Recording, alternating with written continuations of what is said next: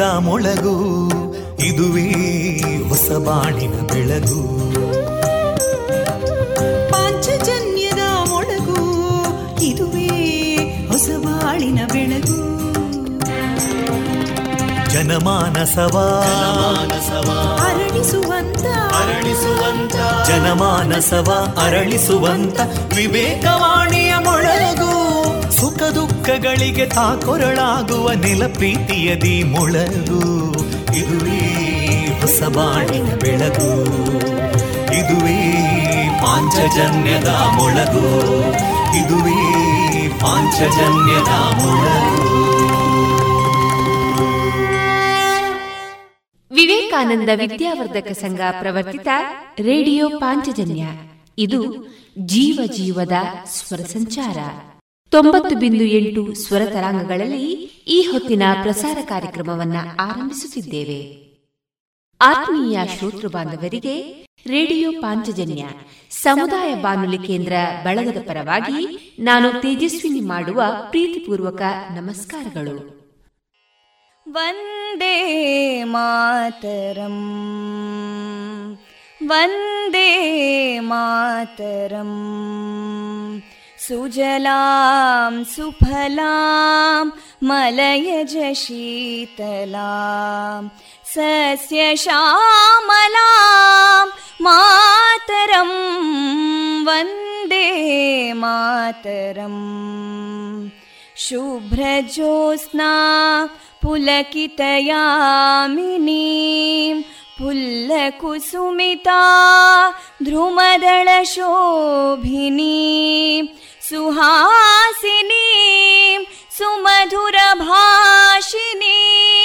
सुखदां वरदां मातरं वन्दे मातरम् कोटिकोटिकण्ठा कलकलनिनादकराले कोटि कोटि भुजैदृता करकलवाले अबलां केनो मायेतो बले बहुबलधारिणीं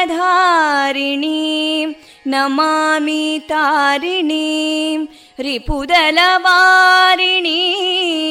मातरम् वन्दे मातरम् तुमि विद्या तुमि धर्मा तुमि हृदि तुमि मर्मा त्वं हि प्राणा शरीरे बाहुते तुमि मा शक्ति हृदये तुमि मा भक्ति तोमारयी प्रतिमागडी मन्दिरे मन्दिरे वन्दे मातरम् त्वं हि दुर्गा दशप्रहरणधारिणीं कमलां कमलदलविहारिणीं वाणीं विद्यादायिनीं नमामि त्वां नमामि कमलाम् अमलामतुलां सुजलां सुफलां मातरम् वन्दे मातरम् श्यामलां सरलां सुस्मितां भूषितां धरणीं भरणीं मातरम् वन्दे मातरम् वन्दे मातरम्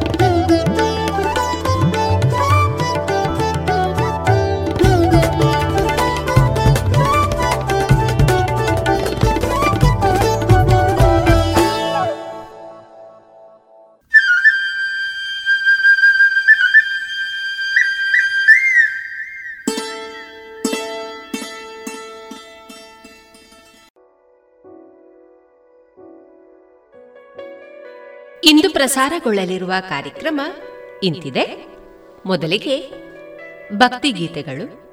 ಯಕ್ಷಶ್ರೀ ಹವ್ಯಾಸಿ ಬಳಗದ ಮಾತೆಯರಿಂದ ವಾಯುಪುತ್ರ ಆಂಜನೇಯನ ಜನ್ಮ ವೃತ್ತಾಂತದ ಸರಣಿ ಕಾರ್ಯಕ್ರಮದ ಆರನೆಯ ಸರಣಿಯಲ್ಲಿ ಶ್ರೀಮತಿ ವೀಣಾ ನಾಗೇಶ ತಂತ್ರಿ ಅವರಿಂದ ಹನುಮಂತನ ಜನ್ಮ ವೃತ್ತಾಂತ ವೈದ್ಯ ದೇವೋಭವ ಕಾರ್ಯಕ್ರಮದಲ್ಲಿ ಹಿರಿಯ ಆಯುರ್ವೇದ ವೈದ್ಯರಾದ ಡಾಕ್ಟರ್ ಸೂರ್ಯನಾರಾಯಣ ಅವರೊಂದಿಗೆ ರೂಪಾಂತರಿ ಕೊರೋನಾ, ಎರಡನೇ ಅಲೆ, ಮಾಹಿತಿ ಮತ್ತು ನಿರ್ವಹಣೆ.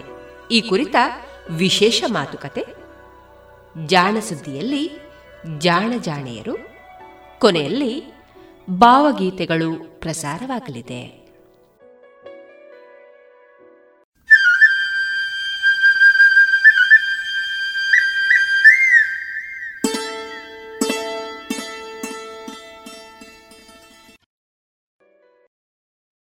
ಇದೀಗ ಮೊದಲಿಗೆ ಭಕ್ತಿಗೀತೆಗಳನ್ನ ಕೇಳೋಣ.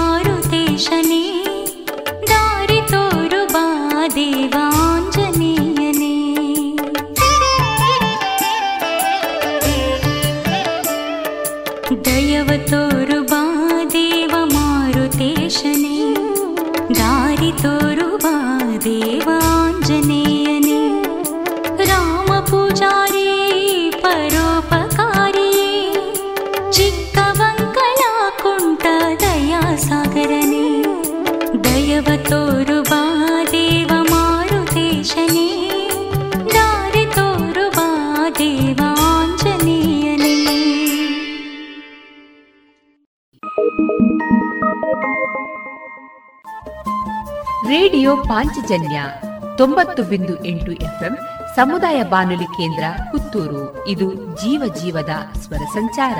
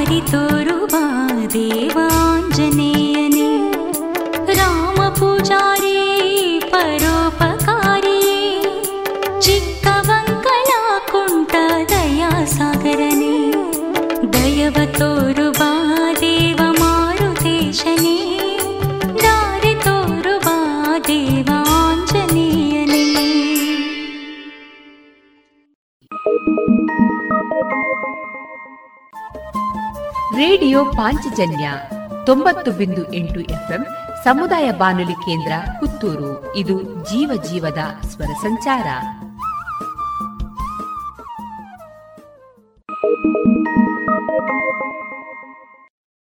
ಮಂಗಳಮಾರಮಣಗೆ ಮಂಗಳ ಭೂರಮಣಗೆ ಜಯ ಮಂಗಳಂ ನಿತ್ಯ ಶುಭ ಮಂಗಳಂ, ಜಯ ಮಂಗಳಂ ನಿತ್ಯ ಶುಭ ಮಂಗಳಂ. ಮಂಗಳಮಾರಮಣಗೆ ಮಂಗಳ ಪೂರಮಣಗೆ ಜಯ ಮಂಗಳಂ, ನಿತ್ಯ ಶುಭ ಮಂಗಳಂ, ಜಯ ಮಂಗಳಂ, ನಿತ್ಯ ಶುಭ ಮಂಗಳಂ.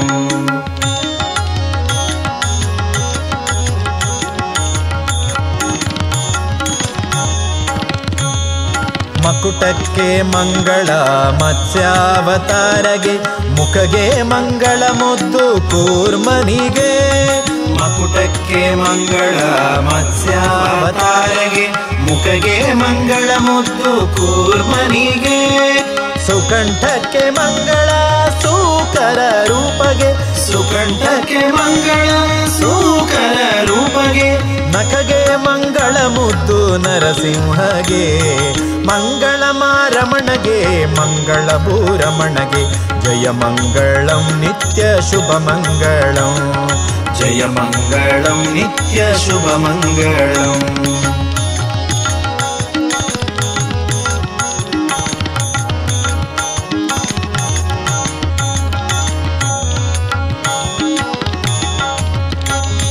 ವಕ್ಷಕ್ಕೆ ಮಂಗಳ ವಟುವ ಮನಗೆ ಪಕ್ಷಕ್ಕೆ ಮಂಗಳ ಭಾರ್ಗವಗೆ. ವಕ್ಷಕ್ಕೆ ಮಂಗಳ ವಟುವ ಮನಗೆ ಪಕ್ಷಕ್ಕೆ ಮಂಗಳ ಭಾರ್ಗವಗೆ. ಕಕ್ಷಕ್ಕೆ ಮಂಗಳ ಕಾಕೂತ್ಸರಾಮನಿಗೆ ಕಕ್ಷಕ್ಕೆ ಮಂಗಳ ಕಾಕೂತ್ಸರಾಮನಿಗೆ ಕುಕ್ಷಿಗೆ ಮಂಗಳ ಶ್ರೀಕೃಷ್ಣಗೆ. ಮಂಗಳ ಮಾರಮಣಗೆ ಮಂಗಳ ಭೂರಮಣಗೆ. ಜಯ ಮಂಗಳಂ ನಿತ್ಯ ಶುಭ ಮಂಗಳಂ. ಜಯ ಮಂಗಳಂ ನಿತ್ಯ ಶುಭ ಮಂಗಳಂ.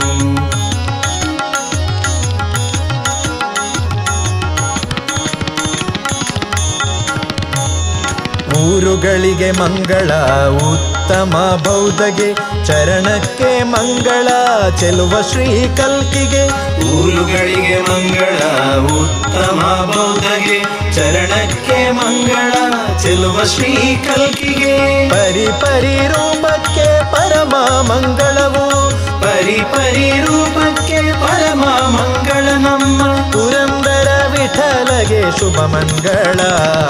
ಮಂಗಳ ಮಾರಮಣಗೆ, ಮಂಗಳ ಭೂರಮಣಗೆ ಜಯ ಮಂಗಳಂ, ನಿತ್ಯ ಶುಭ ಮಂಗಳಂ. ಜಯ ಮಂಗಳಂ, ನಿತ್ಯ ಶುಭ ಮಂಗಳಂ. ಮಂಗಳ ಮಾರಮಣಗೆ, ಮಂಗಳ ಭೂರಮಣಗೆ ಜಯ ಮಂಗಳಂ, ನಿತ್ಯ ಶುಭ ಮಂಗಳಂ. जय मङ्गणो नित्यशुभमङ्गणो जय मंगल शुभ मंगलो। जय मङ्गणो नित्यशुभमङ्गणो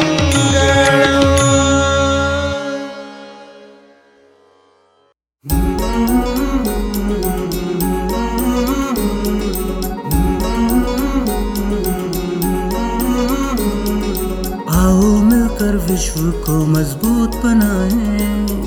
योग शक्ति को पहचाने, तन मन स्वस्थ बनाए। चले ज्ञान के मार्ग पर हम सत्य को पहचाने।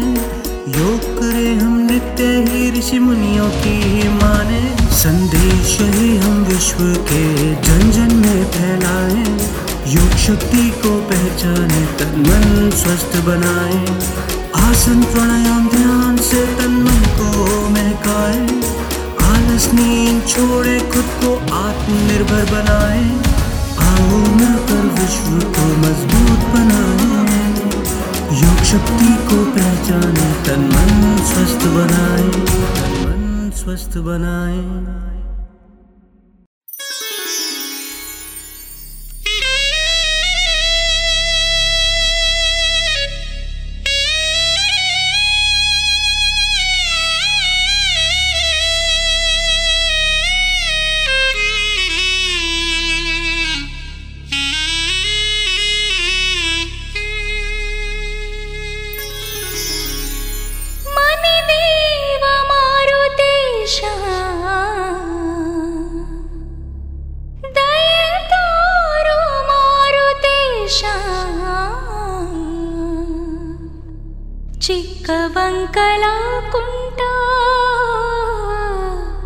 పురప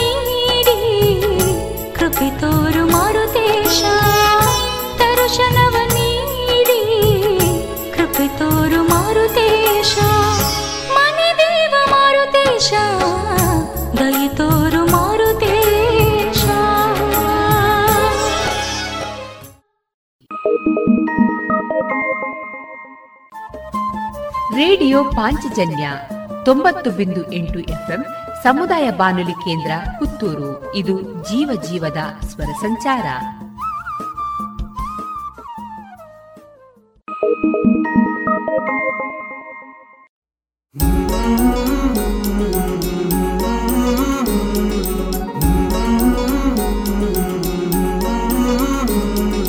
आओ मिलकर विश्व को मजबूत बनाए योग शक्ति को पहचाने तन मन स्वस्थ बनाए। चुने ज्ञान के मार्ग पर हम सत्य को पहचाने। योग करें हम नित्य ही ऋषि मुनियों की ही माने। संदेश ही हम विश्व के जन जन में फैलाए। योग शक्ति को पहचाने तन मन स्वस्थ बनाए। आसन प्राणायाम ध्यान से तन मन को महकाए। आलस नींद छोड़े खुद को आत्मनिर्भर बनाए आओ मिलकर विश्व को मजबूत बनाए योग शक्ति को पहचाने तन मन स्वस्थ बनाए तन मन स्वस्थ बनाए ಬನ್ನಿ ಎಲ್ಲ ಸೇರಿ ಹೊಸ ಹೆಜ್ಜೆ ಇಡೋಣ ಬನ್ನಿ ಹೊಸ ನಿರ್ಣಯ ಮಾಡಿ ಬಿಡೋಣ ಮಾಸ್ಕ್ ಹಾಕದಿದ್ರೆ ದೂರೋಣ ಹೇ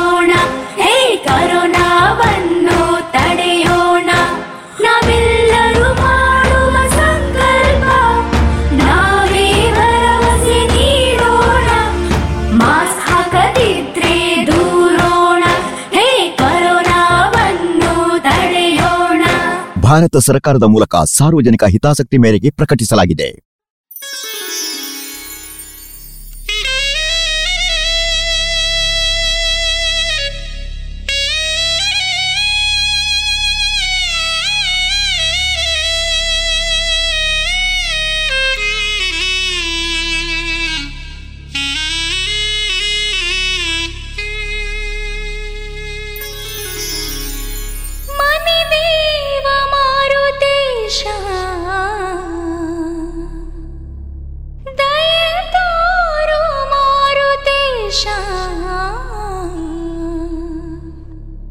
ಮೊದಲ ಘಟ್ಟದ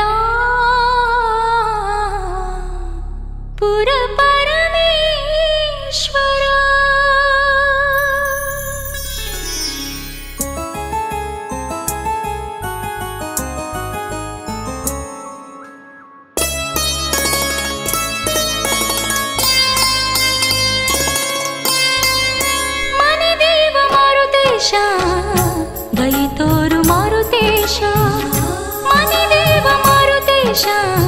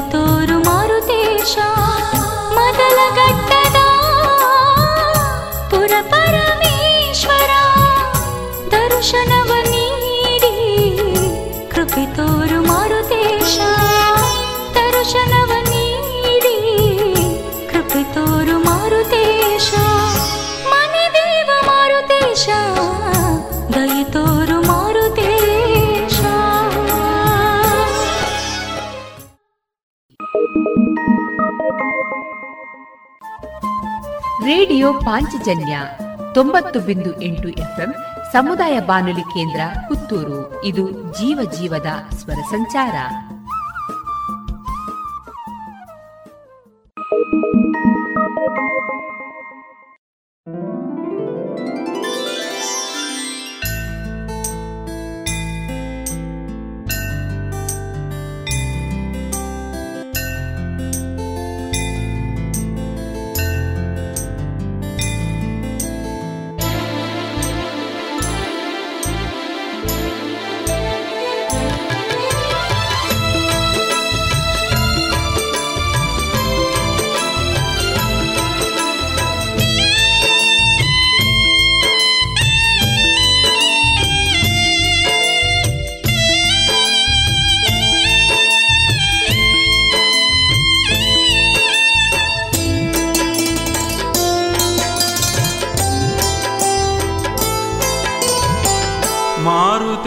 ಮಾರುತೇಶ್ವರ ನಿನಗೆ ದಯೆ ಬಾರದೇನೋ? ನಿನ್ನ ಭಕ್ತನ ಮರೆಯು ನಿನಗೆ ಕೇಳದೇನು? ಮಾರುತೇಶ್ವರ ನಿನಗೆ ದಯೆ ಬಾರದೇನು? ನಿನ್ನ ಭಕ್ತನ ಮರೆಯು ನಿನಗೆ ಕೇಳದೇನು?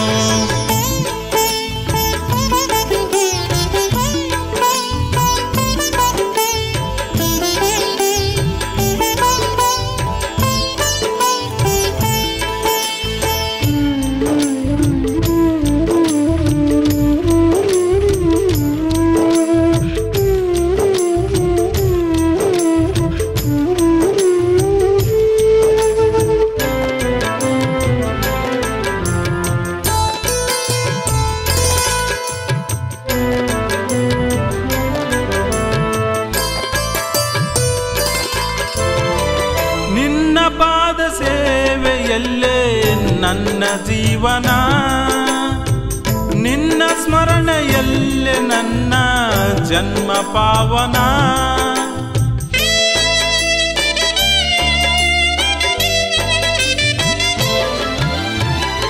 ನಿನ್ನ ಪಾದ ಸೇವೆಯಲ್ಲೇ ನನ್ನ ಜೀವನ. ನಿನ್ನ ಸ್ಮರಣೆಯಲ್ಲೇ ನನ್ನ ಜನ್ಮ ಪಾವನ. ನಿನ್ನ ಭಕ್ತನಾಗಿಯೇ ಜೀವ ಕಳೆಯುವೆ. ನಿನಗಾಗಿಯೇ ನಾ ಜೀವಿಸಿರುವೆ. ಮೊದಲ ಗಟ್ಟಿ ಸುಕ್ಷೇತ್ರ ಸುಕ್ಷೇತ್ರ ಪುರವಾಸ. ಮೊದಲ ಗಟ್ಟಿ ಸುಕ್ಷೇತ್ರ ಸುಕ್ಷೇತ್ರ ಪುರವಾಸ. ಒಮ್ಮೆ ನೋಡಿ ನೀನು ಹರಸು ನನ್ನನು ಒಮ್ಮೆ ನೋಡಿ ನೀನು ಹರಸು ನನ್ನನು ಮಾರುತೇಶ್ವರ ನಿನಗೆ ದಯೆ ಬಾರದೇನು? ನಿನ್ನ ಭಕ್ತನ ಮೊರೆಯು ನಿನಗೆ ಕೇಳದೇನು?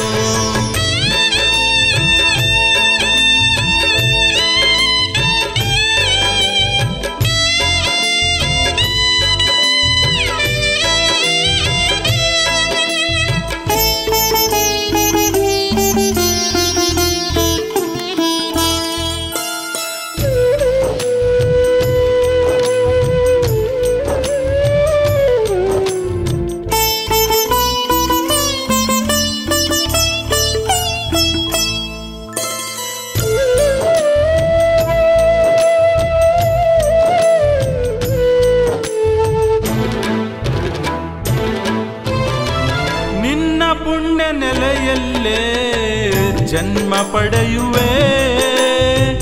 ಸ್ವಾಮಿ ನಿನ್ನ ಮಡಿಲಿನಲ್ಲಿ ಮಗುವಾಗುವೆ.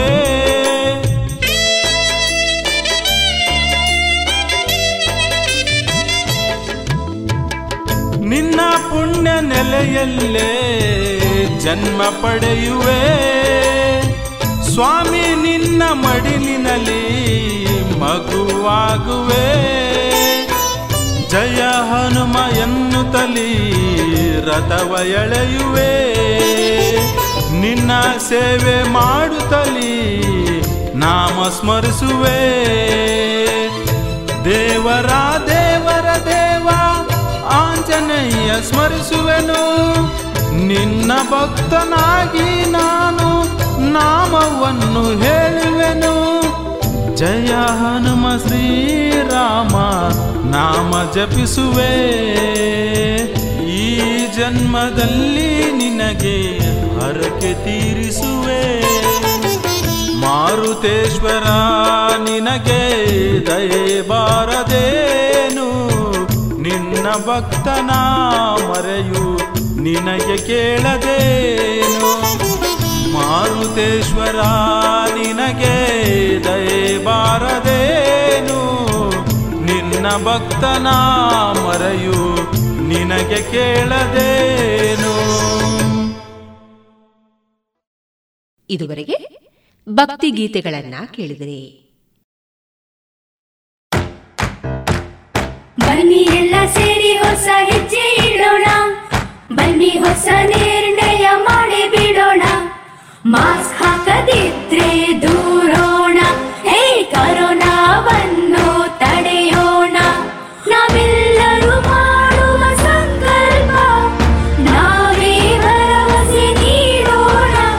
ಮಾಸ್ಕ್ ಹಾಕದಿದ್ರೆ ದೂರೋಣ. ಹೇ ಕರೋನಾವನ್ನು ತಡೆಯೋಣ. ಭಾರತ ಸರ್ಕಾರದ ಮೂಲಕ ಸಾರ್ವಜನಿಕ ಹಿತಾಸಕ್ತಿ ಮೇರೆಗೆ ಪ್ರಕಟಿಸಲಾಗಿದೆ.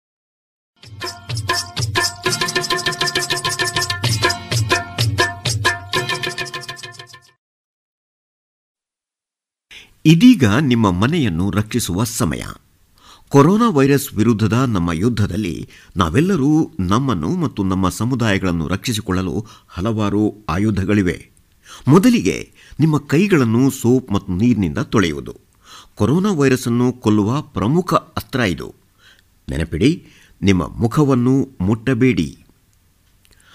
ನಮ್ಮಲ್ಲಿರುವ ಎರಡನೇ ಆಯುಧ ಎಂದರೆ ನಿಮ್ಮ ಮನೆಯಲ್ಲಿ ಆಗಾಗ್ಗೆ ಮುಟ್ಟುವ ವಸ್ತುಗಳ ಮೇಲ್ಭಾಗಗಳನ್ನು ಸ್ವಚ್ಛಗೊಳಿಸುವುದು. ಕೊರೋನಾ ವೈರಸ್, ಪ್ಲಾಸ್ಟಿಕ್ ಅಥವಾ ಲೋಹದ ಮೇಲ್ಭಾಗಗಳ ಮೇಲೆ ದೀರ್ಘಕಾಲ ಉಳಿಯಬಹುದು. ನೀವು ಈ ಮೇಲ್ಭಾಗಗಳನ್ನು ಸ್ವಚ್ಛಗೊಳಿಸಿದರೆ ಕೊರೋನಾ ವೈರಸ್ ಸಾಯುತ್ತದೆ. ಈಗ ಒಂದು ಗಳಿಗೆ ನಿಮ್ಮ ಮನೆಯ ಸುತ್ತಮುತ್ತ ನೋಡಿ. ನೀವು ಸಾಮಾನ್ಯವಾಗಿ ಮುಟ್ಟುವ ವಸ್ತುಗಳು ಯಾವುದು ಎಂದು ಗುರುತಿಸಿ. ನಾವು ಸಾಮಾನ್ಯವಾಗಿ ಮುಟ್ಟುವ ಕೆಲವು ವಸ್ತುಗಳು ಯಾವುದು ಎಂದರೆ ಬಾಗಿಲಿನ ಹಿಡಿಕೆಗಳು ಮತ್ತು ಚಿಲಕಗಳು. ಫ್ರಿಡ್ಜ್ನ ಹಿಡಿಕೆ ಅಂದರೆ ಹ್ಯಾಂಡಲ್. ನೀರಿನ ಪಂಪುಗಳು ಮತ್ತು ನಲ್ಲಿಗಳು. ಬಕೆಟ್ನ ಹಿಡಿಕೆಗಳು. ಲೈಟ್ ಬಟನ್ ಸ್ವಿಚ್ಗಳು. ಟಿವಿ ರಿಮೋಟ್ಗಳು. ಮೊಬೈಲ್ ಫೋನ್ಗಳು. ಕುರ್ಚಿಗಳು ಮತ್ತು ಟೇಬಲ್ಗಳು. ನಿಮ್ಮ ಮನೆಯನ್ನು ಸರಿಯಾಗಿ ಸ್ವಚ್ಛ ಮಾಡಲು ಕೆಲವು ಮುಖ್ಯವಾದ ಕ್ರಮಗಳನ್ನು ತಪ್ಪದೇ ಪಾಲಿಸಬೇಕು. ಮೊದಲಿಗೆ ಸೋಪು ನೀರಿನಲ್ಲಿ ಅದ್ದಿದ ಸ್ವಚ್ಛವಾದ ಬಟ್ಟೆಯಿಂದ ಮನೆಯಲ್ಲಿನ ಎಲ್ಲ ಮೇಲ್ಭಾಗಗಳನ್ನು ಒರೆಸಬೇಕು. ಇದರಿಂದ ಬಹಳಷ್ಟು ಧೂಳು ಮತ್ತು ಕೀಟಾಣುಗಳು ನಾಶವಾಗುತ್ತವೆ. ಇದು ಸಾಮಾನ್ಯವಾಗಿ ನಾವು ಮಾಡುವ ಪ್ರಕ್ರಿಯೆಯಾದರೂ ಇಂದಿನ ಪರಿಸ್ಥಿತಿಯಲ್ಲಿ ನೀವು ನಿಮ್ಮ ಮನೆಯನ್ನು ಸಂಪೂರ್ಣವಾಗಿ ರಕ್ಷಿಸಿಕೊಳ್ಳಲು ಹೆಚ್ಚಿನ ಸ್ವಚ್ಛತಾ ಕ್ರಮಗಳನ್ನು ಪಾಲಿಸಬೇಕು. ಇದಾದ ಮೇಲೆ ಮತ್ತೊಂದು ಸ್ವಚ್ಛವಾದ ಬಟ್ಟೆಯನ್ನು ತೆಗೆದುಕೊಂಡು ಯಾವುದಾದರೂ ಕ್ರಿಮಿನಾಶಕ ದ್ರಾವಕದಿಂದ ಮತ್ತೊಂದು ಸಾರಿ ಎಲ್ಲ ಮೇಲುಭಾಗಗಳನ್ನು ಒರೆಸಬೇಕು. ನಿಮ್ಮ ಮನೆಯಲ್ಲಿ ಯಾರಿಗಾದರೂ ಹುಷಾರಿಲ್ವಾದರೆ ಅಥವಾ ಮನೆಯಲ್ಲಿ ಯಾರಾದರೂ ಕೆಲಸಕ್ಕೆ ಹೊರಗೆ ಹೋಗುತ್ತಿದ್ದರೆ ಈ ಕ್ರಮವನ್ನು ಅನುಸರಿಸುವುದು ತುಂಬ ಮುಖ್ಯ. ಬಟ್ಟೆಯನ್ನು ಅದ್ದಲು ಬಳಸಬಹುದಾದ ಸಾಮಾನ್ಯ ಕ್ರಿಮಿನಾಶಕ ದ್ರಾವಕಗಳು ಯಾವುದು ಎಂದರೆ ಫಿನೈಲ್ ದ್ರಾವಕ. ಐದು ಲೀಟರ್ ನೀರಿನಲ್ಲಿ ಮೂರು ಮುಚ್ಚಳಗಳಷ್ಟು ಫಿನೈಲ್ ಬೆರೆಸುವುದು. ಅಥವಾ ಡೆಟಾಲ್, ಲೈಸಾಲ್ ಅಥವಾ ಸ್ಯಾವ್ಲನನ್ನು ನೀರಲ್ಲಿ ಬೆರೆಸುವುದು. ಎಚ್ಚರಿಕೆ. ಕೆಲವು ದ್ರಾವಕಗಳು ನಿಮ್ಮ ತ್ವಚೆಗೆ ಹಾನಿಕಾರಕವಾಗಬಹುದು. ಇವುಗಳನ್ನು ಬಳಸಿ ಸ್ವಚ್ಛ ಮಾಡುವಾಗ ಪೊರಕೆ ಅಥವಾ ಕೋಲಿರುವ ಒರೆಸುವ ಬಟ್ಟೆ, ಅಂದರೆ ಮಾಪನ್ನು ಬಳಸಿ. ಈ ದ್ರಾವಕಗಳು ಯಾವುವು ಎಂದರೆ ಬ್ಲೀಚಿಂಗ್ ದ್ರಾವಕ. ನಾಲ್ಕು ಚಮಚ ಬ್ಲೀಚಿಂಗ್ ಪುಡಿಯನ್ನು ಒಂದು ಲೀಟರ್ ನೀರಿನಲ್ಲಿ ಬೆರೆಸುವುದು. ಅಥವಾ ಸೊನ್ನೆ ಪಾಯಿಂಟ್ ಒಂದು ಶೇಕಡ ಸೋಡಿಯಂ ಹೈಪೋಕ್ಲೋರೇಟ್ ದ್ರಾವಕ. ನಿಮ್ಮ ಫೋನುಗಳು, ಟಿವಿ ರಿಮೋಟ್ಗಳು ಮತ್ತು ದೀಪದ ಸ್ವಿಚ್ಗಳನ್ನು ಸ್ವಚ್ಛ ಮಾಡುವಾಗ ಹುಷಾರಾಗಿರಿ. ವಿದ್ಯುತ್ ಅಪಘಾತಗಳನ್ನು ತಪ್ಪಿಸಿಕೊಳ್ಳಲು ನೀವು ಒರೆಸಲು ಬಳಸುತ್ತಿರುವಂತಹ ಬಟ್ಟೆ ತುಂಬ ಒದ್ದೆಯಿಲ್ಲ ಎಂದು ಖಚಿತಪಡಿಸಿಕೊಳ್ಳಬೇಕು. ಸ್ವಚ್ಛ ಮಾಡಬೇಕಾದ ಇತರ ಕೆಲವು ವಸ್ತುಗಳು ಮತ್ತು ಜಾಗಗಳು ಯಾವುವು ಎಂದರೆ ನಿಮ್ಮ ಬಟ್ಟೆ ಹಾಗೂ ಹೊದಿಕೆಗಳಿಗೆ ಸಂಬಂಧಿಸಿದಂತೆ ಅವುಗಳಿಗೆ ಚೆನ್ನಾಗಿ ಡಿಟರ್ಜೆಂಟ್ ಸೋಪ್ ಹಾಕಿ ಬಿಸಿಲಿನಲ್ಲಿ ಒಣಗಿಸಬೇಕು. ಅಲ್ಲದೆ ಕಾಯಿಲೆಯಾದವರು ಇರುವ ಕೋಣೆ ಅಥವಾ ಜಾಗವನ್ನು ಸ್ವಚ್ಛವಾಗಿ ಇಡಬೇಕು. ವಾ! ಈಗ ನೀವು ನಿಮ್ಮ ಮನೆಯನ್ನು ಹೇಗೆ ಸ್ವಚ್ಛ ಮಾಡಬೇಕು ಮತ್ತು ನಿಮ್ಮ ಕುಟುಂಬವನ್ನು ಕೊರೋನಾ ವೈರಸ್ನಿಂದ ಹೇಗೆ ರಕ್ಷಿಸಿಕೊಳ್ಳಬೇಕು ಎಂದು ಕಲಿತಿದ್ದೀರಿ? ಈ ಸೂಚನೆಗಳನ್ನು ಪಾಲಿಸುವ ಮೂಲಕ ನೀವು ಮತ್ತು ನಿಮ್ಮ ಕುಟುಂಬದವರು ಆರೋಗ್ಯವಾಗಿ ಮತ್ತು ಸುರಕ್ಷಿತವಾಗಿ ಇರುತ್ತೀರಿ.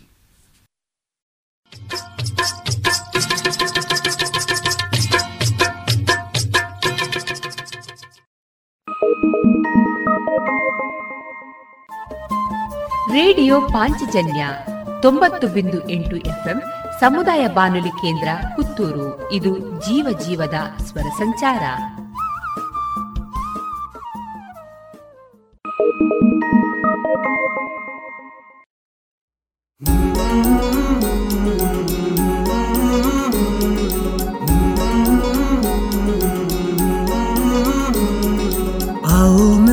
विश्व को मज़बूत बनाए, योग शक्ति को पहचाने, तन मन स्वस्थ बनाए।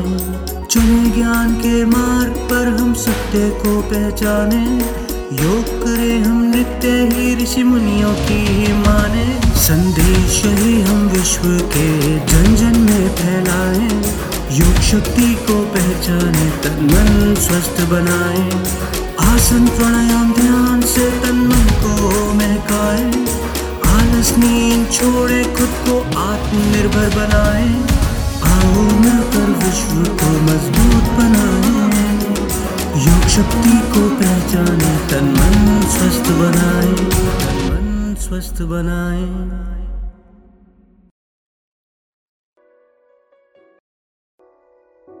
ಇದೀಗ ಯಕ್ಷಶ್ರೀ ಹವ್ಯಾಸಿ ಬಳಗದ ಮಾತೆಯರಿಂದ ವಾಯುಪುತ್ರ ಆಂಜನೇಯನ ಜನ್ಮ ವೃತ್ತಾಂತದ ಸರಣಿ ಕಾರ್ಯಕ್ರಮದ ಆರನೆಯ ಸರಣಿಯಲ್ಲಿ ಶ್ರೀಮತಿ ವೀಣಾ ನಾಗೇಶ ತಂತ್ರಿ ಅವರಿಂದ ಹನುಮಂತನ ಜನ್ಮ ವೃತ್ತಾಂತವನ್ನ ಇದೀಗ ಕೇಳೋಣ.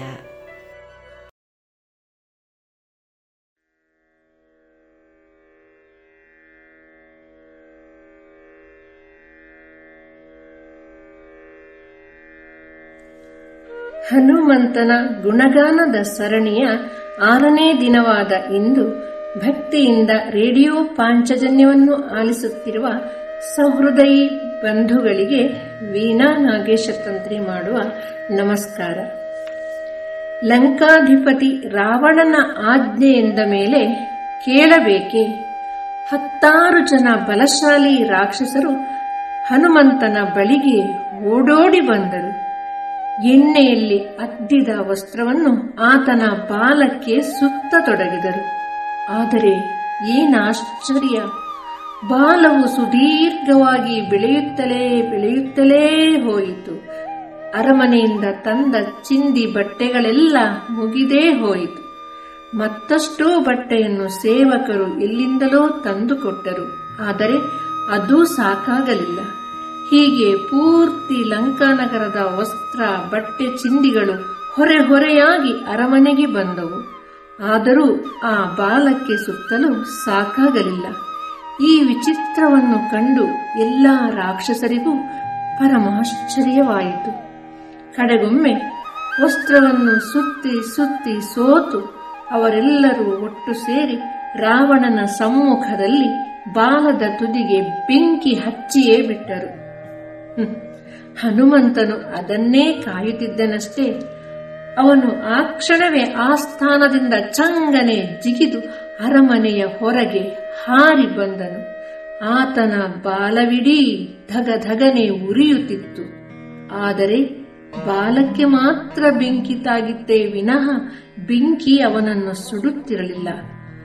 ಅಬ್ಬಬ್ಬ, ಶ್ರೀರಾಮಚಂದ್ರನ ಮಹಿಮೆಯೇ ಎನ್ನುತ್ತಾ ಹನುಮಂತನು ಹೊರಗೆ ಬೀದಿಗೆ ಬಂದನು. ಸೀತಾಮಾತೆಗೆ ಅಷ್ಟೊಂದು ತೊಂದರೆ ಕೊಡುವ ರಾವಣನ ಅಹಂಕಾರಕ್ಕೆ ಸರಿಯಾದ ಪಾಠವನ್ನು ಕಲಿಸಬೇಕೆಂದುಕೊಂಡನು.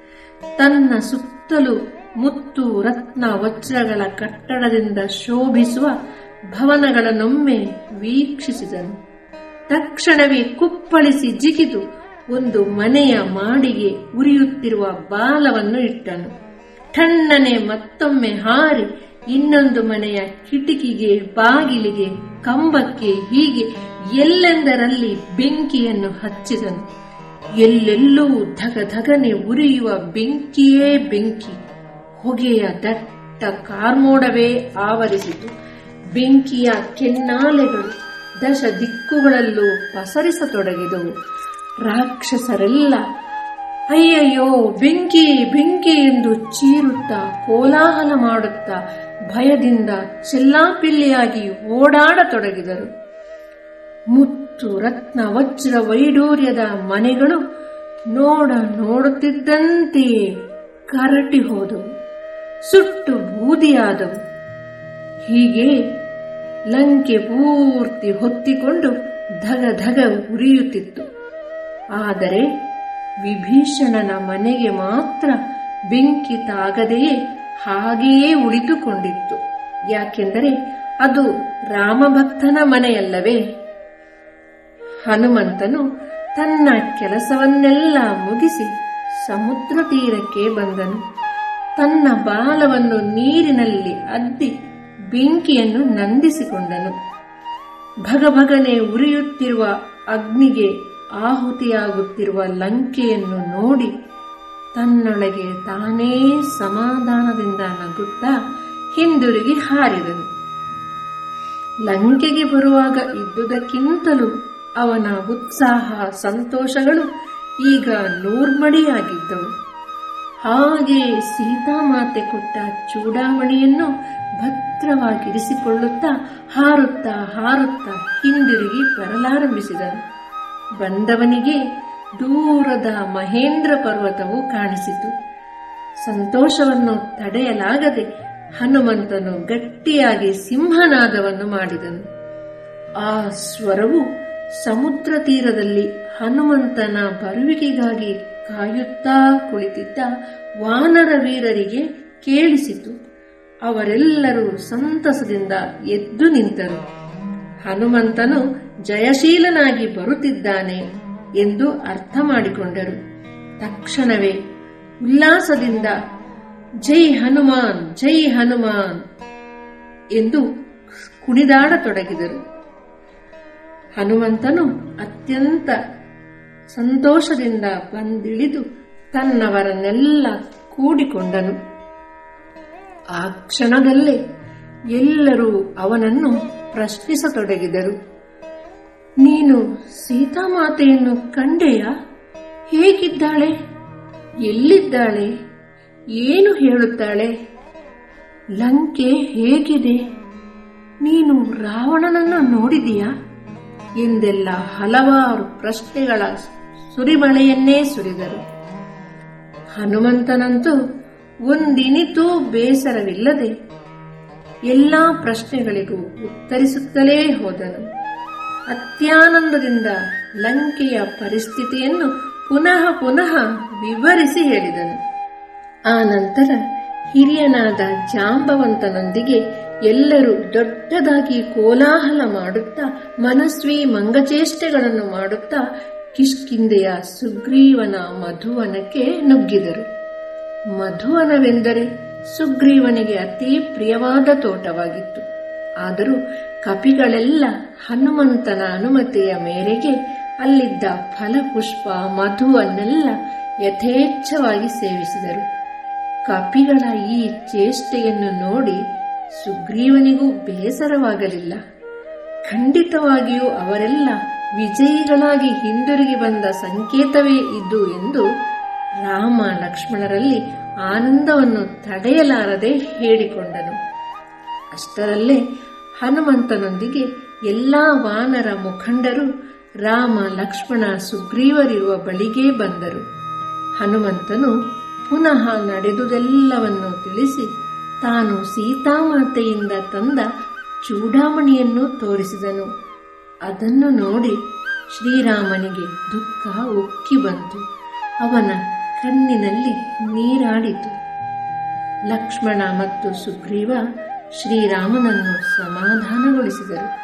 ಶ್ರೀರಾಮನು ಹನುಮಂತನನ್ನು ತನ್ನ ಸನಿಹಕ್ಕೆ ಕರೆದು, ಆಂಜನೇಯ, ನೀನು ನನಗೆ ಮಾಡಿದ ಸಹಾಯಕ್ಕೆ ನಿನಗೆ ಯಾವ ಬಹುಮಾನವನ್ನು ಕೊಟ್ಟರೂ ಅದು ಕಡಿಮೆಯೇ ಆದೀತು. ಆದುದರಿಂದ ನಿನಗೆ ಇದೋ ನನ್ನ ಪ್ರೀತಿಯ ಉಡುಗೊರೆ ಎಂದು ಎಲ್ಲರ ಸಮ್ಮುಖದಲ್ಲಿ ಹನುಮಂತನನ್ನು ಆತ್ಮೀಯತೆಯಿಂದ ಆಲಿಂಗಿಸಿಕೊಂಡನು. ಕೆಲವು ಹೊತ್ತು ಮೈಮರೆತು ಬಿಟ್ಟನು. ಹನುಮಂತನಿಗೂ ಬೇಕಾದುದು ಇದೇ ತಾನೇ. ರಾಮಚಂದ್ರಮ, ನಿನ್ನ ಅಂತರಂಗದಿಂದ ಉಕ್ಕಿ ಬಂದ ಪ್ರೀತಿಯನ್ನು ಪಡೆದ ನಾನೇ ಭಾಗ್ಯಶಾಲಿ. ದೇವಾ, ಧನ್ಯನಾದೆ ಧನ್ಯನಾದೆ ಎನ್ನುತ್ತ ತನಗರಿವಿಲ್ಲದೆ ಕಣ್ಣಂಚಿನಲ್ಲಿ ಎರಡು ಹನಿ ಕಣ್ಣೀರು ಸುರಿಯಿತು.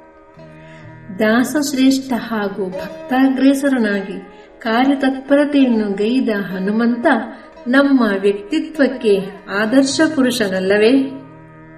ಮುಂದಿನ ಸಂಚಿಕೆಯಲ್ಲಿ ಸಂಜೀವಿನಿಯನ್ನು ಹೊತ್ತು ತಂದ ಹನುಮಂತನ ಸ್ತುತಿಯನ್ನು ಕಥಾರೂಪದಲ್ಲಿ ಕೇಳಲಿದ್ದೀರಿ. ಈವರೆಗೆ ಆಲಿಸಿದ ನಿಮಗೆಲ್ಲರಿಗೂ ಧನ್ಯವಾದಗಳು.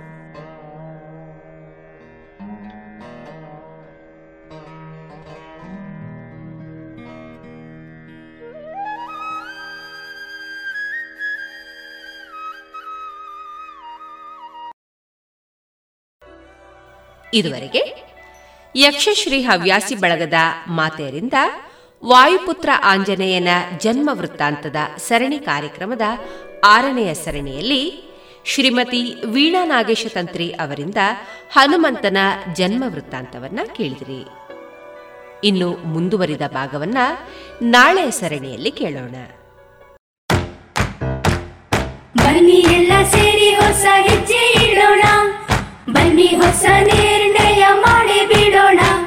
ಮಾಸ್ಕ್ ಹಾಕದಿದ್ರೆ ದೂರೋಣ. ಹೇ, ಕರೋನಾವನ್ನು ತಡೆಯೋಣ. ನಾವೆಲ್ಲರೂ ಮಾಡುವ ಸಂಕಲ್ಪ. ನಾವೇ ಭರವಸೆ ನೀಡೋಣ. ಮಾಸ್ಕ್ ಹಾಕದಿದ್ರೆ ದೂರೋಣ. ಹೇ, ಕರೋನಾವನ್ನು ತಡೆಯೋಣ. ಭಾರತ ಸರ್ಕಾರದ ಮೂಲಕ ಸಾರ್ವಜನಿಕ ಹಿತಾಸಕ್ತಿ ಮೇರೆಗೆ ಪ್ರಕಟಿಸಲಾಗಿದೆ. ರೇಡಿಯೋ ಪಾಂಚಜನ್ಯ ತೊಂಬತ್ತು ಬಿಂದು ಎಂಟು ಎಫ್ಎಂ ಸಮುದಾಯ ಬಾನುಲಿ ಕೇಂದ್ರ ಪುತ್ತೂರು. ಇದು ಜೀವ ಜೀವದ ಸ್ವರ ಸಂಚಾರ.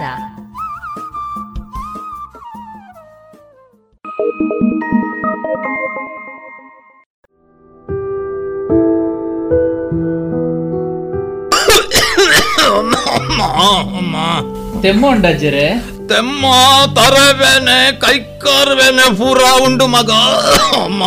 ಮರ್ದದ ತೊಂಡರಾಜ್ರೆ ಮರ್ದಗ ಪೂರ ದಾಯಗ ಪೊಕ್ಕಡೆ ಖರ್ಚು ಪಾಡ್ನೆ ಮಗ. ಎಂಚ? ಮರ್ದಗ ಖರ್ಚಾಪುಂಡ ಅತ್ತ ಬೊಕ್ಕ. ದಾದಾಜ್ಜರೆ ದಿನಕ್ಕೊಂಜಿ ಹೊಸ ಹೊಸ ರೋಗಲು ತರೆದೆರ್ಪುನಗ ಮರ್ದು ದೆತೊಂಜಿಂಡ ಎಂಚ ಅಜ್ಜರೆ ನನ್ನ ಮರ್ದಗಾಪುನ ಖರ್ಚಿದ ತರೆ ಬೆಚ್ಚ ಬುಡ್ಲೆ. ತಾಯ ತರ ಬೆಚ್ಚ ಬಿಡೋಡು ಮಗ. ನಮ್ಮ ಪ್ರಧಾನಮಂತ್ರಿ ಜನೌಷಧಿ ಉಂಡತಾಜರೆ ಅವು ಪೂರ ಇತ್ತೆ ಓಲುಂಡು ಮಗ ಈ ಪನ್ಪಂದು ಮತ್ತೆ ಪುತ್ತೂರುಡ ಅಜ್ಜರೆ ಪುತ್ತೂರುಡು ಓಲಪ್ಪ. ಪುತ್ತೂರದ ದರ್ಬೇಡ್ಲ ಮಹಾಮಾಯಿ ದೇವಸ್ಥಾನದ ಕೈತಲು ಕ್ಯಾಂಪ್ಕೋ ಬಿಲ್ಡಿಂಗ್ ಇಡ್ಲ ಉಂಡತಾಜರೆ ಹಿಂದೆ ಸಂಪರ್ಕಿಸಿ ಮಹಿಳಾ ವಿವಿಧೋದ್ದೇಶ ಸಹಕಾರಿ ಸಂಘದ ಕಟ್ಟಡ ದರ್ಬೆ ಮತ್ತು ಮಹಮ್ಮಾಯಿ ದೇವಸ್ಥಾನದ ಬಳಿ ಇರುವ ಕ್ಯಾಂಪ್ಕೋ ಬಿಲ್ಡಿಂಗ್ನಲ್ಲಿ ಪ್ರಧಾನಮಂತ್ರಿ ಜನೌಷಧಿ ಕೇಂದ್ರ. ದೂರವಾಣಿ ಒಂಬತ್ತು ನಾಲ್ಕು ಎಂಟು ಮೂರು ಐದು ಒಂದು ಒಂದು ಮೂರು ಏಳು ಒಂದು.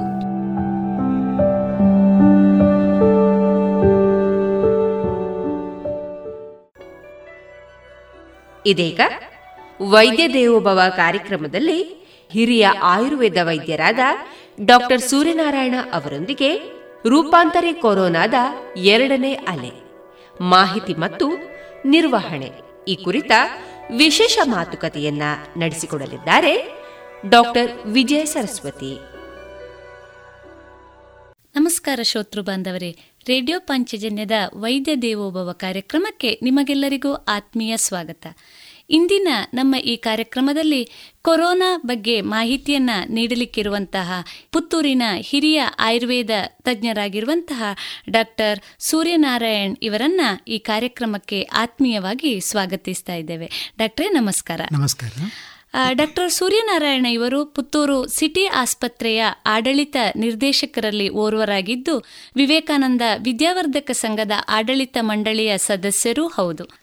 ರೋಟರಿ ಮುಂತಾದ ಸಂಸ್ಥೆಗಳ ಮೂಲಕ ಸಾಮಾಜಿಕ ಸೇವೆಯಲ್ಲಿ ಸದಾ ತಮ್ಮನ್ನ ತೊಡಗಿಸಿರುವಂಥ ಶ್ರೀಯುತರು ಪ್ರಸ್ತುತ ಪುತ್ತೂರಿನ ಸಿಟಿ ಆಸ್ಪತ್ರೆಯಲ್ಲಿ ವೈದ್ಯಕೀಯ ಸಲಹೆಗೆ ಲಭ್ಯರಿರುತ್ತಾರೆ. ಅದೇ ರೀತಿ ಸೇವಾ ಭಾರತೀಯ ಮೂಲಕ ಕೂಡ ಪ್ರಸ್ತುತ ಕೋವಿಡ್ ಸಂದರ್ಭದಲ್ಲಿ ಸಲಹೆಯನ್ನ, ಫೋನ್ ಮುಖಾಂತರ ಸಲಹೆಯನ್ನ ನೀಡುತ್ತಾ ಹಲವಾರು ರೋಗಿಗಳಿಗೆ, ಹಲವಾರು ಜನರಿಗೆ ಮಾಹಿತಿಯನ್ನ ಹಂಚುವ ಕೆಲಸವನ್ನ ಕೂಡ ಮಾಡ್ತಾ ಇದ್ದಾರೆ. ಅವರನ್ನ ಈ ಕಾರ್ಯಕ್ರಮಕ್ಕೆ ಆತ್ಮೀಯವಾಗಿ ಸ್ವಾಗತಿಸ್ತಾ ಡಾಕ್ಟ್ರೇ, ಈ ಕೊರೋನಾ ಅನ್ನುವಂಥದ್ದು ಜಾಗತಿಕವಾಗಿ ಎಲ್ಲೋ ಒಂದು ಕಡೆಯಲ್ಲಿ ಜನರ ವೇಗದ ಓಟವನ್ನು ನಿಲ್ಲಿಸಿ ಬಿಟ್ಟಿದೆ ಅಂದರೂ ಕೂಡ ತಪ್ಪಾಗಲಾರದು.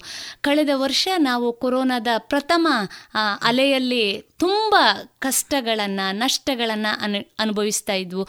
ಜೊತೆಯಲ್ಲಿ ಒಂದಿಷ್ಟು ಸಮಾಧಾನಕರವಾದ ಆಶಾದಾಯಕವಾದಂಥ ಬದಲಾವಣೆ ಅನ್ನುವಂತೆ ವರ್ಷದ ಕೊನೆಗೆ ಒಂದಿಷ್ಟು ಮತ್ತೆ ನಾವು ಸ್ವಾಭಾವಿಕವಾಗಿ ನಾ ನಮ್ಮ ಚಟುವಟಿಕೆಗಳಲ್ಲಿ ತೊಡಗುವಂತಾದರೂ ಕೂಡ ಇದೀಗ ಮತ್ತೆ ಕೊರೋನಾ ಎರಡನೇ ಅಲೆ ನಮ್ಮ ದೇಶವನ್ನು ತೀವ್ರವಾಗಿ ಕಾಡ್ತಾ ಇದೆ. ಇದಕ್ಕೆ ರೂಪಾಂತರಿ ಕೊರೋನಾ ಅನ್ನುವಂಥ ಹೆಸರನ್ನು ಕೂಡ ನೀಡಲಾಗಿದೆ. ಡಾಕ್ಟ್ರಿ, ಈ ರೂಪಾಂತರಿ ಕೊರೋನಾ ಎಂದರೇನು?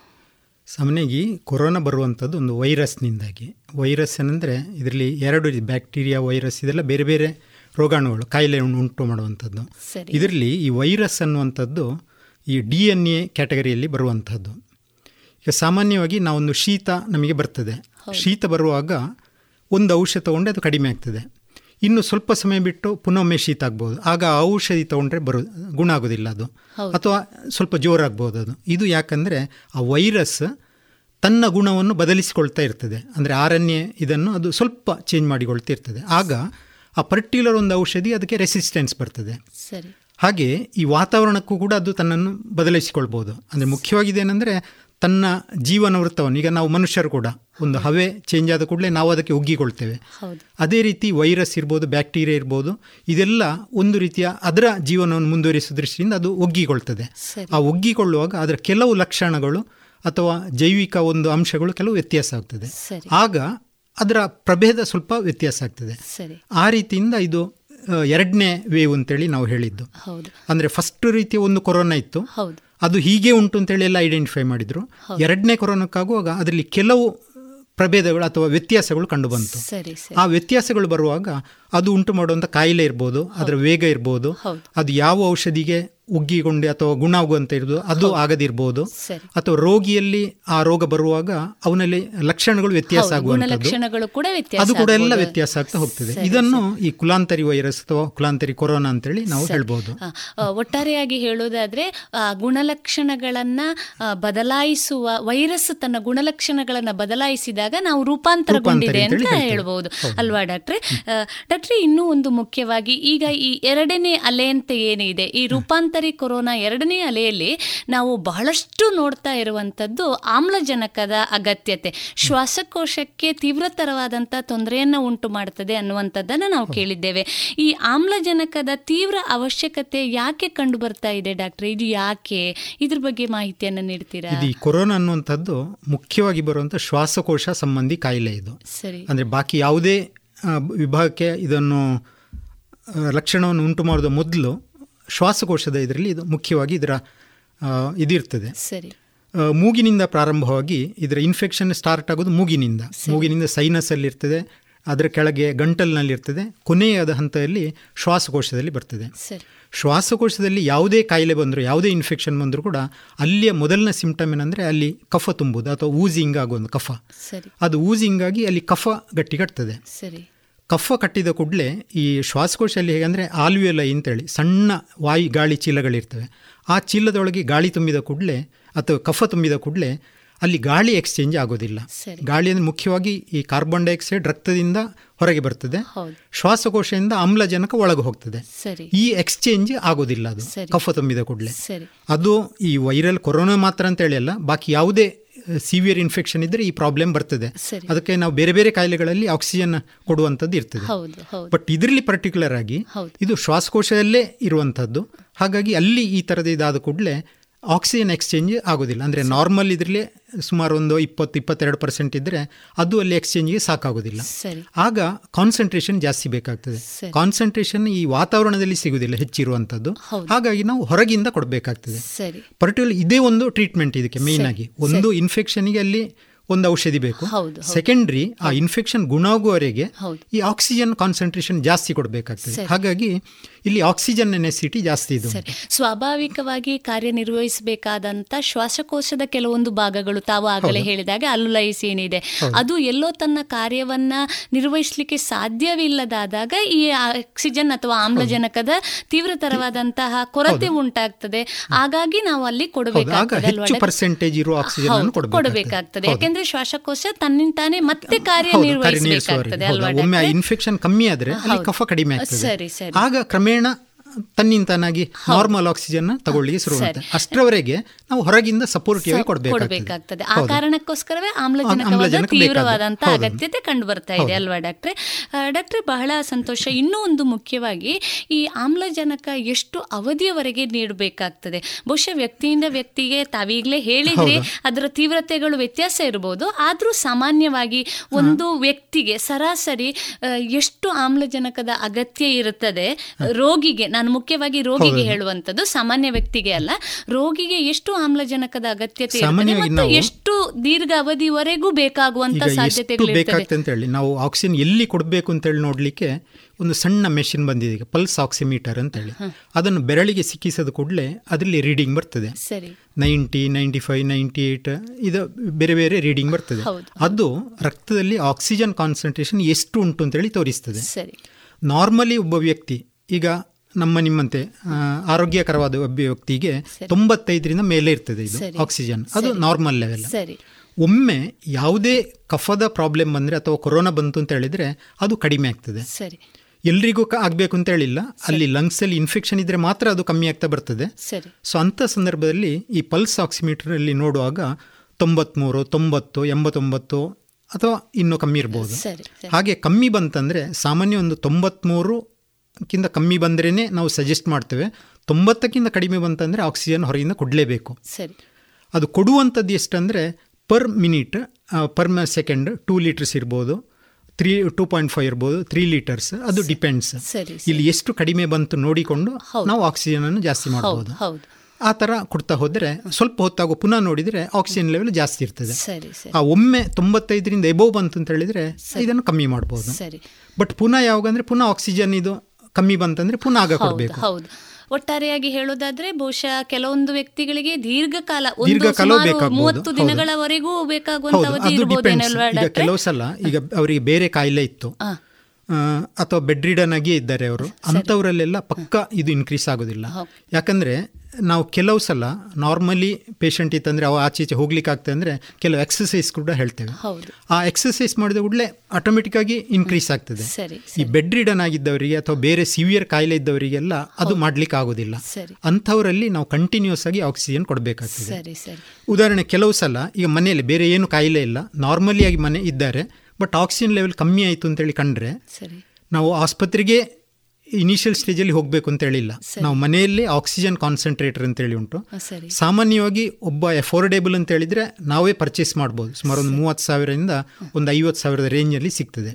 ಅದನ್ನೇ ಇಟ್ಟುಕೊಂಡು ಸಿಂಪಲ್ ಆಗಿ ನಮಗೆ ಅದನ್ನು ಇದು ಮಾಡ್ಬೋದು. ಸ್ವಲ್ಪ ದಿನ ನಾರ್ಮಲ್ ಆಗ್ತದೆ ತೆಗಿಬೋದು ಅನಂತರ ಏನು ಪ್ರಾಬ್ಲಮ್ ಇರೋದಿಲ್ಲ. ಅದರೊಟ್ಟಿಗೆ ಬೇರೇನೂ ಎಲ್ಲ ಇತ್ತಂದರೆ ಅಂದರೆ ಕೆಲವು ಬ್ಲಡ್ ಟೆಸ್ಟ್ ಕೂಡ ಮಾಡ್ತಾ ಇರಬೇಕು. ಆಗ ಇನ್ನೂ ಕೆಲವೆಲ್ಲ ಪ್ರಾಬ್ಲಮ್ಸ್ ಉಂಟಂದರೆ ಆಗ ಮಾತ್ರ ನಾವು ಹಾಸ್ಪಿಟ್ಲ್ ಹೋಗಬೇಕು. ಅಥವಾ ತುಂಬ ಕಡಿಮೆ ಉಂಟು. ಬ್ಲಡ್ ಕಾನ್ಸಂಟ್ರೇಷನಲ್ಲಿ ಆಕ್ಸಿಜನ್ ಇದ್ದು. ಆಗ ಬೇಕಾಗ್ತದೆ. ಇನ್ನು ಕೆಲವು ಸಲ ಈ ಇದರಲ್ಲಿ ಆಕ್ಸಿಜನ್ ಕೊಟ್ಟು ಕೂಡ ರೈಸ್ ಆಗೋದಿಲ್ಲ. ಜ್ವರ ಬಿಡ್ತಾ ಇಲ್ಲ. ಕೆಮ್ಮು ಕಂಟಿನ್ಯೂಸ್ ಉಂಟು. ಇಂಥ ಸಂದರ್ಭದಲ್ಲಿ ನೇರವಾಗಿ ಅವರ ಆಸ್ಪತ್ರೆಗೆ ಹೋಗಿ ಅಲ್ಲಿ ಅಡ್ಮಿಟ್ ಆಗುವಂತ ಒಳ್ಳೆಯದು ಆಗ ಅಲ್ಲಿ ಡಾಕ್ಟರ್ ಸೂಪರ್ವೈಸ್ನೊಂದಿಗೆ ಇದನ್ನು ಮಾಡಬಹುದು ಇನಿಷಿಯಲ್ ಸ್ಟೇಜ್ ಅಲ್ಲಿ ಮನೆಯಲ್ಲೇ ನೋಡಬಹುದು ಇದನ್ನ ಸರಿ.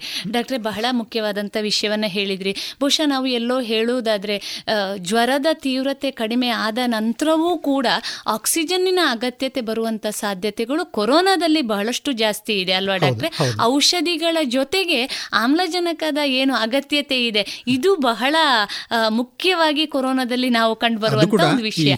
ಕೊರೋನಾದ ಎರಡನೇ ವೇವ್ ಅಲ್ಲಿ ಇದು ಜಾಸ್ತಿ ಕಾಣ್ತಾ ಉಂಟು. ಈಗ ಕೆಲವು ಸಲ ಜ್ವರ ಇಲ್ಲ. ಹೌದು. ನಾರ್ಮಲ್ ಇದ್ದಾನೆ ಪೇಷಂಟ್ ಬೆಳಗ್ಗೆ ಇರ್ತಾನೆ ಸಂಜೆ ಕೊಲೆಪ್ಸ್ ಆಗಿ ಡೆತ್ ಆಗಿರ್ತದೆ. ಅದು ಯಾಕಂದ್ರೆ ಇವರಲ್ಲಿ ಆಕ್ಸಿಜನ್ ಕಾನ್ಸಂಟ್ರೇಷನ್ ತುಂಬಾ ಕಮ್ಮಿ. ಅದನ್ನು ನೋಡೋದಿಲ್ಲ. ಸರಿ. ಇವ ಪೇಷಂಟ್ ನಾರ್ಮಲ್ ಆದ ಅಂತ ಹೇಳಿ ಬಾಕಿ ಎಲ್ಲ ಆಕ್ಟಿವಿಟೀಸ್ ಅನ್ನು ಮುಂದುವರಿಸ್ತಾರೆ ಇದನ್ನು ನೋಡೋದಿಲ್ಲ. ಸರಿ. ಅದರ ಬದಲು ನಾರ್ಮಲ್ ಆದ್ರೂ ಕೂಡ ಸ್ವಲ್ಪ ದಿನ ತನಕ ಈ ಆಕ್ಸಿಜನ್ ಪಲ್ಸ್ ಆಕ್ಸಿಮೀಟ್ರಲ್ಲಿ ಆಕ್ಸಿಜನ್ ಕಾನ್ಸಂಟ್ರೇಷನ್ ನೋಡ್ತಾ ಇರಬೇಕು ಒಂದು. ಎರಡನೇದಾಗಿ ಈ ಕೊರೋನಾದಲ್ಲಿ ಪರ್ಟಿಕ್ಯುಲರ್ ಬ್ಲಡ್ ಕ್ಲಾಟಿಂಗ್ ಆಗುವಂಥ ಒಂದು ಅವಕಾಶ ಉಂಟು. ಅದಕ್ಕೆ ಕೆಲವು ಟೆಸ್ಟ್ ಬ್ಲಡ್ ಟೆಸ್ಟ್ಗಳನ್ನು ಮಾಡಿ ನೋಡಬೇಕಾಗ್ತದೆ. ಅದು ನೋಡದೆ ನಾವು ಹೇಳುವಾಗೇನೇ ಇಲ್ಲ. ಅಥವಾ ಡಾಕ್ಟರ್ ಬಂದಿರಲಿಲ್ಲ ಡಾಕ್ಟರ್ ನೋಡಲಿಲ್ಲ ಅಥವಾ ಇನ್ನೇನೋ ಇರ್ಬ್ರ ಇನ್ನೊಬ್ಬರ ಮೇಲೆ ಹಾಕೋ ಬದಲು ಸರಿ. ಈ ಕೆಲವು ನಾರ್ಮಲ್ ಇದ್ದರೂ ಕೂಡ ಕೆಲವು ಬರ್ಬೋದು. ಈ ಬ್ಲಡ್ ಕಾನ್ಸ್ ಕೊಯಗುಲೇಟ್ ಆಗಿ ಅಥವಾ ಅದರಲ್ಲಿ ಮುದ್ ರಕ್ತ ಹೆಪ್ಪುಗಟ್ಟುವಂಥದ್ದಾಗಿ ಅದರಿಂದಾಗಿ ಪ್ರಾಬ್ಲಮ್ಸ್ ಬರ್ಬೋದು. ಈ ಕೊರೋನಾ ಇದರಲ್ಲಿ ಈ ಒಂದು ಸಮಸ್ಯೆಗಳು ಜಾಸ್ತಿ. ಕಾಣ್ತಾ ಉಂಟು ಈಗ. ಸೆಕೆಂಡ್ ವೇವ್ ಪರ್ಟಿಕ್ಯುಲರ್ ಆಗಿ. ಸರಿ ಸರಿ. ಡಾಕ್ಟ್ರೆ ಈಗ ತಾವೇ ಹೇಳಿದ ಹಾಗೆ ಜ್ವರದ ತೀವ್ರತೆ ಕಡಿಮೆ ಆಗಿದ್ದಾಗೂ ಕೂಡ ವ್ಯಕ್ತಿ ಸಾಮಾನ್ಯವಾಗಿ ತನ್ನ ದೈನಂದಿನ ಚಟುವಟಿಕೆಗಳನ್ನು ಮಾಡ್ತಾ ಇದ್ದಾನೆ ಅಂತ ಕಂಡ್ರೂ ಕೂಡ ಈ ಉಸಿರಾಟದ ಅಥವಾ ಶ್ವಾಸಕೋಶದ ಸಮಸ್ಯೆಯಿಂದ ಬಳಲುವಂತ ಸಾಧ್ಯತೆ ಇದೆ. ಅದನ್ನೇ ನಾವೇನು ಹೇಳಿದ್ದೇವೆ? ಸಡನ್ ಆಗಿ ತಾವೇ ಹೇಳಿದ ಹಾಗೆ ಅವನು ಕೊಲ್ಯಾಪ್ಸ್ ಆಗುವಂಥದ್ದು ಅಥವಾ ತೀವ್ರತರವಾದಂತ ಯಾಕೆಂದ್ರೆ ವ್ಯಕ್ತಿಗೆ ಆ ತರದ ಒಂದು ಸನ್ನಿವೇಶ ಬರಬಹುದು ಅನ್ನುವಂಥದ್ದನ್ನ ಊಹಿಸ್ಲಿಕ್ಕೂ ಸಾಧ್ಯ ಇಲ್ಲದ ರೀತಿಯಲ್ಲಿ ಕೊರೋನಾ ಮಾಡುವಂತ ಸಾಧ್ಯತೆ ಇದೆ ಅನ್ನೋದನ್ನ ನಾವು ತಿಳ್ಕೊಂಡಿದ್ದೇವೆ. ಡಾಕ್ಟ್ರೆ ಈಗ ಜನಸಾಮಾನ್ಯರು ಅಥವಾ ಸಾಮಾನ್ಯವಾಗಿ ಒಬ್ಬ ವ್ಯಕ್ತಿಗೆ ತನಗೆ ಉಸಿರಾಟದ ತೊಂದರೆ ಇದೆ ಅಥವಾ ಶ್ವಾಸಕೋಶದಲ್ಲಿ ತೀವ್ರತರವಾದಂತ ಆ ಆಮ್ಲಜನಕದ ಕೊರತೆ ಉಂಟಾಗ್ತಾ ಇದೆ ಅನ್ನೋದನ್ನ ಯಾವ ರೀತಿ ಗುರುತಿಸಬಹುದು ಡಾಕ್ಟ್ರೆ? ಒಂದನೇದಾಗಿ ನಾರ್ಮಲಿ ನಡೆಯುವಾಗ ಒಂದು ಹತ್ತು ಹದಿನೈದು ಫೀಟ್ ನಡೆಯುವಾಗ ಅವನಿಗೆ ಸುಸ್ತಾಗುವಂಥದ್ದು. ಸರಿ. ಸುಸ್ತಾಗೋದು ಯಾಕಂದರೆ ಆಕ್ಸಿಜನ್ ತಗೊಳ್ಲಿಕ್ಕೆ ಆಗೋದಿಲ್ಲ ಒಂದು ಎರಡನೇದಾಗಿ ಉಸಿರು ತಗೊಳ್ಳುವಾಗಲೇ ನನಗೆ ಸಾಕಾಗೋದಿಲ್ಲ ಅಂದರೆ ಬಾಯಿ ಆ ಮಾಡಿ ಉಸಿರು ತಗೊಳ್ಳುವಂಥದ್ದು ಇರ್ಬೋದು. ಸರಿ. ಅಥವಾ ಒಂದು ನಾಲ್ಕು ಮೆಟ್ಲು ಹತ್ತುವಾಗ ಅವನಿಗೆ ಹತ್ತಲಿಕ್ಕೆ ಆಗೋದಿಲ್ಲ. ದಮ್ಮು ಕಟ್ತದೆ ಅಂತೇಳಿ ಹೇಳುವಂಥದ್ದು ಇರ್ಬೋದು. ಇನ್ನು ನಿರಂತರವಾಗಿ ಕೆಮ್ಮು ಬರುವಂಥದ್ದು ಇರ್ಬೋದು. ಅಥವಾ ಒಳಗೆ ಕಫ ಕಟ್ಟಿದಾಗೆ ಅಥವಾ ಸ್ವಲ್ಪ ಮಲ್ಕೊಂಡ ಕೂಡಲೇ ಗುರುಗುರು ಗುರು ಶಬ್ದ ಬರುವಂಥದ್ದು. ಇದೆಲ್ಲ ತೀವ್ರ ಆಗುವಾಗ ಬರುವಂಥ ಲಕ್ಷಣ ಇಮಿಡಿಯೇಟ್ ಅದು ಗೊತ್ತಾಗೋದಿಲ್ಲ ಅದೆಲ್ಲ. ಆ ಕೆಲವು ಲಕ್ಷಣಗಳಾದರೂ ಕಂಡು ಬಂದರೆ ಸಾಮಾನ್ಯ ಬರುವುದಂದರೆ ಸ್ವಲ್ಪ ನಡೆದ ಕೂಡಲೇ ಸುಸ್ತಾಗುವಂಥದ್ದು ಬಟ್ ಒಂದು ಏನಂದರೆ ಈ ಕೊರೋನಾದಲ್ಲಿ ಜ್ವರ ಬರುವಾಗಲೂ ಸುಸ್ತು ಜಾಸ್ತಿ ಇರ್ತದೆ. ನಾವು ಜ್ವರ ಬಿಟ್ಟು ಹದಿನೈದು ದಿನ ಆದರೂ ಸುಸ್ತು ಹೋಗೋದಿಲ್ಲ. ಸುಮ್ಮನೆ ಈ ಜ್ವರ ಬಂದ್ರೆ ಹೋಗುದು ಬೇಡ. ಹೌದು, ಇವತ್ತು ಅಂತೇಳಿ ಆ ಥರದ ಒಂದು ಸುಸ್ತು ಇರ್ತದೆ. ಹಾಗಾಗಿ ಎಲ್ಲವನ್ನು ನಾವು ಹೌದು. ಇದು ಇದರಿಂದಾಗಿ ಅಂತಲೇ ಹೇಳಲಿಕ್ಕೆ ಆಗೋದಿಲ್ಲ ಸರಿ, ಬಟ್. ಓವರ್ ಆಲ್ ಇಂಥ ಒಂದು ಸುಸ್ತು ಇತ್ತಂದ್ರೆ ಸ್ವಲ್ಪ ಗಮನಿಸಿಕೊಳ್ಬೇಕು. ಬಹುಶಃ ಎಲ್ಲೋ ತೀವ್ರತರವಾದ ಈ ರೀತಿಯಾದಂತಹ ತನ್ನ ದೈನಂದಿನ ಚಟುವಟಿಕೆಗಳನ್ನ ಮಾಡ್ಲಿಕ್ಕೆ ಸಾಧ್ಯ ಇಲ್ಲದಿದ್ದಾಗ ಬಹುಶಃ ನಾವು ವೈದ್ಯರನ್ನ ಸಂದರ್ಶಿಸುವಂತದ್ದು ಬಹಳ ಉತ್ತಮ. ಅಥವಾ ಮನೆಯಲ್ಲೇ ತಾವು ಹೇಳಿದ ಹಾಗೆ ಪಲ್ಸ್ ಆಕ್ಸಿಮೀಟರ್ ಇಟ್ಕೊಳ್ಳಿಕ್ ಸಾಧ್ಯ ಇದ್ರೆ ಅದರ ಮೂಲಕ ನೋಡ್ಕೊಳ್ಳುವಂತದ್ದು ಒಳ್ಳೆಯದು ಅಲ್ವಾ ಹೌದು. ಡಾಕ್ಟ್ರೆ? ಪ್ರತಿಯೊಂದಕ್ಕೂ ನಾವು ಆಸ್ಪತ್ರೆಗೆ ಹೋಗಿ ಈಗ ಹೇಗಂದ್ರೆ ಆಸ್ಪತ್ರೆಗೆ ಹೋಗುದು ಕೂಡ ಸ್ವಲ್ಪ ರಿಸ್ಕ್ ಯಾಕಂದ್ರೆ ಅಲ್ಲಿ ಎಲ್ಲ ಇನ್ಫೆಕ್ಟೆಡ್ ಜನಗಳೇ ಇರುವಂತದ್ದು ಹೌದು. ಒಂದು ಅದರಿಂದಾಗಿ ಇನ್ನೊಂದು ಆಸ್ಪತ್ರೆ ಹೋಗಿ ಆಸ್ಪತ್ರೆಯವರಿಗೂ ಇನ್ಫೆಕ್ಷನ್ ಬರುವ ಹಾಗೆ. ಅಥವಾ ಬೇರೆ ಪೇಷಂಟ್ಗೆ ನಮ್ಮಿಂದಾಗಿ ಇನ್ಫೆಕ್ಷನ್ ಬರುದು ಇದನ್ನೆಲ್ಲ ಅನಿವಾರ್ಯ ಸಂದರ್ಭದಲ್ಲಿ ಮಾತ್ರ ಹೋಗ್ಬೇಕು ಹೊರತು ಬಾಕಿದನ್ನು ಸ್ವಲ್ಪ ಅವಾಯ್ಡ್ ಮಾಡಿಕೊಂಡ್ರೆ ಒಳ್ಳೇದದು. ಸರಿ.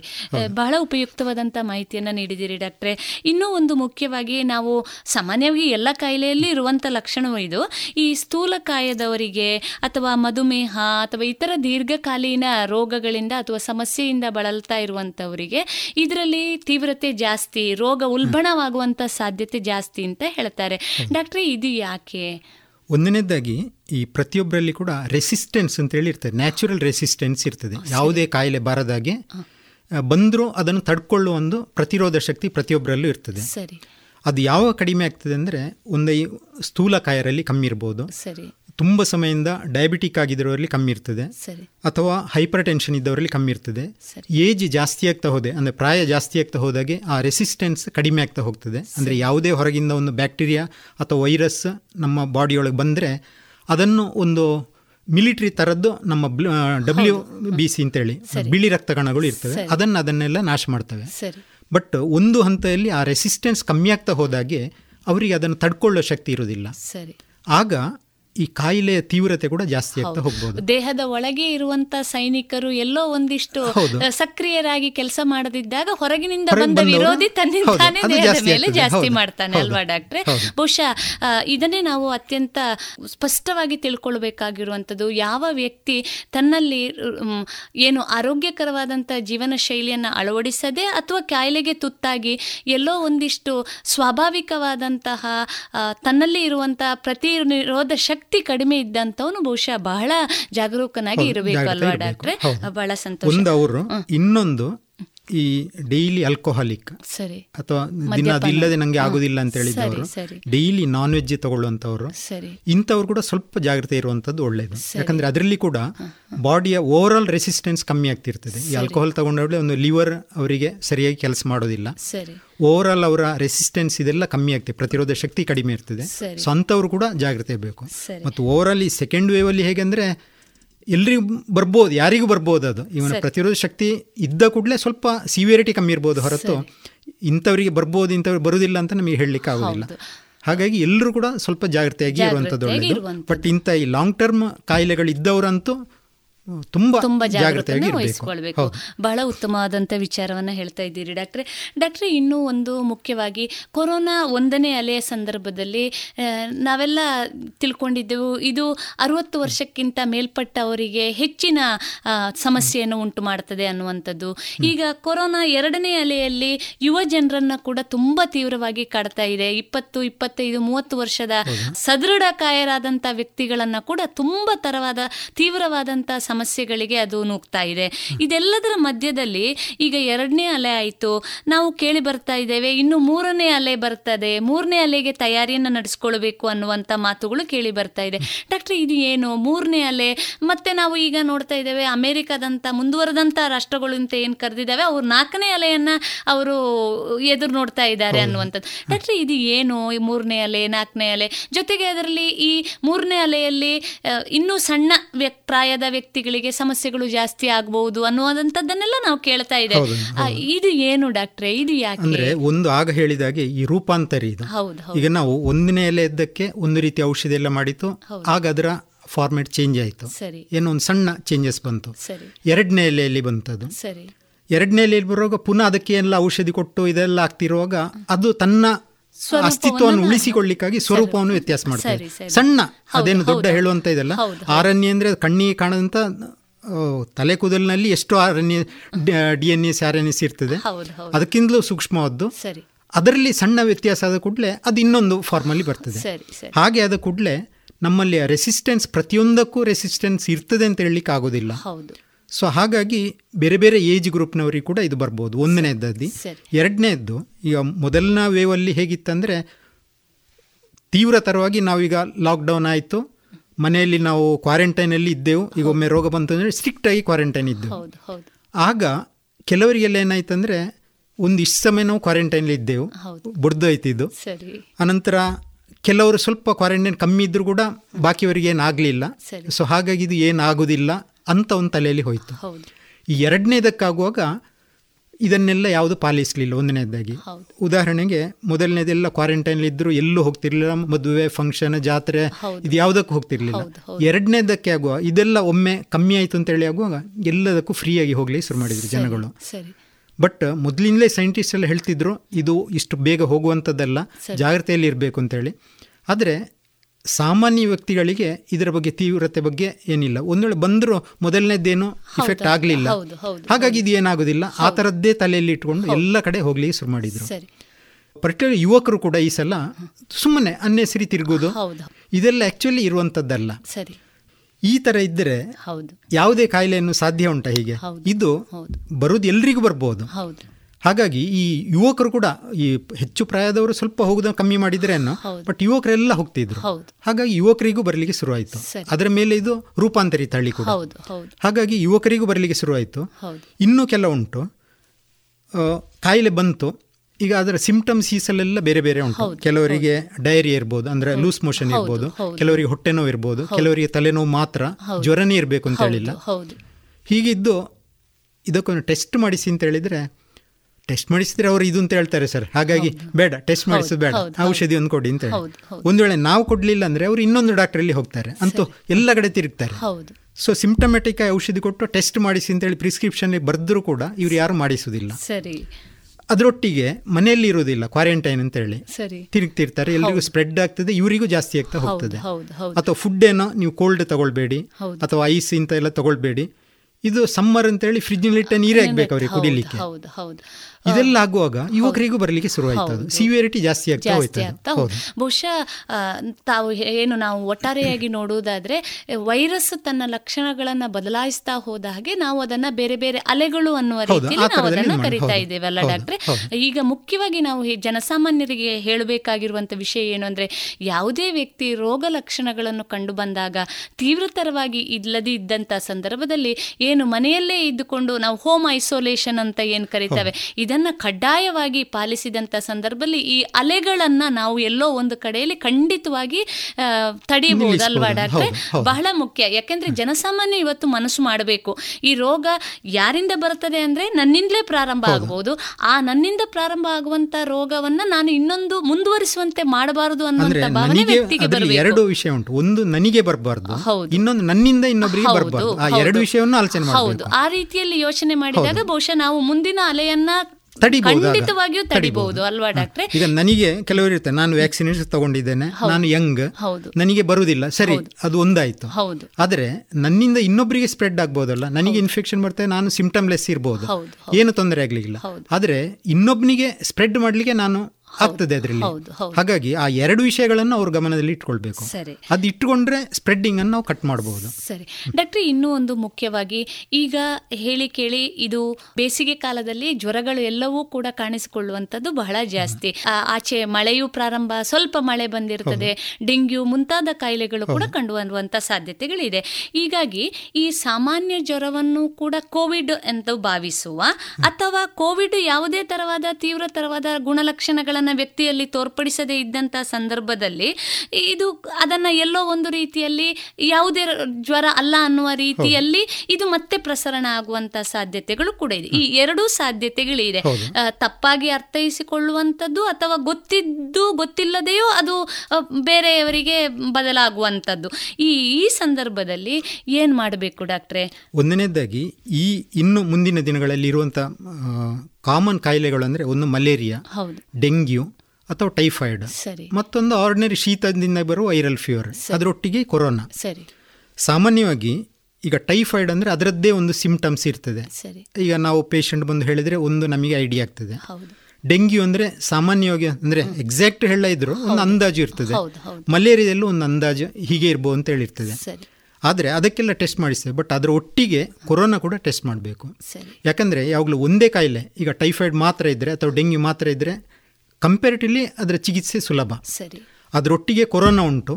ಕೆಲವು ಸಲ ಹೇಗಿತ್ತಂದರೆ ಟೈಫಾಯ್ಡ್ ಇತ್ತು ಡೆಂಗ್ಯೂ ಇತ್ತು. ಅಂಥದ್ದೆಲ್ಲಾದರೆ ಸಿವಿಯರ್ ಆಗೋದು ಜಾಸ್ತಿ. ಅದರೊಟ್ಟಿಗೆ ಕೊರೋನಾನ ಇತ್ತಂದರೆ ಆಗ ಜಾಸ್ತಿ. ಆಗ ಇದರದ್ದು ಕೂಡ ಟೆಸ್ಟ್ ಮಾಡಿಸ್ಬೇಕು. ಬಾಕಿದ್ದು ಮಾಡಬೇಕು. ಸರಿ. ಕೊರೋನಾ ಇಲ್ಲ ಅಂತೇಳಿ ಕನ್ಫರ್ಮ್ ಮಾಡಿಕೊಳ್ಬೇಕು. ಡೆಂಗ್ಯೂ ಮಾತ್ರ ಅಥವಾ ಡೆಂಗ್ಯೂ ಮತ್ತು ಮಲೇರಿಯಾ ಉಂಟು ಇದನ್ನು ಕನ್ಫರ್ಮ್ ಮಾಡಿಕೊಳ್ಬೇಕು. ಸರಿ. ಅದರ ಬದಲು ಅಲ್ಲಿಗೆ ಈಗ ಡೆಂಗ್ಯೂ ಇರ್ಬೋದು ಮಲೇರಿಯಾ ಇರ್ಬೋದು ಎಲ್ಲ ಹಾಸ್ಪಿಟ್ಲಲ್ಲೇ ಟೆಸ್ಟ್ ಮಾಡ್ತಾರೆ ಅದು. ಸರಿ ಅದು ಆಗ್ತದೆ. ಇನ್ನು ಕೊರೋನಾ ಟೆಸ್ಟ್ ಮಾಡಿಸಿ ಅಂತ ಹೇಳಿ ಕಳಿಸಿದ್ರೆ ಅವರು ಮಾಡೋದಿಲ್ಲ ಅಂತ ಇದ್ ನಿಗ್ಲಿಜೆನ್ಸ್ ಇರಬಾರ್ದು ಇದರಲ್ಲಿ. ಹಾಗಾಗಿ ನಮಗೆ ಕೂಡ ಇದಮಿತ್ತಮ್ ಅಂತೇಳಿ ಡಯಾಗ್ನೋಸ್ ಮಾಡ್ಲಿಕ್ಕೆ ಆಗೋದಿಲ್ಲ ಸಲ ಅದು ಈ ಬ್ಲಡ್ ಟೆಸ್ಟ್ ಮಾಡಿಯೇ ಗೊತ್ತಾಗಬೇಕಷ್ಟೇ. ಹಾಗಾಗಿ ಆ ಟೆಸ್ಟ್ಗಳನ್ನು ಮಾಡಬೇಕು. ಅನಂತರದ್ದು ಅದು ಬೇರೆ ಪ್ರಶ್ನೆ. ಟ್ರೀಟ್ಮೆಂಟ್ ಇದು ಒಂದು ಆಸ್ಪೆಕ್ಟ್ ಅದು ಟೆಸ್ಟ್ ಮಾಡಿ ಡಯಾಗ್ನೋಸ್ ಮಾಡುವಂಥದ್ದು ಒಂದು. ಆಸ್ಪೆಕ್ಟ್ ಹಾಗೆ ಅದೆಲ್ಲ ಬೇಕು. ಒಟ್ಟಾರೆಯಾಗಿ ಹೇಳುವುದಾದ್ರೆ ಯಾವುದೇ ವ್ಯಕ್ತಿ ಜ್ವರದ ಲಕ್ಷಣಗಳನ್ನು ಕಂಡು ಬಂದಾಗ ಅದನ್ನು ಸಂಪೂರ್ಣವಾಗಿ ವೈದ್ಯರ ಮೂಲಕ ತಪಾಸಣೆಯನ್ನು ಮಾಡಿಸಿಕೊಳ್ಳುವುದರಿಂದ ಮುಂದೆ ಬರಬಹುದಾದಂಥ ಅಪಾಯವನ್ನು ಖಂಡಿತವಾಗಿ ಖಂಡಿತ ನಾವು. ತಡೆಗಟ್ಟಬಹುದಲ್ವಾ ಹೌದು. ಡಾಕ್ಟ್ರೆ? ಬಹಳ ಉತ್ತಮವಾದಂಥ ಮಾಹಿತಿ. ಡಾಕ್ಟ್ರೆ ಇನ್ನೂ ನಾವು ಮುಂದುವರಿತಾ ಇವಾಗ ಕೊರೋನಾ ಸಂದರ್ಭದಲ್ಲಿ ತಾವಾಗಲೇ ಉಲ್ಲೇಖ ಮಾಡಿದ್ರಿ ಲಸಿಕೆಯನ್ನು ತೆಗೆದುಕೊಳ್ಳುವ ಅನ್ನುವಂಥದ್ದು. ಲಸಿಕಾ ಅಭಿಯಾನವೇ ಈಗ ಪ್ರಾರಂಭ ಆಗಿದೆ. ಎಲ್ಲೋ ಒಂದು ಕಡೆಯಲ್ಲಿ ಲಸಿಕೆ ಒಂದೇ ನಮ್ಮನ್ನ ಬಹುಶಃ ಮುಂದಿನ ದಿನಗಳಲ್ಲಿ ಈ ಒಂದು ಏನು ಕೊರೋನಾದ ಅಲೆಯನ್ನು ತಡಿಲಿಕ್ಕೆ ಸಹಾಯ ಮಾಡಬಹುದು ಅನ್ನುವಂಥ ಭಾವನೆ ಕೂಡ ನಮ್ಮಲ್ಲಿ ಇದೆ. ಈ ಲಸಿಕೆ ಕೊರೋನಾವನ್ನ ಅಥವಾ ಕೊರೋನಾದ ಸಾಂಕ್ರಾಮಿಕವಾಗಿ ಹರಡುವಿಕೆಯನ್ನು ತಡೆಕೊಳ್ ತಡೆಗಟ್ಟುವುದಕ್ಕೆ ಲಸಿಕೆಯ ಪಾತ್ರ ಎಷ್ಟು ಮತ್ತು ಅದು ಯಾವ ರೀತಿ ಕೆಲಸ ನಿರ್ವಹಿಸ್ತದೆ ಡಾಕ್ಟ್ರೇ? ಈಗ ಸಾಮಾನ್ಯವಾಗಿ ಯಾವುದೇ ಒಂದು ಲಸಿಕೆ ಕೊರೋನಾ ಅಂತೇಳಿ ಅಲ್ಲ ಜನರಲ್ ಲಸಿಕೆ ಬಗ್ಗೆ ಹೇಳ್ತೇನೆ. ಒಂದು ಲಸಿಕೆ ಅಂದರೆ ಒಂದು ಅದರಲ್ಲಿ ಡೆಡ್ ವೈರಸ್ ಇರ್ಬೋದು. ಸರಿ. ಅಥವಾ ಒಂದು ಡಿಆಕ್ಟಿವೇಟೆಡ್ ವೈರಸ್ ಅಂದರೆ ಅದರ ಶಕ್ತಿಯನ್ನು ಕುಂದಿಸಿ ಅದನ್ನು ಬಾಡಿ ಕೊಡುವಂಥದ್ದು. ಅಥವಾ ಅದರ ಡೆಡ್ ಬಾಡೀಸ್ ಅದನ್ನು ಲಸಿ ಕೊಡೋದು ಅದು ಕೊಟ್ಟ ಕೂಡಲೇ ಏನಾಗ್ತದೆ ಅಂದರೆ ಶರೀರಕ್ಕೆ ಹೋದ ಕೂಡಲೇ ನಮ್ಮ ಬಾಡಿಯಲ್ಲಿ ಆಲ್ರೆಡಿ ಒಂದು ಈ ಬಿಳಿ ರಕ್ತ ಕಣಗಳ ಒಂದು ಕೋಟೆ ಇರ್ತದೆ. ಸರಿ. ಈ ಡೆಡ್ ಬಾಡೀಸ್ ಅಥವಾ ಇನ್ಆಕ್ಟಿವೇಟೆಡ್ ವೈರಸ್ ಅಥವಾ ಬ್ಯಾಕ್ಟೀರಿಯಾ ಏನೋ ಇದು ಹೋಯಿತು ಅಂತ ಹೇಳಿದ ಕೂಡಲೇ ಅದನ್ನು ಅಟ್ಯಾಕ್ ಮಾಡ್ತವೆ. ಸರಿ. ಅಟ್ಯಾಕ್ ಮಾಡಿ ಅದು ಯಾವ ರೀತಿದ್ದು ಅಂತೇಳಿ ಬಾಡಿಯಲ್ಲೇ ಒಂದು ರೀತಿಯ ಡಯಾಗ್ನಸ್ ಆಗಿ ಅದಕ್ಕೆ ಆ್ಯಂಟಿಜನ್ಸ್ ಅಂತೇಳಿ ಬಾಡಿಯಲ್ಲಿ ತಯಾರಾಗ್ತದೆ. ಅಂದರೆ ಇದನ್ನು ಎದುರಿಸಲಿಕ್ಕೆ. ಉದಾಹರಣೆಗೆ ನಮಗೆ ಮಿಲಿಟ್ರಿ ಈಗ ನಾವು ಇನ್ನೊಂದು ದೇಶದ ನಮ್ಮ ಮೇಲೆ ಅಟ್ಯಾಕ್ ಮಾಡಿದರೆ ಅವರಲ್ಲಿ ಅವರ ವೈಮಾನಿಕ ದಳ ಬಂತ ನೇವಿದ್ದು ಬಂತ ಅದನ್ನು ನೋಡಿಕೊಂಡು ಇಲ್ಲಿಂದ ಅದಕ್ಕೆ ಯಾವುದು ಆ್ಯಂಟಿ ಬೇಕು. ಅದನ್ನು ನಾವು ಇಲ್ಲಿ ತಯಾರು ಮಾಡಿ ಅವರನ್ನು ಅಟ್ಯಾಕ್ ಮಾಡ್ತೇವೆ. ಅದೇ ರೀತಿ ಬಾಡಿಯಲ್ಲಿ ಕೂಡ ಒಂದು ರೀತಿಯ ಅದಕ್ಕೆ ಪರ್ಟಿಕ್ಯುಲರ್ ವೈರಸ್ ಅಥವಾ ಬ್ಯಾಕ್ಟೀರಿಯಾಕ್ಕೆ ಯಾವ ಇದು ಬೇಕು ಅದಕ್ಕೆ ಬೇಕಂತ ಆ್ಯಂಟಿಬಾಡೀಸ್ ಡೆವಲಪ್ ಆಗ್ತದೆ. ಒಮ್ಮೆ ಅದು ಡೆವಲಪ್ ಆಯ್ತಂದರೆ ಅಂದರೆ ಈಗ ನಾವು ವ್ಯಾಕ್ಸಿನ್ ಕೊಡುವಂಥದ್ದು ಇದು ಒಂದು ಡೆಡ್ ವೈ ವೈರಸ್ ಆರ್ ಇನ್ಆಕ್ಟಿವೇಟೆಡ್ ವೈರಸ್ ಸರಿ. ಅದನ್ನು ಒಳಗೆ ಕೊಟ್ಟ ಕೂಡಲೇ ಅದಕ್ಕೆ ಆ್ಯಂಟಿಬಾಡೀಸ್ ಡೆವಲಪ್ ಆಗ್ತದೆ. ಯಾಕಂದರೆ ಈ ಡೆಡ್ ವೈರಸ್ ಇರ್ಬೋದು ಇನ್ಆಕ್ಟಿವೇಟೆಡ್ ಅದು ರೋಗವನ್ನು ನೇರವಾಗಿ ಪ್ರಸರಣ ಮಾಡೋದಿಲ್ಲ. ಅಥವಾ ರೋಗ ಉಂಟು ಮಾಡೋದಿಲ್ಲ. ಸರಿ ಸರಿ. ಬಟ್ ಶರೀರದಲ್ಲಿ ಅದಕ್ಕೆ ಬೇಕಾದ ಆ್ಯಂಟಿಬಾಡೀಸ್ ತಯಾರಾಗ್ತದೆ. ಸರಿ. ಅನಂತರ ಇನ್ನೇನಾದರೂ ನಮಗೆ ಸ್ವಲ್ಪ ಏನು ಬಿಟ್ಟು ಆ್ಯಕ್ಚುಲಿ ವೈರಸ್ಸೇ ಇನ್ಫೆಕ್ಟ್ ಆಯಿತು. ಆಗ ಇದೇ ಆಂಟಿಬಾಡೀಸ್ ಅದರ ಮೇಲೆ ಅಟ್ಯಾಕ್ ಮಾಡಿ ಅದನ್ನು ನಿಷ್ಕ್ರಿಯ ಮಾಡ್ತದೆ. ಹೌದು ಆ ಕೆಲಸವನ್ನು ಈ ವ್ಯಾಕ್ಸಿನೇಷನ್ಸ್ಗಳು ಮಾಡ್ತವೆ ವ್ಯಾಕ್ಸಿನ್ಗಳು ಮಾಡ್ತಾರೆ ಹೌದು ಹೌದು.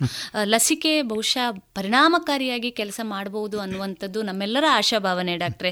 ಜೊತೆಗೆ ಈಗ ಜನಸಾಮಾನ್ಯರಲ್ಲಿ ಒಂದು ಪ್ರಶ್ನೆ ಇದೆ. ಈ ಲಸಿಕೆ ತನ್ನ ಪ್ರಭಾವವನ್ನ ಅಥವಾ ಏನು ಪರಿಣಾಮವನ್ನ ಎಷ್ಟು ಅವಧಿಯವರೆಗೆ ಇಟ್ಕೊಳ್ಬಹುದು ಒಬ್ಬ ವ್ಯಕ್ತಿಗೆ ವ್ಯಾಕ್ಸಿನ್ ತೆಗೆದುಕೊಂಡ ಮೇಲೆ ಅಥವಾ ಲಸಿಕೆಯನ್ನ ತೆಗೆದುಕೊಂಡ ನಂತರ ಎಷ್ಟು ಅವಧಿಯವರೆಗೆ ಈ ಏನು ರೋಗ ಲಕ್ಷಣಗಳು ಬಂದಾಗ ಅದನ್ನ ಹಿಮ್ಮೆಟ್ಟಿಸುವಂತ ಶಕ್ತಿ ಇರಬಹುದು ಡಾಕ್ಟ್ರೆ? ಸಾಮಾನ್ಯವಾಗಿ ಲಸಿಕೆ ತಗೊಂಡ ಕೂಡಲೇ ಅವರಲ್ಲಿ ಇಮ್ಯುನಿಟಿ ಬರೋದಿಲ್ಲ. ಸರಿ. ಮತ್ತು ಪ್ರತಿಯೊಂದು ಲಸಿಕೆಗಳು ಈಗ ಇಷ್ಟವರೆಗೆ ಬಂದದ್ದು ಒಂದು ಅರವತ್ತರಿಂದ ಎಂಬತ್ತು ಪರ್ಸೆಂಟ್ ಮಾತ್ರ. ಹೌದು. ಅಂದರೆ ಅಷ್ಟಕ್ಕೆ ರೋಗವನ್ನು ತಡೀತವೆ. ಹೌದು. ಬಟ್ ಒಮ್ಮೆ ಲಸಿಕೆ ತಗೊಂಡ ಕೂಡಲೇ ಅವನಿಗೆ ರೋಗ ಬರೋದಿಲ್ಲ ಅಂತ ಹೇಳಲಿಕ್ಕೆ ಆಗೋದಿಲ್ಲ. ಒಂದನೇದಾಗಿ ಎರಡನೇದಾಗಿ ಆ ಲಸಿಕೆ ತಗೊಂಡು ಅವನ ಆ್ಯಂಟಿಬಾಡೀಸ್ ಉತ್ಪತ್ತಿ ಆಗಬೇಕಿದ್ರೆ ಸ್ವಲ್ಪ ಸಮಯ ಬೇಕು. ಹೌದು. ಕನಿಷ್ಠ ಒಂದು ತಿಂಗಳು ಬೇಕು. ಆಗ ಸಾಮಾನ್ಯವಾಗಿ ಈಗ ಇರುವ ಒಂದು ಎಲ್ಲ ಲಸಿಕೆಗಳು ಎರಡು ಡೋಸ್ ಬೇಕು ಅಂತ ಹೇಳ್ತಾರೆ. ಒಂದು ಕೊಟ್ಟಾದ ನಂತರ ಅದರಲ್ಲಿ ಡೆವಲಪ್ ಆಗ್ತದೆ. ಎರಡನೇದು ಬೂಸ್ಟರ್ ಡೋಸ್ ಅಂತ ಹೇಳಿ. ಪುನಃ ಅದನ್ನು ಇನ್ಕ್ರೀಸ್ ಮಾಡಲಿಕ್ಕೆ ಅಥವಾ ಅದರ ಶಕ್ತಿವರ್ಧಕ ಹೌದು, ಆಗ ಪುನಃ ಇನ್ಕ್ರೀಸ್ ಆಗ್ತದೆ. ಹಾಗೆ ಇದಾದ್ರೆ ಸಾಮಾನ್ಯವಾಗಿ ಎರಡು ಡೋಸ್ ತಗೊಂಡಾಗಿ ಒಂದು ಹದಿನೈದು ಇಪ್ಪತ್ತು ದಿನ ನಂತರ ಫುಲ್ ಫ್ಲೆಜ್ಡ್ ಇದು ಬರ್ತದೆ. ಆದರೆ ಅದರ ಮೊದಲು ಕೆಲವು ಸಲ ಇವರಿಗೆ ಎಲ್ಲ ಯಾವುದೋ ಸಂಪರ್ಕದಿಂದ ಜ್ವರ ಬಂತು ಅಂತ ಹೇಳಿದರೆ ಅದು ಇದಕ್ಕೇನು ಸಂಬಂಧ ಇಲ್ಲ. ಸೊ ಅದು ನನಗೆ ಇನ್ ವ್ಯಾಕ್ಸಿನೇಷನ್ ತಗೊಂಡು ನನಗೆ ಬಂದದ್ದು ಅದರಿಂದ ಬಂದು ಅಂದ್ರೆ ಅಂತ ಇದಲ್ಲ. ಸರಿ ಸರಿ. ಹೀಗೂ ಬರ್ಬೋದು ಬಟ್. ಇದರ ಫುಲ್ ಇದಾಗಬೇಕಿದ್ರೆ ಎರಡನೇ ಡೋಸ್ ತಗೊಂಡು ಒಂದು ಹತ್ತು ಹದಿನೈದು ದಿನ ಆದ್ರೆ ಆಗಬೇಕು. ಅನಂತರನೇ ಫುಲ್ ಇಮ್ಯುನಿಟಿ ಡೆವಲಪ್ ಆಗುವಂಥದ್ದು. ಸರಿ. ಅನಂತರ ಕೂಡ ಬರುವುದಿಲ್ಲ ಹೇಳಲಿಕ್ಕೆ ಆಗೋದಿಲ್ಲ ಹೌದು, ಹೌದು. ಬರ್ಬೋದು. ಬಟ್ ಆ ಸಿವಿಯರಿಟಿ ಕಮ್ಮಿ ಆಗ್ತದೆ. ತೀವ್ರತೆ ಕಮ್ಮಿ ಆಗ್ತದೆ. ಇನ್ನೊಂದು ಮಾರ್ಟಾಲಿಟಿ ರೇಟ್ ಅಂದ್ರೆ ಡೆತ್ ರೇಟ್ ಅಂತ ಹೇಳ್ತಾರಲ್ಲ ಅದು. ಕಡಿಮೆ ಆಗ್ತದೆ. ಸೊ ಆ ದೃಷ್ಟಿಯಿಂದ ಪ್ರತಿಯೊಬ್ರು ಪ್ರತಿಯೊಬ್ಬರು ವ್ಯಾಕ್ಸಿನ್ ತಗೊಳ್ಳುವಂಥದ್ದು ಸರಿ, ಒಳ್ಳೆಯದು ಈಗ ಹೇಗಂದ್ರೆ ಫಸ್ಟ್ ಕೊರೋನಾ ವಾರಿಯರ್ಸ್ ಅಂತ ಹೇಳಿ ಈ ಡಾಕ್ಟರ್ಸ್ ಇರ್ಬೋದು ಪೊಲೀಸ್ ಇರ್ಬೋದು ಅಂತ ಫ್ರಂಟ್ ಲೈನ್ ಅಲ್ಲಿ ಯಾರು ಇರ್ತಾರೆ ಅವರಿಗೆ ಅಂತ ಹೇಳಿತ್ತು ತುಂಬಾ ಜನ ಇದನ್ನು ಹೆದರ್ತಿದ್ರು. ತಗೊಳ್ಬೇಕಾ ಬೇಡ ಅಂತ. ಆದರೆ ಒಂದು ರೀತಿಯಲ್ಲಿ ಏನಾಯ್ತು ಅಂದರೆ ಡಾಕ್ಟರ್ಸಿಗೆ ಫಸ್ಟ್ ಕೊಡಬೇಕು ಅಂತ ಹೇಳಿದ್ರೆ ಡಾಕ್ಟರ್ಸ್ ತಗೊಂಡು ಅವರಿಗೆ ಏನಾಗಿಲ್ಲ. ಆಗ ಜನಕ್ಕೆ ಸ್ವಲ್ಪ ಅದರ ಬಗ್ಗೆ ಕಾನ್ಫಿಡೆನ್ಸ್ ಬಂತು. ಅದನ್ನೇ ಫಸ್ಟ್ ಲೈನಲ್ಲಿ ಕಾಮನ್ ಮ್ಯಾನ್ ತಗೊಳ್ಳಿ ಅಂತ ಹೇಳಿದ್ರೆ ಬಹುಶಃ ಯಾರು ತಗೊಳ್ತಿರ್ಲಿಲ್ಲ. ಇದು ಬಾಕಿಯವರೆಲ್ಲ ತಗೊಂಡು ಈಗ ಡಾಕ್ಟರ್ಸಿಗೆ ಆಯಿತು ಅಥವಾ ಹಾಸ್ಪಿಟಲ್ ಸ್ಟಾಫ್ನವರಾಯ್ತು ಪೊಲೀಸ್ ಇದಾಯಿತು ಏಜ್ ಆದವರಿಗೆ ಆಯಿತು ಇವರಿಗೆಲ್ಲ ಏನಾಗಲಿಲ್ಲ ಅನ್ನೋ ಈಗ ಎಲ್ರಿಗೂ ಒಂದು ಕಾನ್ಫಿಡೆನ್ಸ್ ಬಂತು. ತಗೊಳ್ಬೋದು ಅಂತ ಹೇಳಿ. ಹಾಗಾಗಿ ಮುಂದಿನ ದಿನಗಳಲ್ಲಿ ನಿಮಗೆ ಯಾವ ಚಾನ್ಸ್ ಬರ್ತದೆ ತಗೊಳ್ಳುವಂಥದ್ದು ಒಳ್ಳೆಯದು. ಮತ್ತು ಎಷ್ಟು ಸಮಯ ತನಕ ಇದರದ್ದು ಇರ್ತದೆ ಅಂತೇಳಿ. ಅದು ಇನ್ನೂ ನೋಡಬೇಕಷ್ಟೇ ಅದರದ್ದು. ಯಾಕಂದರೆ ಇದು ಹೊಸ್ತು ಎಲ್ಲ ವ್ಯಾಕ್ಸಿನ್ಸ್. ಅದು ನೋಡಬೇಕಿದ್ರೆ ಕರೆಕ್ಟ್ ಹೇಳಬೇಕು ಅಂತ ಹೇಳಿದರೆ ಅಷ್ಟು ಸಮಯ ಕಳೆದು ಪುನಃ ಟೆಸ್ಟ್ ಮಾಡಬೇಕಷ್ಟೇ. ಅದನ್ನು ಈಗಲೇ ಅದು ಹೇಳಲಿಕ್ಕೆ ಆಗೋದಿಲ್ಲ ಕನಿಷ್ಠ ಅಂತೂ ಒಂದು ವರ್ಷ ಇದಂತೂ ಇರ್ಬೋದು. ಬಟ್ ಇದರ ಇನ್ನೊಂದು ಉದ್ದೇಶ ಏನಂದರೆ ಆ ಚೈನ್ ಬ್ರೇಕ್ ಮಾಡುವಂಥದ್ದು. ಒಮ್ಮೆ ಕಂಟಿನ್ಯೂಸ್ ಕೊರೋನಾ ಇದಾಗ್ತಾ ಉಂಟು. ಎಲ್ರಿಗೂ ಬರ್ತಾ ಉಂಟು ಅಂತ ಹೇಳುವಾಗ ಎಲ್ರಿಗೂ ವ್ಯಾಕ್ಸಿನೇಷನ್ ಆಯ್ತಂದ್ರೆ ಆ ಒಂದು ಟೈಮಲ್ಲಿ ಇದು ಸ್ಪ್ರೆಡ್ ಆಗೋದು ನಿಂತಿದ್ದು. ಆ ನಿಂತಿದ್ದು ಅಂತ ಹೇಳಿದ್ರೆ ಅಲ್ಲಿ ವೈರಸ್ ಕೂಡ ಅದಕ್ಕೊಂದು ಲೈಫ್ ಟೈಮ್ ಇರ್ತದೆ. ಅದು ಸಾಯ್ತದೆ. ಆ ಚೈನ್ ಬ್ರೇಕ್ ಆಯ್ತಾರೆ ನೆಕ್ಸ್ಟ್ ಬರೋದಿಲ್ಲ ಅಂತ ಹೇಳುವ ಆ ಒಂದು ಉದ್ದೇಶ. ಉದಾಹರಣೆಗೆ ನಾವು ಈ ಪೋಲಿಯೋದು ನೋಡ್ಬೋದು. ಪೋಲಿಯೋ ಎಲ್ಲ ಮಕ್ಕಳಿಗೂ ಪ್ರತಿ ವರ್ಷನೂ ಹಾಕ್ತಿತ್ತು. ಇದು ಯಾಕೆ ಅಂತ ಹೇಳಿದ್ರೆ ಯಾವುದೇ ಒಂದು ಮಗುವಿನಲ್ಲಿ ಇತ್ತಂದರೆ ಅಂದರೆ ಆ ಮಗುಗೆ ಏನಾಗೋದಿಲ್ಲ ಬಟ್ ಅದು ಇನ್ನೊಂದು ಮಗುವಿಗೆ ಸ್ಪ್ರೆಡ್ ಮಾಡ್ಬೋದು. ಒಂದು ಹೊಸ್ತು ಹುಟ್ಟಿದ ಮಗು ಅದಕ್ಕೆ ವ್ಯಾಕ್ಸಿನೇಷನ್ ಮಾಡಿಲ್ಲ ಪೋಲಿಯೋ ಡ್ರಾಪ್ಸ್ ಕೊಟ್ಟಿಲ್ಲ ಈ ಇರುವಂಥ ವೈರಸ್ ಆ ಮಗುವಿಗೆ ಬರ್ಬೋದು. ಅದಕ್ಕಾಗಿ ಸ್- ಒಂದು ಸ್ವಲ್ಪ ಸಮಯ ವೈರಸ್ ಇಲ್ಲವೇ ಇಲ್ಲ ಅಂದರೆ ಅದಕ್ಕೆ ಇಲ್ಲ ಅಂತೇಳಿ ಆಗಬೇಕಿದ್ರೆ ತುಂಬ ಟೆಸ್ಟ್ಗಳು ಉಂಟು. ಆ ಟೆಸ್ಟ್ ಎಲ್ಲ ಇದು ಮಾಡ್ತಾರೆ. ಅದೆಲ್ಲ ಮಾಡಿಯಾಗಿ ಇನ್ನು ವೈರಸ್ ಇಲ್ಲೂ ಇಲ್ಲ ಅಂತೇಳಿ ಅದನ್ನು ಮತ್ತೆ ಸ್ಟಾಪ್ ಮಾಡ್ತಾರೆ. ಹಾಗೆ ಇಲ್ಲ ಅಂತ ಹೇಳಿದ್ರೆ ಅಲ್ಲಿ ಮುಗೀತು ರೋಗ. ಹೌದು. ಸೊ ಅಷ್ಟರವರೆಗೆ ಈ ವ್ಯಾಕ್ಸಿನೇಷನ್ ಪ್ರಿಕಾಷನ್ಸ್ ಇದೆಲ್ಲ ಬೇಕಾಗ್ತದೆ. ಹೌದು. ಬಹುಶಃ ನಾವು ಒಟ್ಟಾರೆಯಾಗಿ ಹೇಳೋದಾದ್ರೆ ಜೀವ ಅನ್ನುವಂಥದ್ದು ಅತ್ಯಂತ ಮುಖ್ಯ ಡಾಕ್ಟ್ರೆ. ಅತ್ಯಂತ ಅಮೂಲ್ಯವಾದಂಥದ್ದು. ಒಂದು ದೇಶದಲ್ಲಿ ದೇಶದ ಪ್ರಗತಿ ಆಗಬೇಕಾದ್ರೆ ಅಲ್ಲಿ ಆರೋಗ್ಯಕರವಾದಂಥ ವ್ಯಕ್ತಿಗಳು ಎಷ್ಟು ಇದ್ದಾರೆ ಅನ್ನುವಂಥದ್ದು ಕೂಡ ಬಹಳ ಮುಖ್ಯ ಆಗ್ತದೆ. ಸಾಮಾನ್ಯವಾದಂಥ ಜನಜೀವನ ಚಟುವಟಿಕೆಗಳು ಮತ್ತೆ ಮಾಮೂಲಿನಂತೆ ಮಾಮೂಲಿನಂತೆ ನಡಿಬೇಕಾದ್ರೆ ಅಲ್ಲಿ ವ್ಯಕ್ತಿಗಳ ಆರೋಗ್ಯಕರವಾದಂಥ ಜೀವನ ಶೈಲಿ ಕೂಡ ಬಹಳ ಮುಖ್ಯ ಆಗ್ತದೆ. ಈ ನಿಟ್ಟಿನಲ್ಲಿ ಲಸಿಕೆಯನ್ನು ಪಡೆದುಕೊಳ್ಳುವುದರ ಮೂಲಕ ಆರೋಗ್ಯಕರವಾದಂಥ ಜೀವನ ಶೈಲಿ ಜೊತೆಗೆ ತಾವೇ ಹೇಳಿದ ಹಾಗೆ ಆ ಮರಣದ ಪ್ರಮಾಣ ತೀವ್ರತರವಾಗಿ ರೋಗ ತನ್ನ ಲಕ್ಷಣಗಳನ್ನು ತೋರಿಸಿಕೊಳ್ಳುವುದನ್ನು ಎಲ್ಲೋ ಕಡಿಮೆ ಮಾಡಬಹುದು ಆ ಮೂಲಕ ನಾವೆಲ್ಲರೂ ಕೂಡ ಏನು ಈ ಅಭಿಯಾನದಲ್ಲಿ ತೊಡಗಿಸಿಕೊಂಡ್ರೆ ಬರಬಹುದಾದಂಥ ಮುಂದೆ ಬರಬಹುದಾದಂಥ ತೊಂದರೆಯನ್ನು ಖಂಡಿತವಾಗಿ ತಡೆಗಟ್ಟಬಹುದು ಅಂತ ನಾವು ಹೇಳ್ಬೋದು ಅಲ್ವಾ ಡಾಕ್ಟ್ರೆ? ಬಹಳ ಸಂತೋಷ. ಡಾಕ್ಟ್ರೆ ಇನ್ನೂ ಒಂದು ಜನಸಾಮಾನ್ಯರಲ್ಲಿ ಒಂದು ಪ್ರಶ್ನೆ ಇದೆ. ಈ ಕೋವಿಡ್ ಬಂದವನಲ್ಲಿ ಸ್ವಾಭಾವಿಕವಾದಂಥ ಪ್ರತಿಕಾಯ ಉಂಟಾಗಿರುತ್ತದೆ. ನನ್ನಲ್ಲೇ ಒಂದು ಆಂಟಿಬಾಡಿ ಆಂಟಿಜನ್ ಉಂಟಾಗಿದೆ ಅನ್ನುವಂಥ ಒಂದು ಕಲ್ಪನೆ.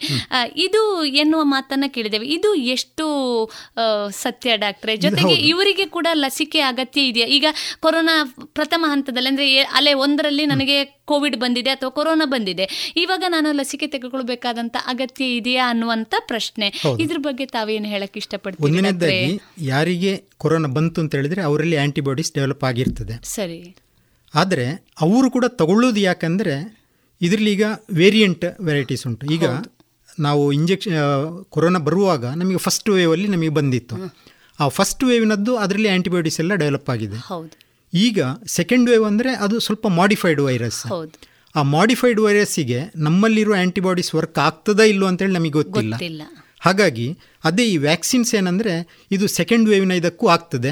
ಸರಿ. ಈ ಚೇಂಜ್ ಆದಂಥ ವೈರಸ್ಸಿಗೂ ಇದು ಆಗ್ತದೆ ಅಂತೇಳಿ ಕನ್ಫರ್ಮ್ ಆದ ಕಾರಣ ತಗೊಳ್ಳುವಂಥದ್ದು ಒಳ್ಳೆಯದು ಒಳ್ಳೆಯದು ಅನ್ನುವಂಥದ್ದು. ಬಹಳ ಉಪಯುಕ್ತವಾದಂಥ ಮಾಹಿತಿ ಡಾಕ್ಟ್ರೆ. ಎಲ್ಲೋ ಒಂದು ಕಡೆಯಲ್ಲಿ ನನಗೆ ಬಂದಿದೆ. ಹಾಗಾಗಿ ನಾನು ಲಸಿಕೆ ತೆಗೆದುಕೊಳ್ಬೇಕಾದಂಥ ಅಗತ್ಯತೆ ಇಲ್ಲ ಅನ್ನುವಂಥ ಭಾವನೆ ಬರುವಂಥ ಸಾಧ್ಯತೆಗಳು ಕೂಡ. ಎಲ್ಲರೂ ತಗೊಳ್ಳುವಂಥದ್ದು ಒಳ್ಳೆಯದು ಸರಿ. ಬಹಳ ಮುಖ್ಯವಾದಂಥ ಇನ್ನೂ ಒಂದು ಪ್ರಶ್ನೆ ಡಾಕ್ಟ್ರೆ. ಈಗ ಈ ಲಸಿಕೆ ತೆಗೆದುಕೊಳ್ಳುವಂಥ ಸಂದರ್ಭಗಳಲ್ಲಿ ಯಾವುದಾದ್ರೂ ಜ್ವರ ಅಥವಾ ಇನ್ನಿತರ ಕಾಯಿಲೆಗಳಿದ್ದಾಗ ಯಾವ ಥರದ ಮುಂಜಾಗ್ರತೆಯನ್ನು ತೆಗೆದುಕೊಳ್ಬೇಕು? ಯಾಕೆಂದರೆ ಗೊತ್ತಿದ್ದೋ ಗೊತ್ತಿಲ್ಲದೆಯೋ ಈಗ ಒಂದನೇ ಹಂತದ ಲಸಿಕೆಯನ್ನು ಪಡೆದಿಡ ಪಡೆದುಕೊಂಡಿರ್ಬೋದು. ಎರಡನೇ ಹಂತಕ್ಕಾಗುವಾಗ ಅವರಲ್ಲಿ ಕೋವಿಡ್ ಬಂದಿರುವಂತ ಸಾಧ್ಯತೆಗಳು ಕೂಡ ಇದೆ. ಈಗ ಬೇರೆ ಜ್ವರಗಳ ಜೊತೆಗೆ ಕೋವಿಡ್ ಕೂಡ ಇರುವಂತ ಸಾಧ್ಯತೆ ಇದೆ. ಮುಖ್ಯವಾಗಿ ಈ ಕಾಲಘಟ್ಟದಲ್ಲಿ. ಈಗ ಯಾವ ರೀತಿಯ ಮುಂಜಾಗ್ರತೆಯನ್ನು ತೆಗೆದುಕೊಳ್ಬೇಕು ಸಾಮಾನ್ಯವಾಗಿ ಈ ಜ್ವರ ಇರುವ ಟೈಮಲ್ಲಿ ವ್ಯಾಕ್ಸಿನೇಷನ್ ಬೇಡ. ಸರಿ. ಅದು ಜ್ವರ ಕಮ್ಮಿ ಆದ ಯಾಕಂದ್ರೆ ಒಂದು ವ್ಯಾಕ್ಸಿನೇಷನ್ ಆಗಿದ್ರೆ ಎರಡನೇದಕ್ಕೆ ಆಗುವಾಗ ಟೈಮ್ ಇರ್ತದೆ. ಇಷ್ಟೇ ದಿನದಲ್ಲಿ ಅಂತ ಹೇಳಿಲ್ಲ. ಸರಿ. ಕೆಲವು ಒಂದೆರಡು ವಾರ ವ್ಯತ್ಯಾಸದಲ್ಲೂ ತಗೊಳ್ಬೋದು. ಹಾಗಾಗಿ ಆ ಜ್ವರ ತೀವ್ರವಾಗಿ ಇರುವಾಗ ಬೇಡ. ಸರಿ. ಅದು ಬಿಟ್ಟು ಬಾಕಿ ಸಮಯದಲ್ಲಿ ತಗೊಳ್ಬೋದು. ಬಹಳ ಉಪಯುಕ್ತವಾದಂತ ಮಾಹಿತಿ. ಡಾಕ್ಟರ್ ಯಾಕೆಂದ್ರೆ ಕೆಲವರು ಪ್ರಶ್ನೆಗಳನ್ನ ಕೇಳಿದ್ದಿದೆ. ನನಗೆ ಪ್ರಥಮ ಹಂತದ ಲಸಿಕೆ ಆಯ್ತು. ಎರಡನೇ ಹಂತದ ಲಸಿಕೆಯನ್ನ ನಾನು ಇನ್ನು ನಾಲ್ಕು ವಾರಗಳ ಆರು ವಾರಗಳ ಅವಧಿಯಲ್ಲಿ. ತಗೊಳ್ಬೇಕು. ಈಗ ಆರು ವಾರ ಕಳೆದು ಹೋಯ್ತು ಏಳು ವಾರ ಎಂಟು ವಾರ ಆಯ್ತು. ಈ ಲಸಿಕೆ ನನ್ನಲ್ಲಿ ಪರಿಣಾಮಕಾರಿಯಾದಂತ ಪ್ರಭಾವವನ್ನು ಬೀರ್ತದೆಯೋ ಇಲ್ಲೋ ಅನ್ನುವಂತ ಪ್ರಶ್ನೆ ಕೂಡ ಇದೆ. ಹಾಗೇನು ಇದು ಆಗೋದಿಲ್ಲ ಸರಿ ಸಾಮಾನ್ಯವಾಗಿರುವಂತಂದ್ರೆ ನಾಲ್ಕರಿಂದ ಆರು ವಾರ ಅಂತೇಳಿ ಲೆಕ್ಕ ಎರಡನೇದಕ್ಕೆ. ಅದೇ ಕೋವ್ಯಾಕ್ಸಿನಿಗಾಗ ಇನ್ನೂ ಸ್ವಲ್ಪ ಜಾಸ್ತಿನೇ ಹೇಳ್ತಾರೆ ಅವರು. ಸರಿ ಸರಿ. ಅಂದ್ರೆ ಎಕ್ಸಾಕ್ಟ್ ಅದು ಇಷ್ಟು ದಿನ ಅಂತ ಇಲ್ಲ ಬಟ್ ತಗೊಳ್ಬಹುದು ತೊಂದರೆ ಇಲ್ಲ. ಯಾವಾಗ ಜ್ವರ ಬಿಟ್ಟಿದ್ದು ಈಗ ಹೌದು. ಅಷ್ಟು ದಿನ ಇಪ್ಪತ್ತು ಮೂವತ್ತು ದಿನ ಎಲ್ಲ ಅಂತ ಅವಕಾಶ. ಇರುವುದಿಲ್ಲ ಜ್ವರ ಕಂಟಿನ್ಯೂಸ್ ಇರುವಂತದ್ದು ಒಮ್ಮೆ ಕಮ್ಮಿ ಆದ ಕೂಡಲೇ ಮತ್ತೆ ಹೋಗಿ ತಗೊಳ್ಬಹುದು ಬಹಳ. ಉಪಯುಕ್ತವಾದಂತ ಮಾಹಿತಿ ಡಾಕ್ಟ್ರೆ ಯಾಕೆಂದ್ರೆ ಈಗ ಎಲ್ಲೋ ಒಂದು ಕಡೆಯಲ್ಲಿ ಲಸಿಕೆ ಲಭ್ಯವಿಲ್ಲದಿದ್ದಂತ ಸಂದರ್ಭಗಳಲ್ಲಿಯೂ ಕೂಡ ಎರಡನೇ ಹಂತದ ಲಸಿಕೆಯ ಅಭಾವ ಇರುವಂತ ಸಂದರ್ಭದಲ್ಲಿ ಕೂಡ ಜನಸಾಮಾನ್ಯರಲ್ಲಿ ಒಂದಿಷ್ಟು ಗೊಂದಲಗಳು ತಳಮಳಗಳು ನಾನು ಪಡ್ಕೊಳ್ಬೇಕಾಗಿತ್ತು ನನಗೆ ಸಿಗ್ತಾ ಇಲ್ಲ ಏನೋ ಒಂದು ರೀತಿಯಾದಂತ ತಳಮಳ ಉಳ್ಳಾಗುವಂತ ಸಂದರ್ಭ ಕೂಡ ಇದೆ. ಬಹಳ ಉಪಯುಕ್ತವಾದಂತ ಮಾಹಿತಿಯನ್ನು ನೀಡಿದಿರಿ. ಯಾಕೆಂದ್ರೆ ಒಂದು ವಾರಗಳೋ ಹತ್ತು ದಿನಗಳೋ ಏನು ವ್ಯತ್ಯಾಸ ಆಗೋದಿಲ್ಲ. ಬಹಳ ಉಪಯುಕ್ತವಾದ ಉಪಯುಕ್ತವಾದಂತ ಮಾಹಿತಿ. ಈಗ ನಾನು ಕಳೆದ ಸಲ ಇಪ್ಪತ್ತೆಂಟನೇ ತಾರೀಕು ತಗೊಂಡದ್ದು ಇವತ್ತು ಇಪ್ಪತ್ತೆಂಟು ಇಲ್ಲ ಅಂತ ಹೌದು ಹೌದು. ಒಂದು ಎರಡರಿಂದ ಮೂರು ವಾರ ವ್ಯತ್ಯಾಸದಲ್ಲಿ ಹೌದು. ತಗೊಳ್ಬಹುದು. ಖಂಡಿತವಾಗಿಯೂ ಕೂಡ ಬಹಳ ಉಪಯುಕ್ತವಾದಂತಹ ಮಾಹಿತಿಯನ್ನು ನೀಡಿದ್ರಿ. ಡಾಕ್ಟ್ರೇ ಇನ್ನೂ ಒಂದು ಮುಖ್ಯವಾಗಿ ತಾವು ಆಯುರ್ವೇದ ತಜ್ಞರು ಪುತ್ತೂರಿನ ಹಿರಿಯ ಆಯುರ್ವೇದ ತಜ್ಞರು ತಾವು. ಈಗ ರೋಗವನ್ನು ಹತೋಟಿಯಲ್ಲಿ ಇಡಲಿಕ್ಕೆ ಮಾನಸಿಕ ಆರೋಗ್ಯ ಆಹಾರ ಜೀವನ ಶೈಲಿ ಬಹಳ ಮುಖ್ಯ ಅಂತ ನಾವು ತಿಳಿದಿದ್ದೇವೆ ಮತ್ತು ನಮಗೆ ಗೊತ್ತಿದೆ ಕೂಡ. ಇದ್ರ ಬಗ್ಗೆ ತಾವು ಏನು ಹೇಳ ಬಯಸ್ತೀರಿ ಡಾಕ್ಟ್ರೇ? ಈಗ ಪರ್ಟಿಕ್ಯುಲರ್ ಕೊರೋನಾಕ್ಕೆ ಕೊರೋನಾ ಅಂತ ಹೇಳಿ ಯಾವುದೇ ಕಾಯಿಲೆ ಇದು ಮಾಡುವಾಗ ಮುಖ್ಯವಾಗಿ ಮೂರು ವಿಷಯಗಳನ್ನು ನಾವು ಗಮನಿಸಬೇಕಾಗ್ತದೆ. ಸರಿ. ಒಂದನೇದಾಗಿ ನಮ್ಮ ಆಹಾರ ಸರಿ. ಎರಡನೇದು ವಿಹಾರ ಅನಂತರ ಔಷಧಿ. ಈಗ ಫಸ್ಟ್ ಬಂದ ಕೂಡಲೇ ಔಷಧಿ ಅಂತೇಳಿ ನಾನು ಅಥವಾ ಸಾಮಾನ್ಯವಾಗಿ ಇದು ಮಾಡೋದಿಲ್ಲ. ಸರಿ. ಫಸ್ಟ್ ನೀವು ಏನು ಆಹಾರ ತಗೊಳ್ತೀರಿ ಅಥವಾ ಏನು ತಿರು ಎಲ್ಲಿ ಹೋಗ್ತಿದ್ದೀರಿ ಏನು ತಿರುಗ್ತಿದ್ದೀರಿ ಏನು ಆಟ ಆಡ್ತೀರಿ ಏನು ವ್ಯಾಯಾಮ ಮಾಡ್ತೀರಿ ಇದೆಲ್ಲ ನಾವು ಗಮನಿಸಿಕೊಳ್ಬೇಕಾಗ್ತದೆ ಒಂದನೇದಾಗಿ. ಅದೆಲ್ಲ ಆಗಿ ಅನಂತರದ್ದಕ್ಕೆ ಬರುವಾಗ ಔಷಧಿ ಇದ್ದು ಈ ಫಸ್ಟ್ ಆಹಾರದಲ್ಲಿ ಬರುವಾಗ ಒಂದನೇದಾಗಿ ಒಂದು ಎಣ್ಣೆ ಪದಾರ್ಥಗಳು ಎಣ್ಣೆಯಲ್ಲಿ ಕಾಯಿಸಿದ್ದು ಈ ಜಂಕ್ ಫುಡ್ಗಳು ಫ್ರಿಜ್ಜಿನ ಐಟಮ್ಸ್ಗಳು ಇಂಥದ್ದೆಲ್ಲ ಸ್ವಲ್ಪ ಅವಾಯ್ಡ್ ಮಾಡುವಂಥದ್ದು ಒಳ್ಳೆಯದು ಇದೆಲ್ಲ ಏನಾಗ್ತದೆ ಅಂದರೆ ನಮ್ಮ ಪ್ರತಿರೋಧ ಶಕ್ತಿಯನ್ನು ಕಡಿಮೆ ಮಾಡ್ತದೆ. ಹಾಗಾಗಿ ಅದನ್ನೆಲ್ಲ ಸ್ವಲ್ಪ ಅವಾಯ್ಡ್ ಮಾಡಬೇಕು. ಸರಿ. ಸ್ವಲ್ಪ ಜೀರ್ಣಕ್ಕೆ ಸುಲಭ ಇರುವಂಥ ನಮ್ಮ ಈ ಭಾರತೀಯ ಆಹಾರ ಪದ್ಧತಿ ಉಂಟಲ್ಲ ಅದು ಬೆಸ್ಟ್. ಮತ್ತು ನಮಗೆ ಲೋಕಲ್ ಆಹಾರಗಳು. ಸರಿ. ಈಗ ನನಗೆ ಏನೋ ಕಾಯಿಲೆ ಉಂಟು ಅಂತೇಳಿ ನಾನು ಗುಜರಾತ್ನ ಗೋಧಿಯನ್ನು ಇಲ್ಲಿ ಚಪಾತಿ ಮಾಡಿ ತಿನ್ನುವುದಕ್ಕಿಂತ ನಮ್ಮ ಅನ್ನವೇ ತಿನ್ನಿ ನೀವು ಏನು ತೊಂದರೆ ಇಲ್ಲ. ಸರಿ. ನಮ್ಮ ಲೋಕಲ್ಲಿ ನಮಗೆ ಅದು ಇದು ಉಂಟು. ಮತ್ತು ಎಣ್ಣೆ ನಾವು ತೆಂಗಿನ ಎಣ್ಣೆನೇ ಯೂಸ್ ಮಾಡುವ. ನಮಗೆ ಇನ್ಯಾವುದೋ ಎಣ್ಣೆ ಅದು ಇದು ಅಂತೇಳಿ ಅದು ಅಗತ್ಯ ಇಲ್ಲ. ನಾವು ಇದಕ್ಕೆ ಹೊಂದಿಕೊಂಡಿದ್ದೇವೆ. ಸರಿ. ಅಂಥದ್ದನ್ನೇ ತಗೊಳ್ಳಿ. ಹಾಗೆ ಅಂತೇಳಿ ಜೀರ್ಣಕ್ಕೆ ಕಷ್ಟಕರವಾದಂಥದ್ದು ಬೇಡ. ಸುಲಭವಾಗಿ ಜೀರ್ಣವಾಗುವಂಥದ್ದು ಇರಲಿ. ಸರಿ. ಸರಿಯಾಗಿ ನಿದ್ರೆ ಮಾಡಿ. ಬೇಕಾದಷ್ಟು ನೀರು ಕುಡಿ. ನೀರಂದರೆ ಕನಿಷ್ಠ ಈಗ ಎಲ್ಲ ಪ್ರಾಬ್ಲಮ್ ಬರುವಂಥ ನೀರು ಕುಡಿಯೋದಿಲ್ಲ ಹೆಚ್ಚಿನ ಕಾಯಿಲೆಗಳಲ್ಲಿ. ನೀರು ಪರ್ಟಿಲಿ ಕೊರೋನಾ ಇದೆಲ್ಲ ರೆಸ್ಪಿರೇಟರಿ ಇದ ಇರುವ ಕಾರಣ ನೀರು ತುಂಬ ಜಾಸ್ತಿ ಬೇಕು. ಯಾಕಂದರೆ ಇಲ್ಲಿ ಉಸಿರಿನೊಟ್ಟಿಗೆ ನೀರು ಹೋಗ್ತಾ ಇರ್ತದೆ. ಆವಿ ರೂಪದಲ್ಲಿ ಕನಿಷ್ಠ ದಿನಕ್ಕೊಂದು ಎರಡರಿಂದ ಮೂರು ಲೀಟರ್ ಬಿಸಿನೀರು. ಬಿಸಿ ಇದ್ರೆ ಒಳ್ಳೆಯ ಸ್ವಲ್ಪ. ಕುದಿಸಿ ಆರಿಸಿದ ನೀರು. ಫ್ರಿಜ್ಜಿನದ್ದು ಬೇಡ. ಸರಿ. ಅಂಥ ನೀರು ತುಂಬ ಕುಡೀರಿ. ಸರಿ. ಮತ್ತು ಫ್ರೂಟ್ಸ್ಗಳು ತಗೊಳ್ಳಿ. ಇದು ಡ್ರೈ ಫ್ರೂಟ್ಸ್ ಆಗ್ಬೋದು ರಾ ಫ್ರೂಟ್ಸ್ ಆಗ್ಬೋದು. ಫ್ರೂಟ್ಸ್ ತುಂಬ ತಗೊಳ್ಳಿ. ವೆಜಿಟೇಬಲ್ಸ್ ಜಾಸ್ತಿ ತಗೊಳ್ಳಿ. ಇದೆಲ್ಲ ನಮ್ಮಲ್ಲಿ ಪ್ರತಿರೋಧ ಶಕ್ತಿಯನ್ನು ಜಾಸ್ತಿ ಮಾಡ್ತದೆ. ಇದು ಆಹಾರದ ಹೌದು. ವಿಹಾರಕ್ಕೆ ಬರುವ ಸ್ವಲ್ಪ ಎಕ್ಸಸೈಸ್ ಇರಲಿ. ನಿಮಗೆ ಸಾಧ್ಯ ಆಗುವುದಿದ್ರೆ ಸ್ವಲ್ಪ ನಡಿ. ಕ್ವಾರಂಟೈನ್ ಬೇಕು ಅದೆಲ್ಲ ಒಂದು. ಅದರೊಟ್ಟಿಗೆ ಏನಿಲ್ಲದೆ ಮನೆ ಅಂಗಳ ಸ್ವಲ್ಪ ದೊಡ್ಡದಿದ್ರೆ ಸ್ವಲ್ಪ ವಾಕಿಂಗ್ ಮಾಡಿ. ಸ್ವಲ್ಪ ವ್ಯಾಯಾಮ ಮಾಡಿ. ಸೂರ್ಯ ನಮಸ್ಕಾರ. ಇದಕ್ಕಿಂತಲೂ ಹೆಚ್ಚು ದಿನ ಕನಿಷ್ಠ ಒಂದು ಅರ್ಧ ಗಂಟೆ ಆದರೂ ಪ್ರಾಣಾಯಾಮ ಮಾಡ್ತಾ ಇರಿ. ಯಾಕಂದರೆ ಇದರಲ್ಲಿ ಮುಖ್ಯವಾಗಿ ಬೇಕಾದ್ದು ಲಂಗ್ ಕೆಪಾಸಿಟಿಯನ್ನು ಜಾಸ್ತಿ ಮಾಡಬೇಕಾದ್ದು. ಶ್ವಾಸಕೋಶದ ಈ ಆಲ್ವಿಲೈಸನ್ನೆಲ್ಲ ಅದು ಫುಲ್ ಉಬ್ಬಿಕೊಂಡು ಫುಲ್ ಕೆಲಸ ಮಾಡುವಂತೆ ಆಗಬೇಕಿದ್ರೆ. ಗಾಳಿ ಸರಿಯಾಗಿ ಬೇಕು. ಸರಿ. ಅದಕ್ಕೆ ಪ್ರಾಣಾಯಾಮ ಮಾಡುವಂಥದ್ದು ಒಂದು ಒಳ್ಳೆಯದು. ಸರಿ. ಸ್ವಲ್ಪ ಸಂಗೀತ ಏನಾದರೂ ಕಲ್ತಿದ್ರೆ ಅದನ್ನು ಅಭ್ಯಾಸ ಮಾಡಿ. ಪುನಃ ಕಂಟಿನ್ಯೂಸ್ ಮಾಡ್ತಾ ಇರಿ. ಯಾಕೆಂದರೆ ಅದು ನಮ್ಮ ರೆಸ್ಪಿರೇಟ್ ಇದು ಜಾಸ್ತಿ ಮಾಡ್ತದೆ. ಫ್ಲೂಟ್ ಅಭ್ಯಾಸ ಮಾಡುವವರಿದ್ರೆ ಅದು ಕಂಟಿನ್ಯೂಸ್ ಮಾಡಿ. ಅದು ಕೂಡ ಈ ಶ್ವಾಸಕೋಶಗಳನ್ನು ಇದು ಮಾಡ್ತವೆ. ಏನಿಲ್ಲ ಅಂದರೆ ಮನೆಯಲ್ಲಿ ಶಂಖ ಇರ್ಬೋದು. ದಿನಕ್ಕೊಂದು ನಾಲ್ಕು ಸಲ ತುಂಬ ಡೀಪಾಗಿ ಶಂಖ ಓದಿ. ಅದು ಇದು ಏನು ಮಾಡ್ತದೆ ಅಂದರೆ ಲಂಗನ್ನು ಫುಲ್ ಎಕ್ಸ್ಪಾಂಡ್ ಮಾಡ್ತದೆ. ಇದೆಲ್ಲ ನಮ್ಮ ಲಂಗ್ ಕೆಪಾಸಿಟಿಯನ್ನು ಜಾಸ್ತಿ ಮಾಡಲಿಕ್ಕೆ ಒಳ್ಳೆಯದು ಇದರಲ್ಲಿ ಈ ಆಕ್ಸಿಜನ್ ಪರ್ಸೆಂಟೇಜ್ ಇಮ್ಮಿಡಿಯೇಟ್ ಜಾಸ್ತಿ ಆಗ್ತದೆ. ಇನ್ನು ಕೆಲವರಿಗೆ ಈ ಆಕ್ಸಿಜನ್ ಸ್ವಲ್ಪ ಕಮ್ಮಿ ಆಗ್ತದೆ ಅಂತ ಹೇಳಿದರೆ ಅವರು ಸ್ಕ್ವಾಟಿಂಗ್ ಪೊಸಿಷನಲ್ಲಿ ಅಂದರೆ ಸ್ವಲ್ಪ ಕೆಳಮುಖ ಮಾಡಿ ಎದೆ ಬದಿಗೆ ದಿಂಬುಗಳನ್ನೆಲ್ಲ ಇಟ್ಟು ಜೋರು ಉಸಿರು ತಗೊಳ್ತಾ ಇದು ಮಾಡಬೇಕು. ಅಂದರೆ ಕಾಲು ಮಡಚಿ ಸ್ವಲ್ಪ ಹೀಗೆ ವಿ ಶೇಪಲ್ಲಿ ಬರ್ತದೆ ಅದು. ಹಾಗೆ ಇದು ಮಾಡಿ ತುಂಬ ಉಸಿರು ತಗೊಳ್ತಾ ಇರಬೇಕು. ಅದು ಆಕ್ಸಿಜನನ್ನು ಜಾಸ್ತಿ ಮಾಡ್ತದೆ. ಹೀಗೆಲ್ಲ ಮಾಡಿದರೆ ಇಂಥ ವ್ಯಾಯಾಮಗಳನ್ನೆಲ್ಲ ರೊಟೀನಾಗಿ ಮಾಡ್ತಾ ಇರಬೇಕು. ಇದರ ನಂತರ ಬರುವಂಥದ್ದು ಔಷಧಿ. ಔಷಧಿ ಯಾವ ಸ್ಟೇಜಲ್ಲಿ ಬೇಕು ಯಾವುದು ಬೇಡ ಇದೆಲ್ಲ ಅಂತ ವೈದ್ಯರು ಡಿಸೈಡ್ ಮಾಡುವಂಥದ್ದು. ಇದರೊಟ್ಟಿಗೆ ನಮ್ಮ ಅಡಿಗೆ ಮನೆಗೆ ಹೋದರೆ ಅಲ್ಲಿ ಯಾವುದು ನಾವು ಸಾಂಬಾರು ಅಂತ ಹೇಳ್ತೇವೆ ಅದೆಲ್ಲವೂ ಔಷಧಿಗಳೇ. ನಮ್ಮ ಈ ರೆಸಿಸ್ಟೆನ್ಸನ್ನು ಜಾಸ್ತಿ ಮಾಡ್ತದೆ. ಇದು ಅರಸಿನ ಇರಲಿ ಶುಂಠಿ ಇರಲಿ ಸಾಸಿವೆ ಇರಲಿ ಕೊತ್ತಂಬರಿ ಇರಲಿ ಜೀರಿಗೆ ಇರಲಿ ಕಾಳು ಮೆಣಸು ಇರಲಿ ಎಲ್ಲವೂ. ಇದನ್ನು ನಮ್ಮ ಆಹಾರದಲ್ಲಿ ಹೆಚ್ಚು ಹೆಚ್ಚು ಉಪಯೋಗಿಸಿಕೊಳ್ಳುವ. ಅದನ್ನೇ ಕಷಾಯ ಮಾಡಿ ಕುಡೀರಿ ಅಂತ ನಾನು ಹೇಳೋದಿಲ್ಲ ಏನು? ಕುಡಿಬಹುದು ಬಟ್ ಹಾಗೆ ಕುಡಿದ್ರೆ ಅದು ಇನ್ನೊಂದು ಪ್ರಾಬ್ಲಮ್ ಬರ್ಬೋದು. ತುಂಬ ಕುಡಿದ್ರೆ. ಅದರ ಬದಲು ಆಹಾರದಲ್ಲಿ ಇದನ್ನು ಹೆಚ್ಚು ಉಪಯೋಗಿಸಿ. ಇನ್ನು ಸಾಧ್ಯ ಇದ್ದರೆ ಪೇಟೆಯಿಂದ ನಾವು ತರಕಾರಿ ಎಲ್ಲ ತರ್ತೇವೆ. ಅನಿವಾರ್ಯ ಆದರೆ ಸರಿ ತನ್ನಿ. ತುಂಬ ಅದನ್ನು ಚೆನ್ನಾಗಿ ತೊಳೆದು ಸ್ವಲ್ಪ ಹೊತ್ತು ಹಾಗೆ ಇಟ್ಟು ಹಾಗೆಲ್ಲ ಇದು ಮಾಡಿ. ಇಲ್ಲ ಇದ್ದರೆ ಸ್ವಲ್ಪ ಹಳ್ಳಿ ಸೈಡ್ ಅಂದರೆ ಬಾಳೆದಿಣ್ಣು ಸಿಗ್ಬೋದು ಬಾಳೆಕಾಯಿ ಸಿಗ್ಬೋದು ತುಂಬ ಎಲೆ ಕೊಡಿ ಇರ್ಬೋದು ಬೇವು ಸೊಪ್ಪು ಇರ್ಬೋದು ಇಂಥದ್ದನ್ನೆಲ್ಲ ತರಕಾರಿ ತರಕಾರಿಯಾಗಿ ಉಪಯೋಗಿಸಿ. ಇದೆಲ್ಲ ನಮ್ಮ ರೆಸಿಸ್ಟೆನ್ಸನ್ನು ಜಾಸ್ತಿ ಮಾಡ್ತದೆ. ಸೊ ಇದರೊಟ್ಟಿಗೆ ಕಷಾಯಗಳು ಅದು ಇದೆಲ್ಲ ಇರ್ತದೆ. ಅದು ಸಾಮಾನ್ಯವಾಗಿ ಮನೆ ಅಲ್ಲೆಲ್ಲ ಗೊತ್ತಿರ್ತದೆ ಅದನ್ನೆಲ್ಲ ತಗೊಳ್ಬೋದು. ಬಟ್ ಆಗಿ ಆಹಾರದಲ್ಲಿ ಇದನ್ನೆಲ್ಲ ಅಳ ಅಳವಡಿಸಿಕೊಳ್ಳೋದು ಒಳ್ಳೆಯದು ನೈಸರ್ಗಿಕವಾದಂಗಿ ನೈಸರ್ಗಿಕವಾಗಿ ಲಭಿಸುವಂತ ವಸ್ತುಗಳನ್ನು ಉಪಯೋಗಿಸಿಕೊಂಡು ಬಹುಶಃ ಆರೋಗ್ಯಕರವಾದಂತ ಜೀವನ ಶೈಲಿಯನ್ನ ರೂಪಿಸಿಕೊಳ್ಳಬಹುದು. ಡಾಕ್ಟರ್ ಹೇಳ್ತಾ. ಇದ್ದೀರಿ ಸರ್. ಬಹಳ ಉಪಯುಕ್ತವಾದಂತ ಮಾಹಿತಿ. ಡಾಕ್ಟರ್ ಇನ್ನೂ ಒಂದು ತಾವು ಸೇವಾ ಭಾರತೀಯ ಮೂಲಕ ತಾವು ತಜ್ಞ ವೈದ್ಯರಾಗಿ ಸಲಹೆಗೆ ಲಭ್ಯರಿದ್ದೀರಿ. ಇದು ಯಾವ ರೀತಿ ಕಾರ್ಯನಿರ್ವಹಿಸ್ತಾ ಇದೆ ಡಾಕ್ಟ್ರೆ? ಫೋನಿನ ಮೂಲಕ ಏನು ಟೆಲಿ ಡಾಕ್ಟರ್ ಅನ್ನುವಂತ ನೆಲೆಯಲ್ಲಿ ಮಾಹಿತಿಯನ್ನು ನೀಡ್ತಾ ಇದ್ದಾರೆ. ಇದು ಯಾವ ರೀತಿ ಕಾರ್ಯನಿರ್ವಹಿಸ್ತಾ ಇದೆ? ಜೊತೆಗೆ ಜನಸಾಮಾನ್ಯರು ಇದರ ಪ್ರಯೋಜನವನ್ನ ಯಾವ ರೀತಿ ಪಡ್ಕೊಳ್ಬಹುದು ಡಾಕ್ಟ್ರೆ? ಸಾಮಾನ್ಯವಾಗಿ ಒಬ್ಬ ಕೊರೋನಾ ಪೇಷಂಟ್ ಅಂತ ಹೇಳಿದ ಕೂಡಲೇ ಟೆಸ್ಟಲ್ಲಿ ಪಾಸಿಟಿವ್ ಅಂತ ಹೇಳಿದ ಕೂಡಲೇ ಎಲ್ರಿಗೂ ತಲೆಗೆ ಹೋಗ್ತದೆ ಓ ನಂದು ಮುಗೀತಿನ್ನು ನಾನು ಸಾಯೋದು. ಅಂದ್ರೆ ಈಗಿನ ಟ್ರೆಂಡ್ ನೋಡಿದ್ರೆ ಅಥವಾ ಟಿ ವಿಯಲ್ಲಿ ಕೆಲವು ನೋಡಿದ್ರೆ ಆ ಥರ ಕಾಣ್ತದೆ.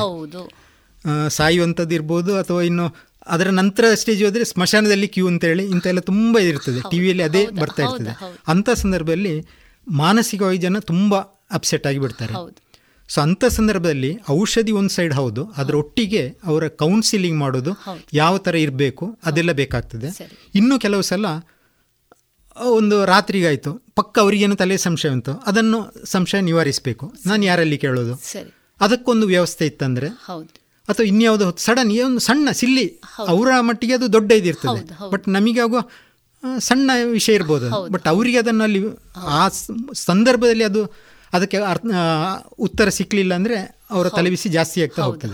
ಅದಕ್ಕಾಗಿ ಈ ಸೇವಾ ಭಾರತಿಯಿಂದ ಒಂದು ವಿಷಯ ಏನು ಮಾಡಿದ್ದಾರೆ ಅಂದರೆ ಅಲ್ಲಿ ಒಂದು ಸೆಂಟರಲ್ಲಿ ಕೆಲವರು ಇರ್ತಾರೆ. ಅಂದರೆ ಇದರ ಬಗ್ಗೆ ಸ್ವಲ್ಪ ಟ್ರೈನ್ಡ್ ಆದವರು. ಅವರಿಗೆ ಫೋನ್ ಮಾಡುವಂಥದ್ದು. ಅನಂತರ ಅಲ್ಲಿಂದ ಈ ರೋಗಿಯೇ ಒಂದ ನನಗೆ ಇಂಥ ಡಾಕ್ಟರ್ ಬೇಕಂದರೆ ಅವರಿಗೆ ಕನೆಕ್ಟ್ ಮಾಡ್ತಾರೆ. ಅಥವಾ ಜನರಲ್ ನನಗೆ ಇದಕ್ಕೊಂದು ಉತ್ತರ ಬೇಕು ಅಂತ ಹೇಳಿದರೆ ಅಲ್ಲಿ ಅವೈಲೇಬಲ್ ಯಾರು ಇರ್ತಾರೆ ಆಗ ಅವರಿಗೆ ಫೋನ್ ಮಾಡ್ತಾರೆ. ಅಂದರೆ ಇದು ಒಂದು ಟೆಲಿಕಾನ್ಫರೆನ್ಸ್ ಥರ ಅಲ್ಲಿ ಫೋನ್ ಮಾತನಾಡಿಕೊಂಡು ಅವರ ಏನು ಸಂಶಯ ಉಂಟು ಅದಕ್ಕೆ ಒಂದು ಉತ್ತರ ಕೊಡುವಂಥದ್ದು. ಇದರಲ್ಲಿ ಮಾನಸಿಕವಾಗಿ ರೋಗಿಗೆ ತುಂಬ ಉಪಕಾರ ಆಗ್ತದೆ. ಅದರೊಟ್ಟಿಗೆ ಅವರು ಯಾವ ಥರ ಇರಬೇಕು ಯಾವುದನ್ನು ಮಾಡಬಾರ್ದು ಇದೆಲ್ಲ ಸ್ವಲ್ಪ ಒಂದು ಕೌನ್ಸಿಲಿಂಗ್ ಬೇಕಾಗ್ತದೆ. ಈಗ ಡಾಕ್ಟ್ರಲ್ಲಿ ಹೋದ ಕೂಡಲೇ ಡಾಕ್ಟ್ರಿ ಅಂತ ನಾಲ್ಕು ಜನ ಕೂತ್ಕೊಂಡಿರ್ಬೋದಲ್ಲಿ ಆಗ ಸ್ವಲ್ಪ ಒಂದು ಮಿನಿಮಮ್ ಹೇಳ್ತಾರೆ ಕಳಿಸ್ತಾರೆ ಔಷಧಿ ಕೊಟ್ಟು ಇದನ್ನು ತಗೊಳ್ಳಿ ಅಂತ ಹೇಳಿ. ಆದರೆ ಇವರಿಗೆ ಮಾನಸಿಕವಾಗಿ ಸಮಾಧಾನ ಇರುವುದಿಲ್ಲ. ಇಂಥ ಕಾಯಿಲೆಗಳಲ್ಲಿ ಏನಂದರೆ ಔಷಧಿ ಸರಿ ಅವರು ಕೊಟ್ಟ ತಗೊಳ್ತಾ ಇರ್ತಾರೆ. ಬಟ್ ಮಾನಸಿಕವಾಗಿಯೂ ಇವರ ತುಂಬ ಪ್ರಶ್ನೆಗಳಿರ್ಬೋದು. ಅಥವಾ ಅವರು ನನ್ನ ಪ್ರಶ್ನೆಗಳ ನಾನು ಕೇಳಿದ್ದನ್ನು ಅವ್ರು ಕೇಳಿದ್ದಾರೆ ಇಲ್ವೋ? ನನಗೆ ಇಂಥೊಂದು ಪ್ರಾಬ್ಲಮ್ ಇತ್ತು. ಅವ್ರು ಗಮನಿಸಿದ್ದಾರೆ ಇಲ್ವೋ? ಅದಕ್ಕೆ ಸರಿಯಾಗಿ ಔಷಧಿ ಉಂಟಾ ಇಲ್ವೋ ಇದರಲ್ಲಿ. ಇಂಥದ್ದೆಲ್ಲ ತುಂಬ ಇರ್ತದೆ. ಅದಕ್ಕೆ ಒಂದು ಉತ್ತರಗಳು ಬೇಕಾಗ್ತವೆ. ಅದಕ್ಕೆ ಈ ಟೆಲಿಮೆಡಿಸಿನ್ ಅಥವಾ ಟೆಲಿ ಕೌನ್ಸಿಲಿಂಗ್ ಇದು ಒಳ್ಳೇದಾಗ್ತದೆ idle mind is devil's work ಹಾಗಾಗಿ ಬಹುಶಃ ರೋಗಿ ಸುಮ್ಮನೆ ಯಾವುದೇ ಕೆಲಸ ಮಾಡದೆ ಐಸೋಲೇಷನ್ ಆಗಿರುವಂತ ಸಂದರ್ಭಗಳಲ್ಲಿ ಬಹಳಷ್ಟು ಪ್ರಶ್ನೆಗಳು ಉದ್ಭವಿಸುವಂತ ಸಾಧ್ಯತೆಗಳಿದೆ. ತಾವೇ ಹೇಳಿದ ಹಾಗೆ ಮಾಧ್ಯಮಗಳನ್ನ ನೋಡಿದರಂತೂ ಇವತ್ತು ಜನರು ಬಹುಶಃ ಜೀವದ ಮೇಲಿನ ಆಸೆಯನ್ನೇ ಎಲ್ಲೋ ಕಳೆದುಕೊಳ್ಳುವಂತ ಸಾಧ್ಯತೆ ಯಾ- ಹೇಗಂದ್ರೆ ಸಾಧ್ಯತೆಗಳಿದೆ ಇನ್ನೂ ಹೇಳೋದಂದ್ರೆ ನನಗೆ ತುಂಬ ಗೊತ್ತಿರೋ ತುಂಬಾ ಜನ ಒಂದು ಕ್ಷೇಮದಲ್ಲೇ ಮಣಿಪಾಲ್ ಹಾಸ್ಪಿಟಲಲ್ಲೆಲ್ಲ ಅಡ್ಮಿಟ್ ಆಗಿದ್ದಾರೆ. ಸರಿ. ಕೊರೋನಾ ವಾರ್ಡ್ ಅಂದರೆ ಅಲ್ಲಿ ಅವರಿಗೆ ಮಾತ್ರ ರೂಮಲ್ಲಿ ಇರ್ತಾರೆ. ಹೌದು ಹೌದು.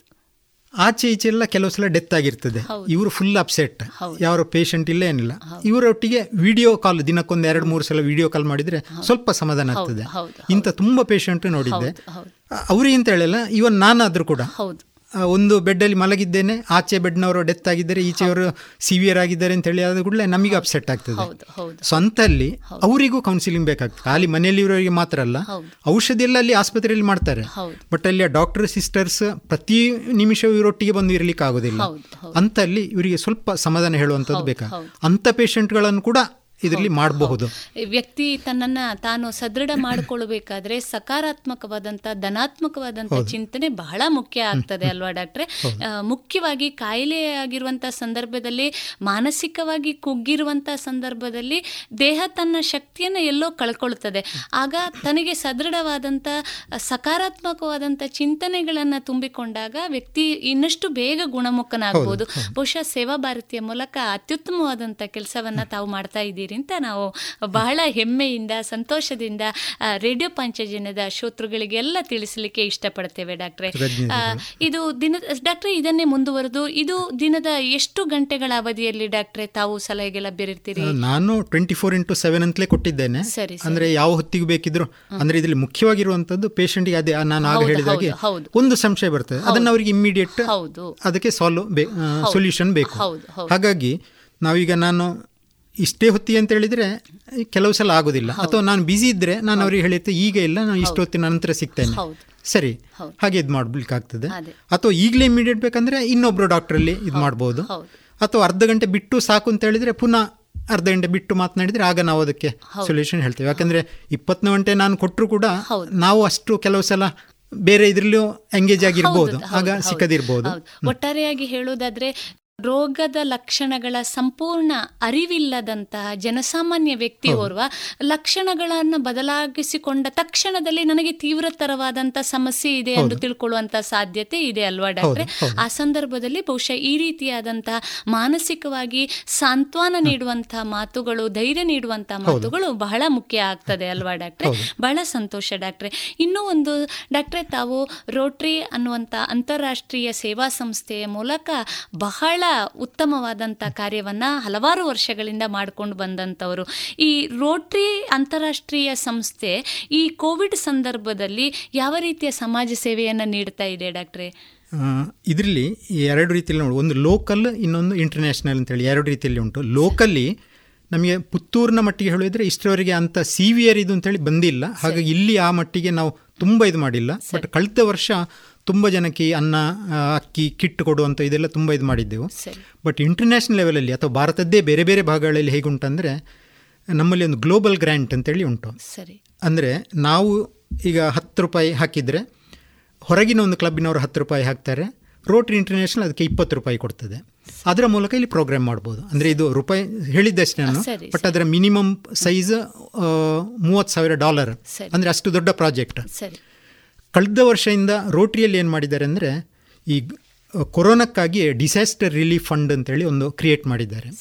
ಇದರ ಮೂಲಕ ಇದಕ್ಕೆ ಈ ಇಂಟರ್ನ್ಯಾಷನಲ್ ಪಾರ್ಟ್ನರ್ ಬೇಡ. ನಾವು ಇದು ಒಂದು ಪ್ರಾಜೆಕ್ಟ್ ಅಂತೇಳಿ ಮಾಡಿದರೆ ಅದು ಇಮ್ಮಿಡಿಯೇಟ್ ನಾವು ಅದು ಕರೆಕ್ಟಾಗಿ ಪ್ರಾಜೆಕ್ಟ್ ಎಲ್ಲ ಇದು ಮಾಡಿ ಅಂದರೆ ಅದಕ್ಕೆ ಕೆಲವು ಮಾನದಂಡಗಳುಂಟು.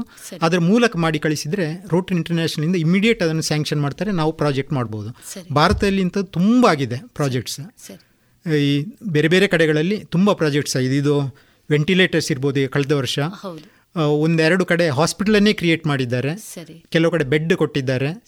ಈಗ ಆಕ್ಸಿಜನ್ ಇದರ ಬಗ್ಗೆ ಆಗ್ತಾ ಉಂಟು. ಇಂಥ ತುಂಬ ಬೇರೆ ಬೇರೆ ಕಾರ್ಯಗಳು ರೋಟ್ರಿಯಿಂದ ಆಗ್ತಾ ಉಂಟು. ಬಟ್ ಕೆಲವು ಸಲ ಏನಂದರೆ ರೋಟ್ರಿಯವರು ಹೇಳ್ತಾ ಇಲ್ಲ ಅದನ್ನಷ್ಟೇ ಯಾಕಂದ್ರೆ ನಾವು ಇದನ್ನು ಅಂತ ಅಂತೇಳಿ ಅದನ್ನು ಹೈಲೈಟ್ ಮಾಡೋದಿಲ್ಲ ಬಟ್ ಕೆಲಸ ಆಗ್ತಾ ಉಂಟು. ರೋಟ್ರಿಯಿಂದ ಹಣವು ಸೇರ್ತಾ. ಉಂಟು.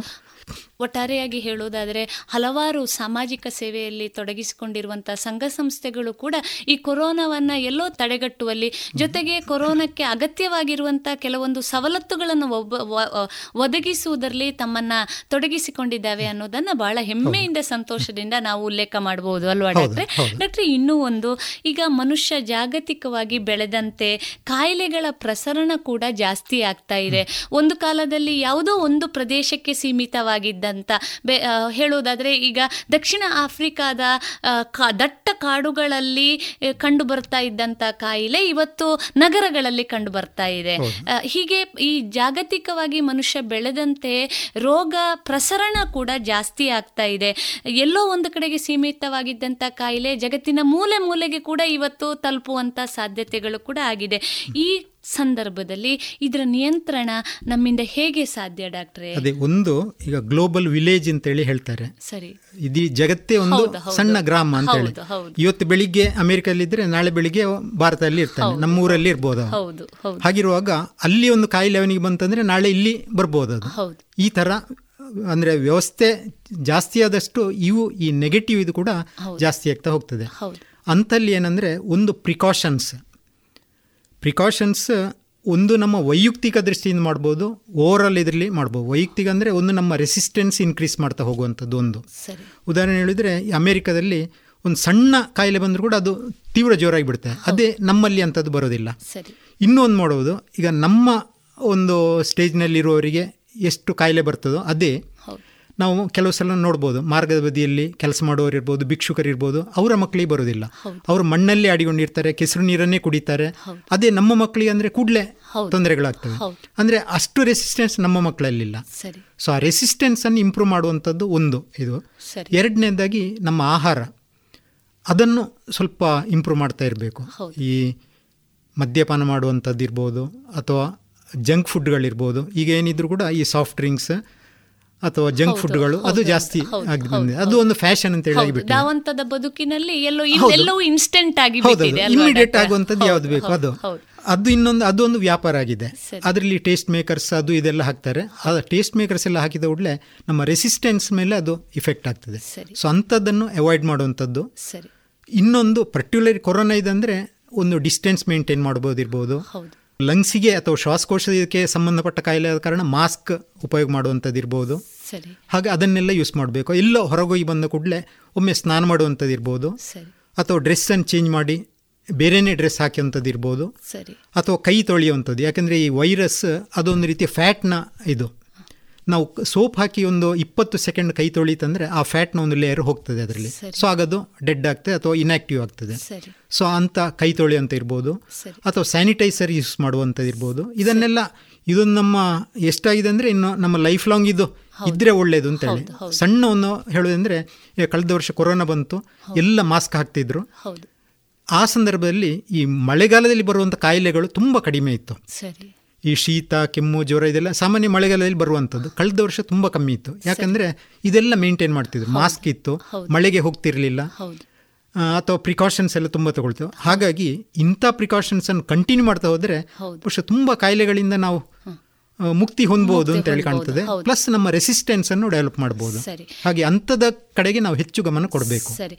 ಡಾಕ್ಟ್ರೆ ಇಷ್ಟು ಹೊತ್ತು ಬಹಳಷ್ಟು ಉಪಯುಕ್ತವಾದಂತಹ ಮಾಹಿತಿಯನ್ನು ನಮ್ಮ ರೇಡಿಯೋ ಪಾಂಚಜನ್ಯದ ಶೋತೃ ಬಾಂಧವರಿಗೆ ನೀಡಿದ್ದೀರಿ. ಒಟ್ಟಾರೆಯಾಗಿ ಇವತ್ತು ನಾವು ಮಾಧ್ಯಮದಲ್ಲಿ ನೋಡುವ ಹಾಗೆ ಕೊರೋನಾ ತನ್ನ ಏನು ಅವರದ್ದೇ ಮಾತುಗಳಲ್ಲಿ ನಾವು ಹೇಳುವುದಾದರೆ ಅದರ ಕದಂಬ ಬಾಹುಗಳನ್ನು ಎಲ್ಲೆಲ್ಲೋ ಚಾಚ್ತಾ ಇರುವಂಥ ಸಂದರ್ಭಗಳಲ್ಲಿ ಅದನ್ನು ಸಂಪೂರ್ಣವಾಗಿ ನಿಗ್ರಹಿಸುವಂತಹ ಅಥವಾ ಸಂಪೂರ್ಣವಾಗಿ ನಿಯಂತ್ರಣ ಮಾಡುವಂತಹ ಕೆಲಸ ನಮ್ಮಿಂದಲೇ ಪ್ರಾರಂಭ ಆಗಬೇಕು. ಆರೋಗ್ಯ ನನ್ನ ಹೊಣೆ ಅನ್ನುವಂಥ ಭಾವನೆ ಪ್ರತಿಯೋರ್ವ ವ್ಯಕ್ತಿಗೂ ಬರಬೇಕು ಅನ್ನುವುದನ್ನು ನಾವೆಲ್ಲರೂ ಅರಿತುಕೊಳ್ಬೇಕು. ಈ ನಿಟ್ಟಿನಲ್ಲಿ ಧನಾತ್ಮಕವಾದಂಥ ಸಕಾರಾತ್ಮಕವಾದಂಥ ಚಿಂತನೆಗಳನ್ನು ಹೊಂದಿಕೊಳ್ಳುವುದರ ಜೊತೆಗೆ ಏನು ಸರ್ಕಾರ ನೀಡ್ತಾ ಇರುವಂತಹ ಕಾಲಕಾಲಕ್ಕೆ ನೀಡ್ತಾ ಇರುವಂತಹ ಆದೇಶಗಳನ್ನು ಜನಸಾಮಾನ್ಯರ ಉಪಯೋಗಕ್ಕಾಗಿ ನೀಡ್ತಾ ಇರುವಂತಹ ಆದೇಶವನ್ನು ಪಾಲಿಸುವುದರ ಜೊತೆಗೆ ಇರ್ಬೋದು. ಒಟ್ಟಾರೆಯಾಗಿ ನಾವು ಇದನ್ನು ನಿಯಂತ್ರಣದಲ್ಲಿ ಇಡುಕೊಳ್ಬೋ ಇಟ್ಕೊಳ್ಬೋದು ಅನ್ನುವಂಥ ಮಾತನ್ನು ತಾವು ಹೇಳಿದಿರಿ. ಕೊನೆಯದಾಗಿ ನಮ್ಮ ರೇಡಿಯೋ ಪಂಚಜನ್ಯದ ಶೋತೃ ಬಾಂಧವರಿಗೆ ತಾವೇನು ಹೇಳ ಬಯಸ್ತೀರಿ ಡಾಕ್ಟ್ರೇ? ಒಂದು ಇಷ್ಟೊತ್ತು ನಾನು ಹೇಳಿದ ಇದರಲ್ಲಿ ಅದೇ ಒಂದನೇದಾಗಿ ಸ್ವಲ್ಪ ಡಿಸ್ಟೆನ್ಸ್ ಮೇಂಟ್ ಮಾಡುವಂಥದ್ದು ಮೇಂಟೈನ್ ಮಾಡುವಂಥದ್ದು. ಎರಡನೇದಾಗಿ ಎಲ್ಲೋ ಜನ ಸೇರುವಂಥಲ್ಲಿ ಆದಷ್ಟು ಹೋಗದಿರುವಂಥದ್ದು ಒಳ್ಳೆಯದು ಸರಿ ಒಂದು ದಿನ ನಮಗೆ ತರಕಾರಿ ಇಲ್ಲದ್ರೆ ಏನು ತೊಂದರೆ ಆಗೋದಿಲ್ಲ. ಅದರ ಬದಲು ನನಗೆ ಇವತ್ತು ಒಂಬತ್ತು ಗಂಟೆಗೆ ಮಾತ್ರ ಅಂತೇಳಿ ಅಲ್ಲಿ ಹೋಗಿ ಮುಗಿಬಿದ್ದು ನಾವು ತಗೊಳ್ಳುವಂಥದ್ದು ಅಂಥದ್ದನ್ನು ಬಿಡಿ ಏನು ಬೇಡ ಅದೆಲ್ಲ. ಒಂದಿನ ತರಕಾರಿ ತಿನ್ನ ಇದ್ದರೆ ಎರಡಿನ ತರಕಾರಿ ತಿನ್ನ ಇದ್ದರೆ ಏನಾಗೋದಿಲ್ಲ. ಮನೆಯಲ್ಲಿ ಅಕ್ಕಿದ್ರೆ ಸರಿ, ಗಂಜಿ ಹಿಡಿದ್ರೂ ಊಟ ಮಾಡಿ, ಸಾಕು. ಇನ್ನೊಂದು, ಹೊರಗೆ ಹೋಗಿ ಬಂದ ಕೂಡಲೇ ಒಂದು ಸ್ನಾನ ಮಾಡುವಂಥ ನಿಮ್ಮ ಬಟ್ಟೆ ಬದಲಿಸೋದು ಕೈ ತೊಳೆಯುವಂಥದ್ದು ನಾವು ಹಿಂದಿನ ಕಾಲದಲ್ಲಿ ಮಾಡ್ತಿದ್ದೆವು. ನಾವು ಶಾಲೆಗೆ ಹೋಗುವಾಗ ಶಾಲೆಯಿಂದ ಬಂದ ಕೂಡಲೇ ಚೀಲದ ಪುಸ್ತಕಗಳನ್ನೆಲ್ಲ ತೆಗೆದು ಬೇರೆ ಇಡೋದು, ನಮ್ಮ ಅಂಗಿ ಚಡ್ಡಿಯನ್ನೆಲ್ಲ ತೆಗೆದು ಇಡೋದು, ಕೋಲಿನಲ್ಲಿ ಇನ್ನೊಂದು ಬಟ್ಟೆ ತೆಗೆದು ಅದನ್ನು ಹಾಕಿ ಹೇಳ್ತಿದ್ದು ಅಂದರೆ ಆ ಒಂದು ಮಡಿಯ ಏನೋ ಸಿಸ್ಟಮ್ ಇತ್ತು ಆಗ ಬಟ್ ಈಗಿನ ಈ ಕೊರೋನಾ ನೋಡಿದರೆ ಅದೇ ರಿಪೀಟ್ ಆಗ್ತಾ ಉಂಟು. ಅದೇ ರೀತಿಯಲ್ಲಿ ನಾವು ಮಾಡುವಂಥದ್ದು ಒಳ್ಳೆಯದು ನನಗೆ ಬರಲಿಕ್ಕಿಲ್ಲ ರೋಗ. ಆದರೆ ನಾನು ಇನ್ನೊಬ್ಬರಿಗೆ ಸ್ಪ್ರೆಡ್ ಮಾಡ್ಬೋದಲ್ಲ? ಆ ಎರಡು ದೃಷ್ಟಿಯನ್ನು ನಮ್ಮ ಗಮನದಲ್ಲಿ ಇರಬೇಕು. ಆ ದೃಷ್ಟಿಯಿಂದ ಈಗ ಮನೆಯಲ್ಲಿ ಪ್ರಾಯದವರು ಇರ್ಬೋದು. ಅಥವಾ ನಾನು ಇನ್ನೊಂದು ಕಡೆ ಹೋಗಿದ್ರೆ ಅಲ್ಲಿ ಪ್ರಾಯದವರು ಇರ್ಬೋದು. ಫ್ರೀಕ್ವೆಂಟಾಗಿ ಹೋಗುವಂಥದ್ದನ್ನು ಅವಾಯ್ಡ್ ಮಾಡಿ. ಎಲ್ಲೋ ಫಂಕ್ಷನಿಗೆ ಅಥವಾ ಇನ್ಯಾವುದಕ್ಕೋ ಅನ್ನೆಸರಿಯಾಗಿ ಹೋಗುವಂತನ್ನೇ ಅವಾಯ್ಡ್ ಮಾಡಿ. ಈ ದೃಷ್ಟಿಯಿಂದ ಫಾರಿನಲ್ಲೆಲ್ಲ ಉಂಟು. ಒಂದು ಮನೆಗೆ ಹೋಗಬೇಕಂದ್ರೆ ಮೊದಲೇ ಅವರಿಂದ ಪರ್ಮಿಷನ್ ತಗೊಳ್ಬೇಕು. ಅಂಥದ್ದು ಕನಿಷ್ಠ ಸ್ವಲ್ಪ ಸಮಯ. ಓ ಫೋನಲ್ಲಿ ಮಾತನಾಡಿ ಎಲ್ಲ ಇರಿ ಕಾಂಟ್ಯಾಕ್ಟಲ್ಲಿರಿ ಬಟ್ ಬಾಕಿದ್ದನ್ನು ಸ್ವಲ್ಪ ಅವಾಯ್ಡ್ ಮಾಡಿ. ಮಾಸ್ಕ್ ಧರಿಸಿ. ಎಲ್ಲಿ ಹೋಗಿದ್ರು ಮಾಸ್ಕ್ ನಿಮ್ಮ ಒಂದು ಜೀವನ ಸಂಗತಿಯಾಗಿರಲಿ ಅದು. ಇದೆಲ್ಲ ಬಿಟ್ಟುಕೊಂಡು ನನಗೇನಾಗೋದಿಲ್ಲ ಅಂತೇಳಿ ಪಬ್ಲಿಕಲ್ಲಿ ಹೋಗುವಂಥದ್ದನ್ನು ಸ್ವಲ್ಪ ಅವಾಯ್ಡ್ ಮಾಡಿ. ಈಗ ನಾನು ಯುವಕ ಒಳ್ಳೆ ರೆಸಿಸ್ಟೆನ್ಸ್ ಉಂಟು ಸರಿ ಎಲ್ಲ ಆದರೆ ಈಗಿನ ಕೊರೋನಾ ವೇವ್ ಟೂ ಅಥವಾ ಇನ್ನು ವೇವ್ ತ್ರೀ ಮುಂದೆ ಎಕ್ಸ್ಪೆಕ್ಟ್ ಮಾಡುವಂಥದ್ದು ಇದೆಲ್ಲ ಯಾರಿಗೆ ಬರ್ಬೋದು ಯಾರಿಗೆ ಬರಲಿಕ್ಕಾಗೋದಿಲ್ಲ ಅಂತ ಹೇಳಲಿಕ್ಕಾಗೋದಿಲ್ಲ. ಮೆಡಿಕಲ್ ಇನ್ನೂ ಒಂದು ಬಾಲ್ಯ ಸ್ಟೇಜಲ್ಲೇ ಉಂಟು ಇದರ ಬಗ್ಗೆ ಎಲ್ಲ. ಇನ್ನೂ ಆಗಬೇಕಷ್ಟೇ. ವಸ್ತು ಬಂದ ನಂತರನೇ ಅದರ ಬಗ್ಗೆ ಏನು ಅಂತ ಗೊತ್ತಾಗುವಂಥದ್ದು. ಈಗಲೇ ಅದರ ಸಿಂಪ್ಟಮ್ಸ್ ಹೀಗೆ ಇರ್ತದೆ ಅದರ ವೈರಸ್ ಹೀಗೆ ಇರ್ತದೆ ಅಂತ ಹೇಳಲಿಕ್ಕೆ ಆಗೋದಿಲ್ಲ ಸೊ ನಮ್ಮ ಜಾಗ್ರತೆ ನಾವು ಮಾಡಿಕೊಳ್ಳುವ. ಅದರ ಹೊರತಾಗಿ ಬಂದರೆ ಅನಂತರ ಮಾನಸಿಕವಾಗಿ ಧೈರ್ಯ ಇರುವ ವೈಯಕ್ತಿಕವಾಗಿ ನೀವೇ ಔಷಧಿ ಮಾಡಿಕೊಳ್ಬೇಡಿ. ಸ್ವಲ್ಪ ಕನ್ಸಲ್ಟ್ ಮಾಡಿಕೊಳ್ಳಿ. ಸ್ವಲ್ಪ ಜಾಗ್ರತೆಯಾಗಿರಿ. ಏನಾಗುವುದಿಲ್ಲ ಇದರಲ್ಲಿ. ಅಥವಾ ಜೀವಕ್ಕೆ ಬರುವ ಬಾರದ ಹಾಗೆ ನೋಡಿಕೊಳ್ಳುವ ಜವಾಬ್ದಾರಿ ಆಯೇ ವ್ಯಕ್ತಿ ಇದ್ದದು ಅದನ್ನು ಪಾಲಿಸ್ತಾ ಇದ್ರೆ ಏನಾಗೋದಿಲ್ಲ. ಎಲ್ರಿಗೂ ಒಳ್ಳೇದಾಗಲಿ ಅಂತ ಹೇಳಿ ಹಾರೈಸ್ತೇನೆ. ಬಹಳ ಸಂತೋಷ ಡಾಕ್ಟ್ರೆ. ಬಹಳ ಉಪಯುಕ್ತವಾದಂಥ ಮಾಹಿತಿಯನ್ನ ನಮ್ಮ ಶೋತೃ ಬಾಂಧವರಿಗೆ ನೀಡಿದ್ದೀರಿ. ಆರೋಗ್ಯ ಅನ್ನುವಂಥದ್ದು ಅತಿ ಮುಖ್ಯ. ಅದಕ್ಕೆ ಒಂದು ಆಂಗ್ಲ ಭಾಷೆಯಲ್ಲಿ ಒಂದು ಮಾತಿದೆ if health is lost wealth is lost nothing is lost health is lost something is lost if character is lost everything is lost ಅನ್ನುವಂಥ ಮಾತು. ಅದೇ ರೀತಿಯಲ್ಲಿ ಆರೋಗ್ಯವನ್ನು ಕಳ್ಕೊಂಡ್ರೆ ಬಹುಶಃ ಜೀವನದ ಯಾವುದೇ ಸಾಧನೆ ಕೂಡ ಸಕ್ರಿಯವಾಗಿ ಮುಂದೆ ಬರ್ಲಿಕ್ಕೆ ಸಾಧ್ಯ ಇಲ್ಲ ಅನ್ನೋದನ್ನು ನಾವೆಲ್ಲರೂ ತಿಳ್ಕೊಳ್ಬೇಕು.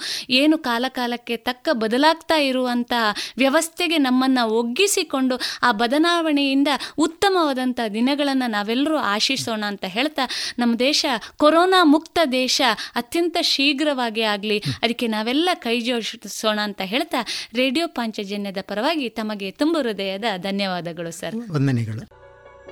ಇದುವರೆಗೆ ವೈದ್ಯ ದೇವೋಭವ ಕಾರ್ಯಕ್ರಮದಲ್ಲಿ ಹಿರಿಯ ಆಯುರ್ವೇದ ವೈದ್ಯರಾದ ಡಾಕ್ಟರ್ ಸೂರ್ಯನಾರಾಯಣ ಅವರೊಂದಿಗೆ ರೂಪಾಂತರಿ ಕೊರೋನಾದ ಎರಡನೇ ಅಲೆ ಮಾಹಿತಿ ಮತ್ತು ನಿರ್ವಹಣೆ ಕುರಿತ ವಿಶೇಷ ಮಾತುಕತೆಯನ್ನ ಕೇಳಿದಿರಿ. ಇನ್ನು ಮುಂದೆ ಜಾಣ ಸುದ್ದಿಯಲ್ಲಿ ಜಾಣ ಜಾಣಿಯರು.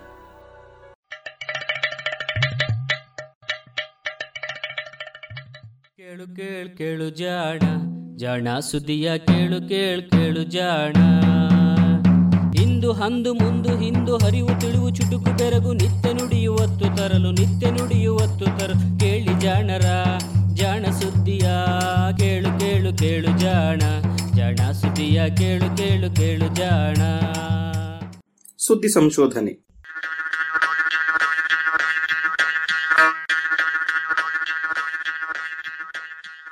ನೆರವು. ಪ್ರಗತಿ ಟ್ರಸ್ಟ್ ಕೋಲಾರ.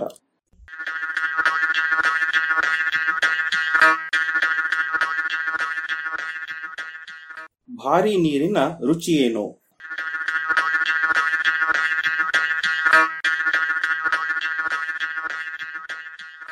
ಸಾಮಾನ್ಯವಾಗಿ ಕವಿಗಳ ಸೂಕ್ಷ್ಮಜ್ಞತೆ ಅಥವಾ ಅರಿವು ಬೆರಗುಗೊಳಿಸುತ್ತದೆ. ಸದಾ ಸತ್ಯವೆನ್ನುವ ನುಡಿಗಳನ್ನು ಅವರು ಆಡುತ್ತಾರೆ ಎನ್ನುವುದು ನನ್ನ ನಂಬಿಕೆ. ಡಿವಿಜಿಯವರ ಕಗ್ಗವಂತೂ ಈ ನಿಟ್ಟಿನಲ್ಲಿ ಮೇರುಲೇಖ ಎನ್ನಬಹುದು. ಹಾಗಿದ್ದು, ಹೀಗೊಂದು ಅವರ ಕಗ್ಗ ವಿಜ್ಞಾನಿಯ ಮನಸ್ಸಿನಲ್ಲಿ ಗೊಂದನವನ್ನುಂಟು ಮಾಡುತ್ತದೆ ಎಂದರೆ ತಪ್ಪಾಗಲಾರದು. ನೆಲ ಒಂದೇ, ಹೊಲ ಗದ್ದೆ ತೋಟ ಮರಳೆ ಬೇರೆ, ಜಲ ಒಂದೇ, ಸಿಹಿಯುಪ್ಪು ಜವುಗೂಟೆ ಬೇರೆ, ಕುಲ ಒಂದರೊಳೆ ಸೋದರ ವ್ಯಕ್ತಿ ಗುಣ ಬೇರೆ ಹಲವೊಂದು ಸಾಜ ಮಂಕುತಿಮ್ಮ. ಇದರಲ್ಲಿ ಕವಿ ಸೂಚ್ಯವಾಗಿ ನೆಲ, ಜಲ, ಕುಲಗಳೆಲ್ಲವೂ ಒಂದೇ. ಅವುಗಳಲ್ಲಿ ತೋರುವ ವೈವಿಧ್ಯ ಸಹಜ ಎನ್ನುತ್ತಿದ್ದಾರೆ. ಜಲ ಒಂದೇ. ಆದರೂ ಸಿಹಿ ನೀರು, ಉಪ್ಪು, ಜವುಗು ಮೊದಲಾದ ನೀರನ್ನು ಚಿಮ್ಮುವ ಚಿಲುಮೆಗಳು ಇದ್ದೇ ಇರುತ್ತವಲ್ಲ. ಈ ವೈವಿಧ್ಯ ಸಹಜ ಎನ್ನುತ್ತದೆ ಈ ಕಗ್ಗ. ಆದರೆ ಈ ಮಾತಿಗೆ ವಿಜ್ಞಾನಿಗಳ ಒಪ್ಪಿಗೆ ಇಲ್ಲ. ಶುದ್ಧ ನೀರು ಯಾವುದೇ ಬಣ್ಣ, ವಾಸನೆ ಅಥವಾ ರುಚಿ ಇಲ್ಲದ ರಾಸಾಯನಿಕ. ಅದರಲ್ಲಿ ತೋರ್ಪಡುವ ಬಣ್ಣ, ವಾಸನೆ, ರುಚಿ ಎಲ್ಲವೂ ಅದರೊಳಗಿರುವ ಇತರೆ ವಸ್ತುಗಳಿಂದ ಆಗಿದ್ದು ಎನ್ನುವುದು ವಿಜ್ಞಾನಿಗಳ ತರ್ಕ. ಆದರೆ ಇತ್ತೀಚೆಗೆ ಕಮ್ಯುನಿಕೇಶನ್ ಬಯಾಲಜಿ ಪತ್ರಿಕೆಯಲ್ಲಿ ಪ್ರಕಟವಾಗಿರುವ ಶೋಧವೊಂದು ನೀರು ಸಿಹಿಯಾಗಿದೆ ಎಂದು ವರದಿ ಮಾಡಿದೆ. ಇಸ್ರೇಲಿನ ಹೇಬ್ರೂ ವಿಶ್ವವಿದ್ಯಾನಿಲಯದ ಆಹಾರ ಹಾಗೂ ಪೋಷಣೆಯ ತಜ್ಞೆ ಮಾಷಾ ನ್ಯೂ ಮತ್ತು ಸಂಗಡಿಗರು ಹೀಗೊಂದು ಸಂಶೋಧನೆಯನ್ನು ಮಾಡಿದ್ದಾರೆ. ಭಾರ, ಜಲ, ಸಿಹಿ ಎನ್ನುವುದು ಇವರ ತೀರ್ಮಾನ. ಅಲ್ಲ ನೀರಿನ ರುಚಿ ನೋಡುವುದಕ್ಕೆ ಸಂಶೋಧನೆ ಏಕೆ ಬೇಕು? ಒಂದಿಷ್ಟು ಕುಡಿದರೆ ಸಾಕು ಎಂದಿರಲ್ಲವೇ? ನಿಜ. ಬರೇ ನೀರಾಗಿದ್ದರೆ ಹಾಗೆಯೇ ಮಾಡುತ್ತಿದ್ದರೇನು. ಆದರೆ ಇದು ಭಾರ ಜಲ. ನೀರಿನ ಇನ್ನೊಂದು ಸ್ವರೂಪ. ರಸಾಯನ ವಿಜ್ಞಾನಿಗಳಿಗೆ ಡೈಡ್ಯೂಟೀರಿಯಂ ಆಕ್ಸೈಡು. ನೀರಿನಲ್ಲಿರುವ ಹೈಡ್ರೋಜನ್ನು ಹಾಗೂ ಆಕ್ಸಿಜನ್ನೇ ಇದರಲ್ಲಿ ಇವೆ. ಆದರೆ ಇದರಲ್ಲಿ ಇರುವ ಹೈಡ್ರೋಜಿನಲ್ಲಿ ಸಾಮಾನ್ಯವಾಗಿ ಇಲ್ಲದ ನ್ಯೂಟ್ರಾನು ಎನ್ನುವ ಕಣ ಇರುತ್ತದೆ. ಇದು ನೀರಿನ ಗುಣವನ್ನೇನು ಬದಲಿಸಲಿಕ್ಕಿಲ್ಲ. ಕೇವಲ ಅದರ ಭಾರವನ್ನಷ್ಟೇ ಹೆಚ್ಚಿಸುತ್ತದೆ ಎಂದು ಇದುವರೆಗೂ ನಂಬಲಾಗಿತ್ತು. ಇದೀಗ ಮಾರ್ಷ್ ನ್ಯೂ ಅವರ ಶೋಧ ಈ ನಂಬಿಕೆ ತಪ್ಪೇ ಇರಬಹುದು ಎಂದು ನಿರೂಪಿಸಿದೆ. ಡ್ಯೂಟೀರಿಯಂ ಎನ್ನುವುದು ಹೈಡ್ರೋಜನ್ನ ಇನ್ನೊಂದು ಸಮಸ್ಥಾನಿ. ಸಮಸ್ಥಾನಿ ಎಂದರೆ ಇಂಗ್ಲಿಷ್ನಲ್ಲಿ ಐಸೋಟೋಪ್. ಸಾಮಾನ್ಯವಾಗಿ ಧಾತುಗಳ ಪರಮಾಣುಗಳಲ್ಲಿ ಒಂದಿಷ್ಟು ಇಲೆಕ್ಟ್ರಾನು, ಅಷ್ಟೇ ಸಂಖ್ಯೆಯ ಪ್ರೋಟಾನುಗಳು ಹಾಗೂ ಇನ್ನೊಂದಿಷ್ಟು ನ್ಯೂಟ್ರಾನ್ಗಳು ಇರುತ್ತವೆ. ಯಾವುದೇ ಧಾತುವಿನ ವಿವಿಧ ಸಮಸ್ಥಾನಿಗಳಲ್ಲಿಯೂ ಇಲೆಕ್ಟ್ರಾನುಗಳು ಹಾಗೂ ಪ್ರೋಟಾನ್ಗಳ ಸಂಖ್ಯೆ ಬದಲಾಗುವುದಿಲ್ಲ. ಆದರೆ ನ್ಯೂಟ್ರಾನ್ಗಳ ಸಂಖ್ಯೆ ಇಲೆಕ್ಟ್ರಾನ್ಗಳಿಗೆ ಸಮನಾಗಿ ಇರಬಹುದು, ಇಲ್ಲವೇ ಹೆಚ್ಚಿರಬಹುದು. ಇಂತಹ ನ್ಯೂಟ್ರಾನ್ಗಳ ಸಂಖ್ಯೆಯನ್ನಷ್ಟೇ ವ್ಯತ್ಯಾಸವಾಗುವಂತಹ ಪರಮಾಣುಗಳನ್ನು ಸಮಸ್ಥಾನಿ ಎನ್ನುತ್ತೇವೆ. ಪ್ರತಿ ಧಾತು ಅಥವಾ ಮೂಲ ವಸ್ತುವಿನಲ್ಲಿಯೂ ಇಂತಹ ಹಲವು ಸಮಸ್ಥಾನಿಗಳು ಇರುತ್ತವೆ. ಹೈಡ್ರೋಜನಿನಲ್ಲಿ ಎರಡು ಸಮಸ್ಥಾನಿಗಳಿವೆ. ಮೊದಲನೆಯದು ನಮಗೆಲ್ಲ ಬಲು ಪರಿಚಿತವಾದ ನೀರಿನಲ್ಲಿ ಇರುವ ಹೈಡ್ರೋಜನ್ ಇದರಲ್ಲಿ ನ್ಯೂಟ್ರಾನುಗಳೇ ಇರುವುದಿಲ್ಲ. ಇದರ ಇನ್ನೊಂದು ಸಮಸ್ಥಾನಿಯಾದ ಡ್ಯೂಟೀರಿಯಂನ ಪರಮಾಣುಗಳಲ್ಲಿ ಒಂದು ಪ್ರೋಟಾನು, ಒಂದು ಇಲೆಕ್ಟ್ರಾನು ಹಾಗೂ ಒಂದು ನ್ಯೂಟ್ರಾನು ಇರುತ್ತವೆ. ವಿಶೇಷ ಎಂದರೆ ಕೇವಲ ಹೈಡ್ರೋಜನಿನ ಈ ಸಮಸ್ಥಾನಿಗಷ್ಟೇ ಬೇರೆ ಹೆಸರಿದೆ. ಉಳಿದ ಧಾತುಗಳ ಸಮಸ್ಥಾನಿಗಳನ್ನು ಆ ಧಾತುವಿನ ಹೆಸರು ಹಾಗೂ ಅದರಲ್ಲಿರುವ ನ್ಯೂಟ್ರಾನ್ಗಳ ಸಂಖ್ಯೆಯಿಂದ ಗುರುತಿಸುತ್ತಾರೆ.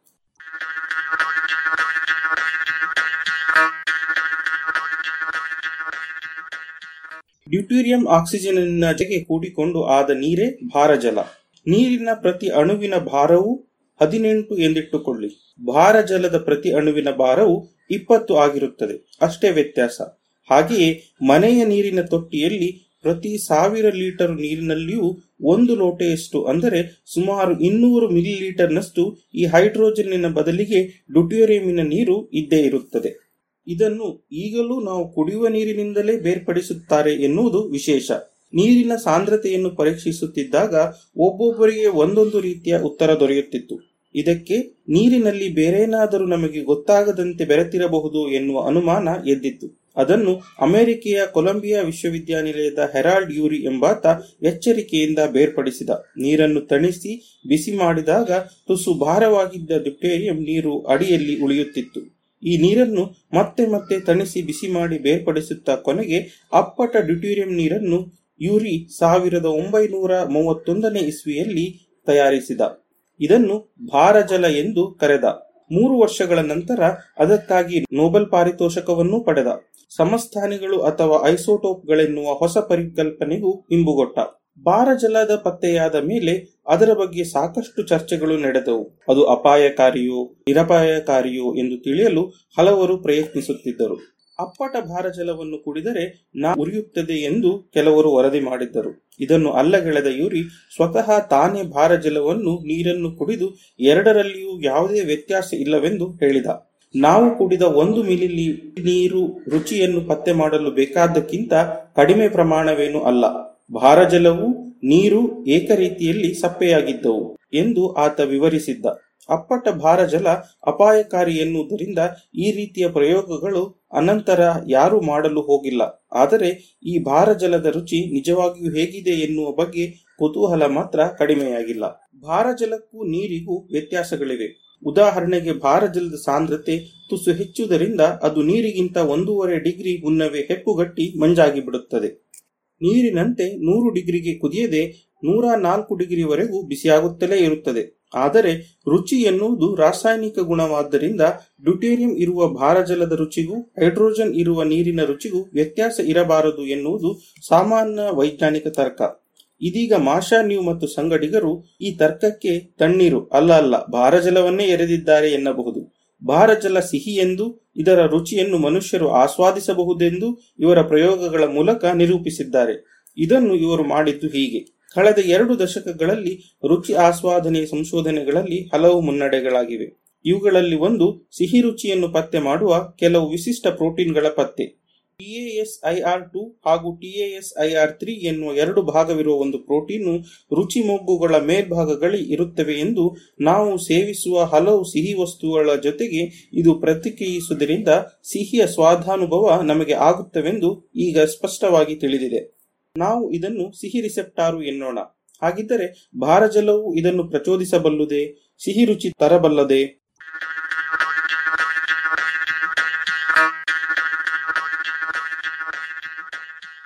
ಇದನ್ನು ಪರೀಕ್ಷಿಸುವ ಮುನ್ನ ಮಾಷಾ ನ್ಯೂ ತಂಡ ಎಂದಿನಂತೆ ಇಲಿಗಳು ಹಾಗೂ ಮನುಷ್ಯರಲ್ಲಿ ಭಾರಜಲದ ರುಚಿ ಹೇಗಿರುತ್ತದೆ ಎಂದು ಪರೀಕ್ಷಿಸಿತು. ಮೊದಲಿಗೆ ಅಪ್ಪಟ ಭಾರಜಲದಲ್ಲಿ ಒಂದಿಷ್ಟು ಲ್ಯಾಕ್ಟಿಸೋಲ್ ಎನ್ನುವ ರಾಸಾಯನಿಕವನ್ನು ಬೆರೆಸಿ ಹಲವಾರು ಜನರಿಗೆ ಕುಡಿಯಲು ನೀಡಲಾಯಿತು. ಲ್ಯಾಕ್ಟಿಸೋಲ್ ವಿಶೇಷವಾಗಿ ಸಿಹಿ ರಿಸೆಪ್ಟಾರ್ನನ್ನೇ ಹುಡುಕಿ ಹೋಗಿ ಅಂಟಿಕೊಂಡು ಬಿಡುತ್ತದೆ. ಹೀಗಾಗಿ ಬೇರೆ ವಸ್ತುಗಳಿಗೆ ಅದನ್ನು ಮುಟ್ಟಲು ಅವಕಾಶ ಇಲ್ಲದಿರುವುದರಿಂದ ಸಿಹಿ ತಿಂದರೂ ಸಿಹಿಯ ಅನುಭವ ಆಗುವುದಿಲ್ಲ. ಅದರಲ್ಲಿ ಯಾವುದು ಸಿಹಿ ಎಂದು ಪರೀಕ್ಷಿಸಲು ಹೇಳಿದಾಗ ಇಪ್ಪತ್ತೈದು ಮಂದಿಯಲ್ಲಿ ಹದಿನೆಂಟು ಜನ ಲ್ಯಾಕ್ಟಿಸೋಲ್ ಇಲ್ಲದ ಭಾರಜಲ ಸಿಹಿಯಾಗಿತ್ತು ಎಂದು ಹೇಳಿದ್ದಾರೆ. ಇಲಿಗಳ ಬೋನಿನಲ್ಲಿ ನೀರು, ಭಾರಜಲ, ನೀರು, ಸಕ್ಕರೆ ನೀರು ಹಾಗೂ ನೀರು ಮತ್ತು ನೀರು ಇರುವಂತೆ ಜೋಡಿ ಬಾಟಲ್ಗಳನ್ನು ಇಟ್ಟು ಪರೀಕ್ಷಿಸಿದಾಗ ಸಕ್ಕರೆ ನೀರನ್ನು ಇಲಿಗಳು ಹೆಚ್ಚು ಕುಡಿದವಂತೆ. ಆದರೆ ಬಾರಜರವೆಲ್ಲವನ್ನೂ ವಿಶೇಷವಾಗಿ ಇಷ್ಟಪಡಲಿಲ್ಲ ಎಂದು ಗಮನಿಸಿದ್ದಾರೆ. ಹಾಗಿದ್ದರೆ ಇಲಿಗಳಿಗೆ ಭಾರಜಲ ಸಿಹಿಯಲ್ಲವೇ ಎನ್ನುವ ಗೊಂದಲ ಉಂಟಾಯಿತು. ಇದನ್ನು ತೀರ್ಮಾನಿಸುವುದಕ್ಕಾಗಿ ನೇರವಾಗಿ ಜೀವಕೋಶಗಳಲ್ಲೇ ಪರೀಕ್ಷೆಯನ್ನು ಮಾಡಿದ್ದಾರೆ. ಸಿಹಿ ರಿಸೆಪ್ಟಾರ್ಗಳನ್ನು ಮೇಲ್ಮೈಯಲ್ಲಿ ಮೂಡಿಸಿಕೊಳ್ಳುವ ಜೀವಕೋಶಗಳನ್ನು ಇವರು ವಿಶೇಷ ತಂತ್ರಗಳಿಂದ ತಯಾರಿಸಿದ್ದಾರೆ.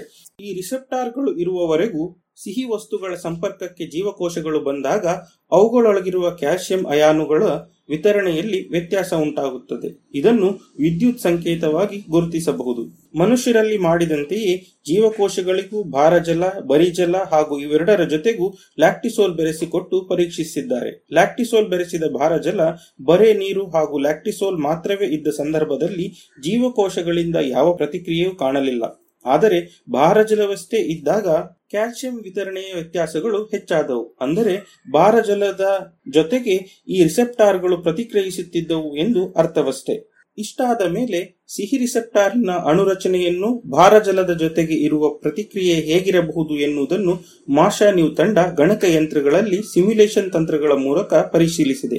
ಭಾರಜಲವಿದ್ದಾಗ ಇಂಥ ಪ್ರೋಟೀನ್ಗಳು ಸಾಮಾನ್ಯಕ್ಕಿಂತಲೂ ಗಡುಸಾಗಿರುತ್ತದೆ ಎಂದು ತಿಳಿದಿದ್ದಾರೆ. ಇದರಿಂದಾಗಿಯೇ ಭಾರಜಲ ಸಿಹಿ ಎನಿಸಬಹುದು ಎನ್ನುವ ಸಂದೇಶವನ್ನು ಮಾಷಾ ನ್ಯೂ ತಂಡ ವ್ಯಕ್ತಪಡಿಸಿದೆ. ಒಟ್ಟಾರೆ ಭಾರಜಲ ಸಿಹಿ, ಜಲ, ರುಚಿ, ವಾಸನೆ, ಬಣ್ಣ ಇಲ್ಲದ ವಸ್ತು. ಎಷ್ಟು ವಿಚಿತ್ರ ಅಲ್ಲವೇ?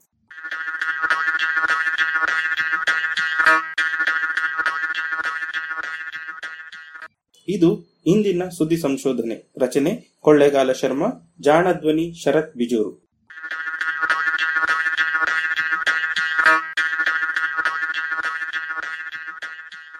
ನೆರವು ಪ್ರಗತಿ ಟ್ರಸ್ಟ್ ಕೋಲಾರ.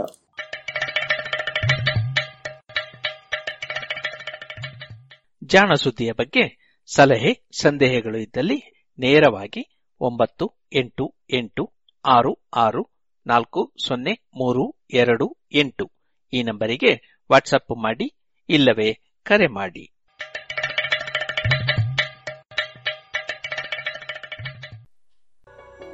ಇದುವರೆಗೆ ಜಾಣ ಸುದ್ದಿ ಕೇಳಿದಿರಿ.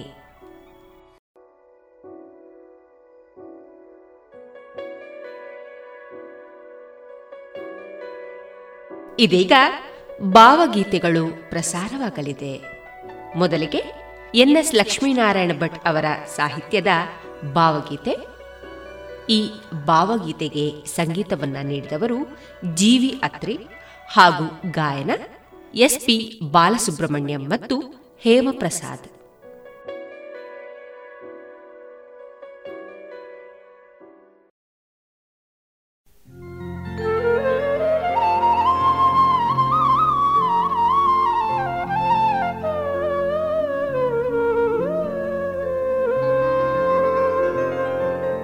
ಯಾಕೆ ಕಾಡುತ್ತಿದೆ? ಸುಮ್ಮನೆ ನನ್ನನು ಯಾವುದು ಈ ರಾಗ?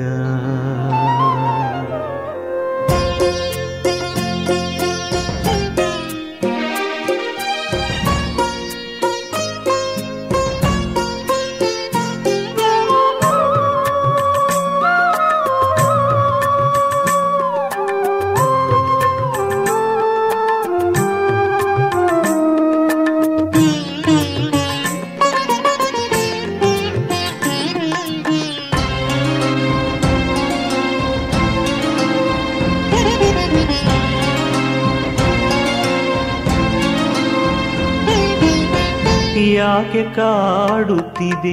ಸುಮ್ಮನೆ ನನ್ನನು ಯಾವುದು ಈ ರಾಗ? ಯಾಕೆ ಕಾಡುತ್ತಿದೆ? ಸುಮ್ಮನೆ ನನ್ನನು ಯಾವುದೋ ಈ ರಾಗ? ಒಂದೇ ಸಮನೆ ಹಾಯುತ್ತಲಿದೆ ಅರಿವಿಗೆ ಗುರುತೇ ತಪ್ಪಿದಾಗ. ಒಂದೇ ಸಮನೆ ಹಾಯುತ್ತಲಿದೆ ಅರಿವಿಗೆ ಗುರುತೇ ತಪ್ಪಿದಾಗ. ಯಾಕೆ ಕಾಡುತ್ತಿದೆ ಸುಮ್ಮನೆ ನನ್ನನು ಯಾವುದು ಈ ರಾಗ?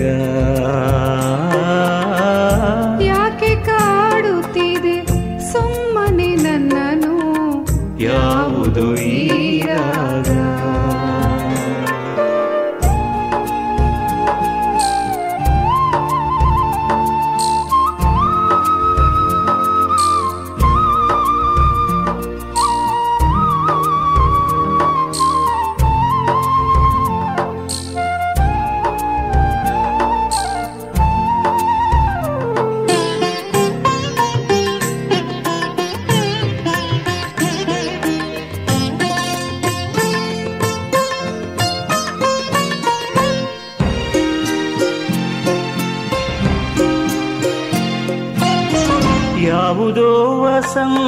ರಾತ್ರಿಯಲ್ಲಿ ಹೊಳೆವ ತಾರೆ ನೆನಪಾಗುತ್ತಿದೆ.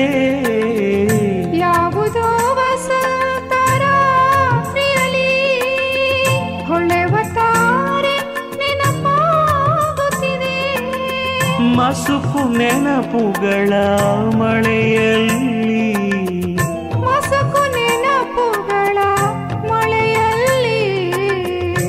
ಮನಸ್ಸು ಒಂದೇ ಸಮ ತೋಯುತ್ತಿದೆ.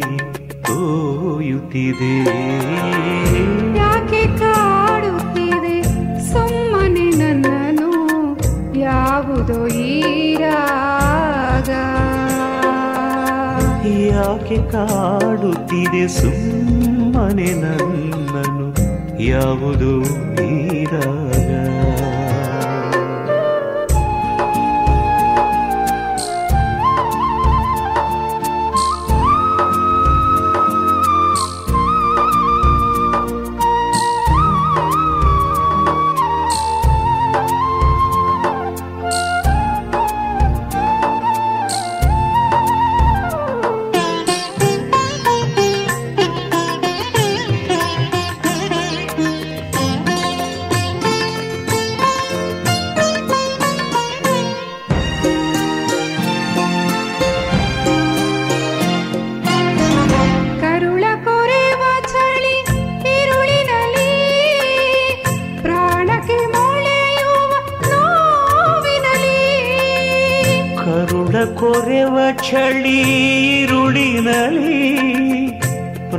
ಪ್ರಾಣಕ್ಕೆ ಮೊಳೆಯುವನು ವಿನಲಿ ಅರಸಿ ಅಲೆವೆ ಸುರಿಸುತ್ತ ಕಂಬನಿ. ಅರಸಿ ಅಲೆವೆ ನಾ ಸುರಿಸುತ್ತ ಕಂಬನಿ.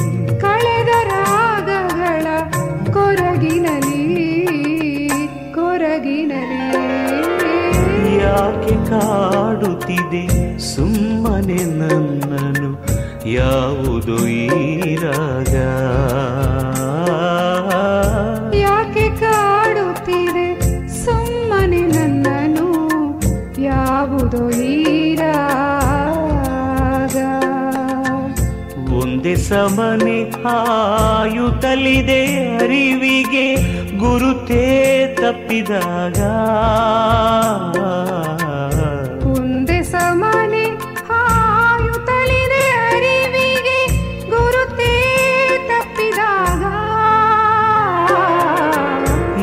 ಯಾಕೆ ಕಾಡುತ್ತಿದೆ ಸುಮ್ಮನೆ ನನ್ನನು ಯಾವುದು ತೀರಾಗ ರಾಗ ಯಾಕೆ ಕಾಡುತ್ತಿದೆ ಸುಮ್ಮನೆ ನನ್ನನು ಯಾವುದು ಈರಾಗ ರಾಗ ಯಾವುದು ಈ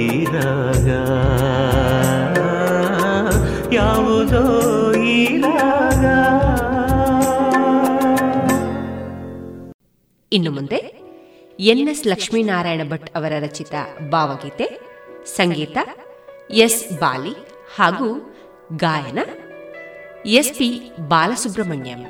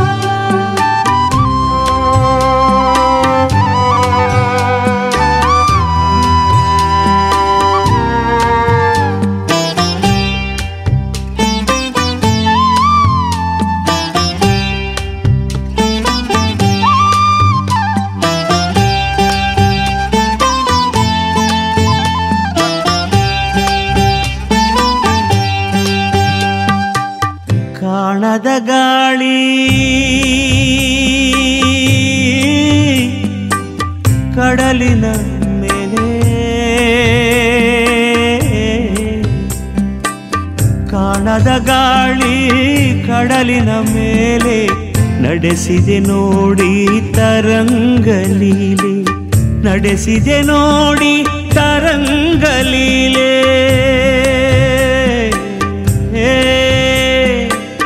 ಕಾಣದ ಗಾಳಿ ಕಡಲಿನ ಮೇಲೆ. ನಡೆಸಿದೆ ನೋಡಿ ತರಂಗಲೀಲೆ ನಡೆಸಿದೆ ನೋಡಿ ತರಂಗಲೀಲೆ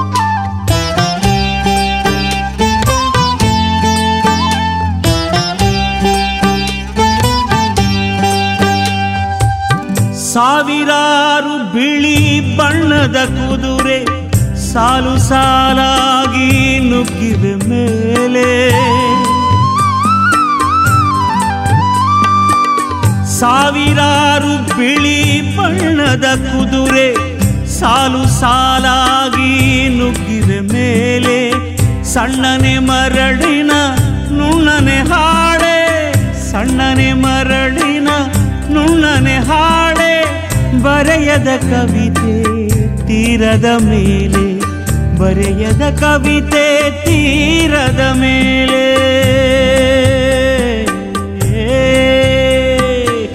ಕಾಣದ ಗಾಳಿ, ಕಡಲಿನ ಮೇಲೆ.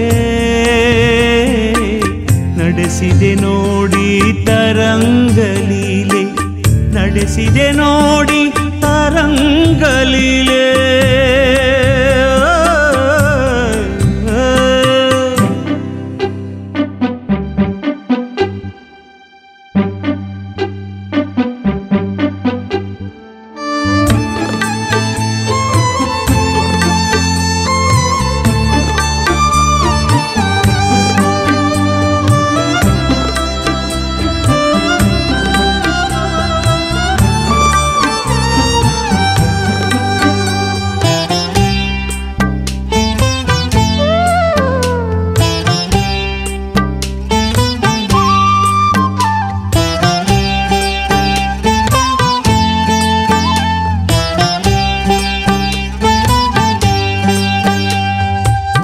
ಸಂಜೆಯ ಸೂರ್ಯ ಉರಿಯುವ ಕಂಚು, ಆಡುವ ಮುಗಿಲಿಗೆ ಬಣ್ಣದ ಅಂಚು. ಸಂಜೆಯ ಸೂರ್ಯ ಉರಿಯುವ ಕಂಚು, ಆಡುವ ಮುಗಿಲಿಗೆ ಬಣ್ಣದ ಅಂಚು. ಮೆಲ್ಲಗೆ ಇರುಳು ಇಳಿಯಿತು ಕೆಳಗೆ, ಮೆಲ್ಲಗೆ ಇರುಳು ಇಳಿಯಿತು ತಣ್ಣಗೆ ಮಲಗಿತು ಕಡಲೆದೆ ಮೇಲೆ. ತಣ್ಣಗೆ ಮಲಗಿತು ಕಡಲೆದೆ ಮೇಲೆ.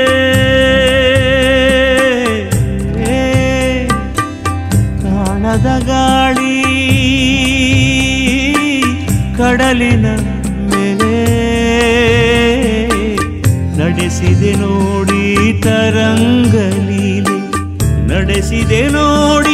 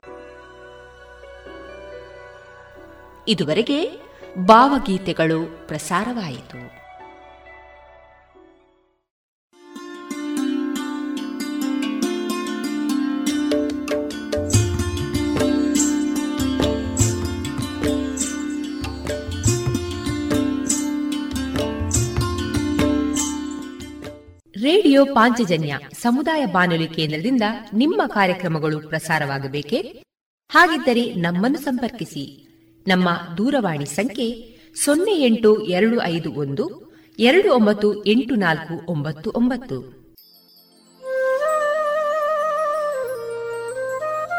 ಗಮನಿಸಿ ಕೇಳುಗರೆ, ನಮ್ಮ ಕಾರ್ಯಕ್ರಮಗಳನ್ನು ವೆಬ್ಸೈಟ್ ಮೂಲಕ ಕೂಡ ಆಲಿಸಬಹುದು. ನಮ್ಮ ವೆಬ್ಸೈಟ್ ವಿಳಾಸ W W W dot radio Panchajanya dot com. ಇಲ್ಲಿ ಆರ್ಕೈವ್ಸ್ನ ಭಾಗಕ್ಕೆ ಹೋಗಿ ಕ್ಲಿಕ್ ಮಾಡಿದರೆ ಹಳೆ ಕಾರ್ಯಕ್ರಮಗಳನ್ನು ಕೂಡ ಆಲಿಸಬಹುದು. ಜೊತೆಗೆ ನಮ್ಮ ಪ್ರಸಾರವನ್ನು ಆಪ್ ಮೂಲಕವೂ ಕೇಳಬಹುದು. ಪ್ಲೇಸ್ಟೋರ್ನಲ್ಲಿ ಪಾಂಚಜನ್ಯ ಸರ್ಚ್ ಮಾಡಿ ಡೌನ್ಲೋಡ್ ಮಾಡಿಕೊಂಡು ತಮ್ಮ ಮೊಬೈಲ್ಗಳಿಗೆ ಇನ್ಸ್ಟಾಲ್ ಮಾಡಿದರೆ ರೇಡಿಯೋ ಪ್ರಸಾರದ ಕಾರ್ಯಕ್ರಮವನ್ನು ನೀವು ಆಲಿಸಬಹುದು. ನಮ್ಮ ಪ್ರಸಾರದ ಬಗೆಗೆ ನಿಮ್ಮ ಅಭಿಪ್ರಾಯಗಳನ್ನು ಹಂಚಿಕೊಳ್ಳಲು ನಮ್ಮ ವಿಳಾಸ ರೇಡಿಯೋ ಪಾಂಚಜನ್ಯ ತೊಂಬತ್ತು ಬಿಂದು ಎಂಟು ಎಫ್ಎಂ ಸಮುದಾಯ ಬಾನುಲಿ ಕೇಂದ್ರ ನೆಹರು ನಗರ ಪುತ್ತೂರು. ನಮ್ಮ ದೂರವಾಣಿ ಸಂಖ್ಯೆ ಸೊನ್ನೆ ಎಂಟು ಎರಡು ಐದು ಒಂದು, ಎರಡು ಒಂಬತ್ತು ಎಂಟು ನಾಲ್ಕು ಒಂಬತ್ತು ಒಂಬತ್ತು. ಇಮೇಲ್ ವಿಳಾಸ radio Panchajanya at Gmail dot com. ನಮ್ಮ ವಿಳಾಸ ಮತ್ತೊಮ್ಮೆ ರೇಡಿಯೋ ಪಾಂಚಜನ್ಯ ತೊಂಬತ್ತು ಬಿಂದು ಎಂಟು ಎಫ್ಎಂ, ಸಮುದಾಯ ಬಾನುಲಿ ಕೇಂದ್ರ, ನೆಹರು ನಗರ, ಪುತ್ತೂರು. ನಮ್ಮ ದೂರವಾಣಿ ಸಂಖ್ಯೆ ಸೊನ್ನೆ ಎಂಟು ಎರಡು ಐದು ಒಂದು ಎರಡು ಒಂಬತ್ತು ಎಂಟು ನಾಲ್ಕು ಒಂಬತ್ತು ಒಂಬತ್ತು. ಇಲ್ಲಿಗೆ ಈ ಹೊತ್ತಿನ ಪ್ರಸಾರ ಕಾರ್ಯಕ್ರಮವನ್ನ ಮುಕ್ತಾಯಗೊಳಿಸುತ್ತಿದ್ದೇವೆ. ಆತ್ಮೀಯ ಕೇಳುಗರಿಗೆಲ್ಲ ರೇಡಿಯೋ ಪಾಂಚಜನ್ಯದ ಬಳಗದ ಪರವಾಗಿ ನಾನು ತೇಜಸ್ವಿ ರಾಜೇಶ್ ಮಾಡುವ ಅನಂತ ವಂದನೆಗಳು.